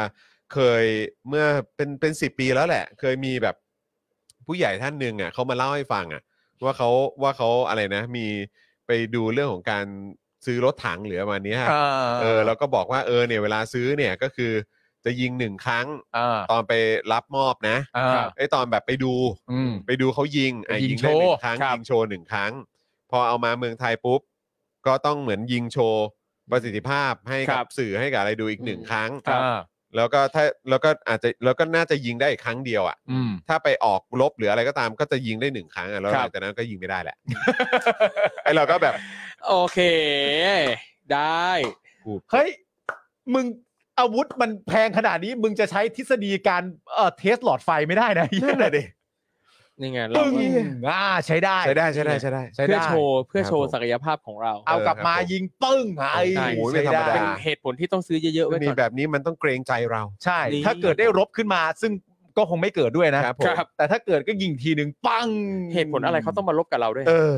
เขาอาจจะอยากได้เอ่อข้าวน้ำแล้วก็ปลาป่ะฮะ เออ อ๋อ เพราะว่าในน้ำเราก็มีปลาในนาเราก็มีข้าว เออ ซึ่งประเทศอื่นเนี่ยหาแบบประเทศเรานี่ไม่ได้นะ ไม่มีเลยนะ ประเทศอื่นในในน้ำไม่มีข้าวในน้ำก็ไม่มีปลา ฮะ นะไม่มี ฮะในน้ำในน้ำของไทยอะเป็นประเทศเดียวที่มีปลาแปลกมากเลย ครับผม แปลกมากเลยแล้วก็ แล้วก็มีข้าวเนี่ยประเทศอื่นก็ไม่มี เออ ไม่มี นะครับ ไม่ ผม มีไม่มี คุณไม่รู้กันหรอกครับว่าซูชิที่ญี่ปุ่น นั่นไม่ใช่ข้าวนะฮะ ฮะไม่ใช่ฮะ นั่นคือมันคือแป้ง ไม่ได้ไม่ได้ มันคือแป้ง ไม่ได้ โอ้ยนะครับอ่ะคุณผู้ชมครับแหมวันนี้เจ้มจนมากเลย ครับ ก็ได้ก็ได้คลิปสั้นหลายคลิปอยู่นะ ใช่ เออนะครับ อุ้ยตายแล้วจะสองทุ่มแล้วเดี๋ยว อ เอ อ อครูทอมมีภารกิจต่อไหมวันนี้ วันนี้ไม่มี วันนี้ไม่มีได้กลับไปพักผ่อนนะครับ โอเค ผม ครับนะส่วนคุณปาล์มเดี๋ยวต้องกลับไปเจอลูกเจอเมียแล้ว นี่ ครับพี่ใหญ่ด้วยเหมือนกันนะครับนะฮะอ่ะเดี๋ยวเอ่อพรุ่งนี้พรุ่งนี้ก็เป็นคิวพรุ่งนี้เป็นคิวใคร พี่ไทนี่ค พ รับ รุ่งนี้พี่ไทนี่ใช่ไหมเป็นพี่ไทนี่นะ ใช่ครับ ใช่ครับ โอเคนะครับเพราะฉะนั้นพรุ่งนี้ได้เจอสีนะ ครับ ไม่พอดีเห็นเขามีการไปสลับคิวกันไง อ่า ออ เดือนนี้ไม่มีเดือนนี้ไม่ เดือน มี นี้ ส ไม่ ลับ มีนะ เดือนนี้ สลั ไม่ บ มี อันเนี้ยเป็นเรื่องของ ไม่มี ของครูทอมกับครู คุณไทนี่เลย อ่าครับผม ผมเองก็ไม่รู้เรื่อง ไม่ทราบหมืนกัน โอเคครับ นะครับอ่ะเพราะฉะนั้นพรุ่งนี้ก็เจอผมนะครับ เจอคุณปาล์มแล้วก็อ่าคุณไทนี่สีท่าแสนนั่นเอง ใช่แล้ว ครับ ส่วนครูทอมจะกลับมาเจอกันวัน วันพุธครับ นะ วันพุธนะครับ ใช่ครับ แล้วพรุ่งนี้เป็นพี่ใหญ่หรือเปล่าครับ ใช่ครับผม พรุ่งนี้เป็นพี่ใหญ่นะ โอเค พรุ่งนี้ก็เดี๋ยวจะได้เจอพี่ใหญ่ด้วยเหมือนกันนะครับ ครับผม นะส่วนวันนี้หมดเวลาแล้วครับนะฮะขอบพระคุณคุณผู้ชมมาก ๆ เลยนะครับ อย่าลืมเติมพลังทิ้งท้ายกับพวกเราหน่อยคุณผู้ชมนะครับเติมเข้ามาผ่านทางบัญชีกสิกรไทยนะครับ 0698975539 หรือสแกน QR Code กันก็ได้นะค ค รั รั บบ ผม คุณผู้ชมนี่เราอยู่กันมา 2 ชั่วโมง 25 นาทีนะ เราอยู่กันนานๆเพราะว่าจริง ๆ แล้วเนี่ยเราไม่ได้เซตนี้มานานแล้ว ใช่ ครับผม เราไม่ได้เซตชายหนุ่มมานาน เอ แล้ว อคุณผู้ชมเติมพลังให้กับพวกเรา ครับ กันด้วยนะ เออนะครับเพื่อเป็นขวัญและกำลังใจให้กับพวกเรากันหน่อย ใช่ครับ คุณทอม นะครับ ลาดผิวปะล่ะ เออ มา ลาดพริ้ว มาล่า ลาดนี่ พ คุ ริ้ว ณ พริ้วพริ้วพริ้ว คุณเอสบอกว่านึกว่าจะลาดพริ้วเออ เฮ้ย โอ้โห ตายแล้วตายแล้ว เฮ้ย มาล่าสักวันไปลาดพริ้วกันเพลิน เออ มันได้อยู่แล้วแหละ อ่ะอ่ะนะ ๆอ่ะ อันนี้กำลังส่งซิกให้คนทางบ้านหรือเปล่าฮะ แน่นอนครับ กำลังส่งซิกให้ไทนี่เคอยู่หรือเปล่าฮะ ในเมื่อครูทอมเนี่ย เออ ก็ขยันขยออยู่นั่นน่ะ ครับลาดพริ้วนี่ยังไม่ค่อยขยันขยอนะที่อื่น เออ ขยันขยอมากกว่านี้อีก จริงป่ะ เออ งั้นงั้นเราไปที่อื่นแล้วค่อยวกมาลาดผิวมา ได้ ไปที่อื่นก่อนแล้วค่อยหยิบมาลาดพริ้วด้วยก็ได้ โอ้ย ค่อย ตายล้ว พวกแบบพวกขนม เออ ใช่ใช่ใช่ครับ ใช่ใช่ใช่เนี่ยเราพูดลาดผิวกันมาหลายทีแล้ว ใช่ มันน่าจะมีวันที่แบบพวกเราทั้งหมดได้ไปลาดผิวกันจริงๆสัก เอ ที อ ว่าไหม ได้นะจริงๆเราไปจัดรายการนอกสถานที่ไปถ่ายที่ลาดพริ้วก็ยังได้นะ โอ้ โอ๊ยถึงลาดผิวกูไม่จัดแล้ว ถึงลาดผิวกูไม่จัดแล้ว โอ้ตายแล้ว เดี๋ยวบอกปาเต็ดรอเลย ออนะปาเต้ ตกลงคือเป็นร้านของปาเต็ดเลยใช่ไหม ของ มีหุ้นส่วนหลายหลายคนนะครับ เออ ปาเต็ดก็เป็นหนึ่งในนั้นนะ คุณทอมไปแล้ว เออ ไปมาแล้ว ไป ไป มาแล้ว แต่วันเปิดเลย โอเค ไปเปิดซิงที่ร้านนี้ นี่คุณพัชชาว่าพริ้วอะไรวันจันทร์ เอาเราพริ้วได้ทุกวันพี่พัชชา อ้าวเหรอเออหรือว่ายังไงวันวันจันทร์เขาปิดเหรอครับ เปิดตลอดเปิดตลอด เปิดตล ยา อด วๆเราพริ้วได้ทุกวัน แล้ว พริ้ได้ทุกน คุณพัชชานำเสนอว่าให้เราพิววันไหนล่ะครับ เออคุณพัชชาบอกได้นะ คุณพัชชาล องเสนอเข้ามาว่า เออ เอ๊ะเราควรจะพิววันไหนดีบใช่อกได้นะ พี่พัชชายอยากอยากไปพริ้วด้วยกันวันไหนก็บอกได้ เออ ใช่ แต่เดี๋ยวพรุ่งนี้เนี่ยเดี๋ยวผมไปเจอพี่ปิงปอง เอาละครับ ใช่พี่ปิงปองศิรศักดิ์ ไปถ่ายรายการ ใช่แล้ว อ๋อ พรุ่งนี้พรุ่งนี้เอ่อทำภารกิจอะไรฮะ พรุ่งนี้อ๋อเป็นโปรเจกต์ลับอีก อ๋ แล้ อ ว โปรเจกต์โปรเจก เป็ ต์ น ลับ โปร เหรอ เจกต์ลับเป็นโปรเจกต์ลับ โอ้โห ก็ฝากติดตามได้ทางช่อง Mass Music ในเครือของเทพลีลานะครับ โอเค รายการของพี่ปิงปอง อ่าโอเค โอเค นะครับนะฮะอ่ะเพราะฉะนั้นก็เดี๋ยวเตรียมตัวติดตามกันได้นะครับ ครับผม กับคอนเทนต์ใหม่นั่นเองนะครับ ครับ เราทำงานแถวนั้นเอ่อวันพฤหัสถึงอาทิตย์อ๋อคุณพัชชาบอก อ้า อ่าว ใช่ใช่ใช่ จะ ใช่ มา ใช่ อารมณ์แบบจะมาทั้งทีก็มาเลือกวันหน่อยซิ อ่ะได้ได้เลยไม่ติดนะครับ โอเ พี่พัชชา โอเค ไทยนี่วันพฤหัสถึงอาทิตย์นะ เออนะ เนี่ยคุณพัชชาก็ขยันขยอจัง ขอ เลย ขอวีซ่าหน่อย แต่พี่พัชชาจัดรายการกี่โมงทำงานกี่โมง คุณเออใช่ คุณพัชชาตอบมา ก็ช่วงที่มึงแดกนะ ไม่ใช่แบบเอ้ยพี่ประชาทำช่วงเช้าอะไรเงี้ย อ่า แล้วแบบอืมอยู่รอนั่งรอถึง เอออค่ำอะไรเงี้ย คุณศรัทธาบอกว่ามีคนพร้อมอยู่แถวนี้ครับ ไอ้ย รู้เรื่อง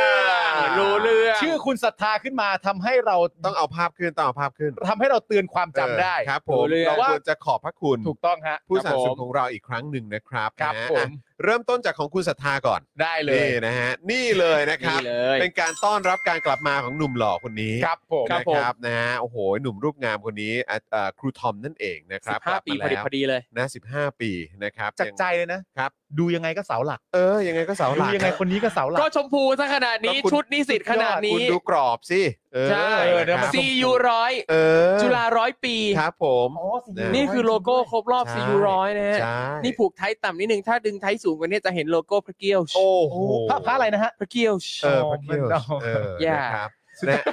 นะ ภูมิ ฮะ ใจด้วย อันนี้คุณศรัทธา ภูมิใจ เขา I'm so ซื้อเข้ามาเลยนะครับ อ่า คุณศรัทธาถ้าเกิดว่าพรุ่งนี้อยากซื้ออีกไหม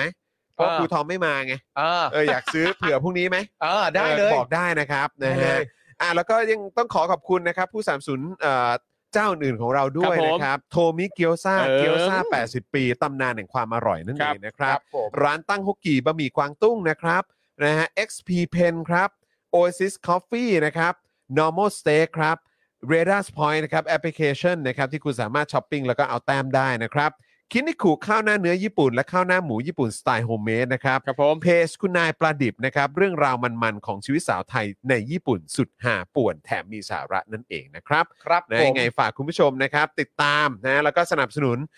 สปอนเซอร์ของเราด้วย ครับ นะครับทุกๆเจ้าเลยนะครับไม่ว่าจะเป็นอ่าที่เห็นกันอยู่นี้นะครับจะเป็นร้านจะเป็นเพจนะครับจะเป็นอะไรก็ตามช่วยกันสนับสนุนแล้วก็ส่งเสียงด้วยว่าพวกคุณมาจาก Daily Topic นั่นเองนะครับ ครับ ครับ นะ ผม ฮะ นะ คุณพัชชาตอบเข้ามาแล้วนะครับ ว่า ว่าใช่ใช่ใช่ครับก็คือช่วงเวลาที่คุณประชาจัดรายการก็คือช่วงเวลาที่เราน่าจะไปถึงร้านกันนั่นแหละครั อ๋ บ อ ก็ ที่ โอเค ที่คุณประชาติด นะ งานใช่ไหมอืม ก็เสร็จแล้วก็ตามมาไงแล้วก็อยู่ยาวๆอยู่แล้วปะ ตาม งั้น ได้ งั้นร้านลาดผิวมีดนตรีสดไหม มีดนตรีสด นี่ ชั้นบน งั้นเราไม่ฟังดนตรีสดเราเปิดคุณพัชชาจัดรายการ ได้ อ่า ออ งั้นเดี๋ยวเราเตรียมเสือไปนั่งปูนั่งหน้าร้านก็ได้นะฮะ เขาจะไม่ต้อนรับเลย ให้พี่ประชาร้องฟังสดๆตรงนี้ เออได้ได้ได้ได้ได้ นะอ่าโอเคครับคุณผู้ชมครับวันนี้หมดเวลาแล้วนะครับ วันนี้ผมจอห์นอีอีนะครับคุ ค ณ รับ ปาล์มมีมาโดนต่อยนะครับ ครูทอมงื้อนะครับ แล้วก็แน่นอนนะครับ พี่ใหญ่นะครับนะพี่ใหญ่สป็อคดักทีวีของเราพวกเรา 4 คนลากันไปก่อนนะครับ สวัสดีครับ สวัสดีครับคุณผู้ชมครับ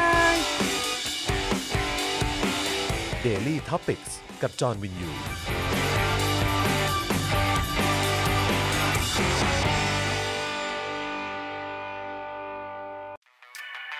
ซับพอร์เตอร์ซับพอร์เตอร์ เมมเบอร์ชีซัพพอร์เตอร์ซัพพอร์เตอร์ฉันอยากเป็นซัพพอร์เตอร์ซัพพอร์เตอร์ซัพพอร์เตอร์ฉันอยากเป็นซัพพอร์เตอร์กดง่ายๆ แค่กดจอยด้านล่าง หรือว่ากด subscribe ก็ช่วยสมัครกันหน่อยซัพพอร์เตอร์ซัพพอร์เตอร์ฉันอยากเป็นซัพพอร์เตอร์ซัพพอร์เตอร์ซัพพอร์เตอร์ฉันอยากเป็นซัพพอร์เตอร์ซัพพอร์เตอร์ซัพพอร์เตอร์ฉันอยากเป็นซัพพอร์เตอร์ซัพพอร์เตอร์ซัพพอร์เตอร์ฉันอยากเป็นซัพพอร์เตอร์สมัครซัพพอร์เตอร์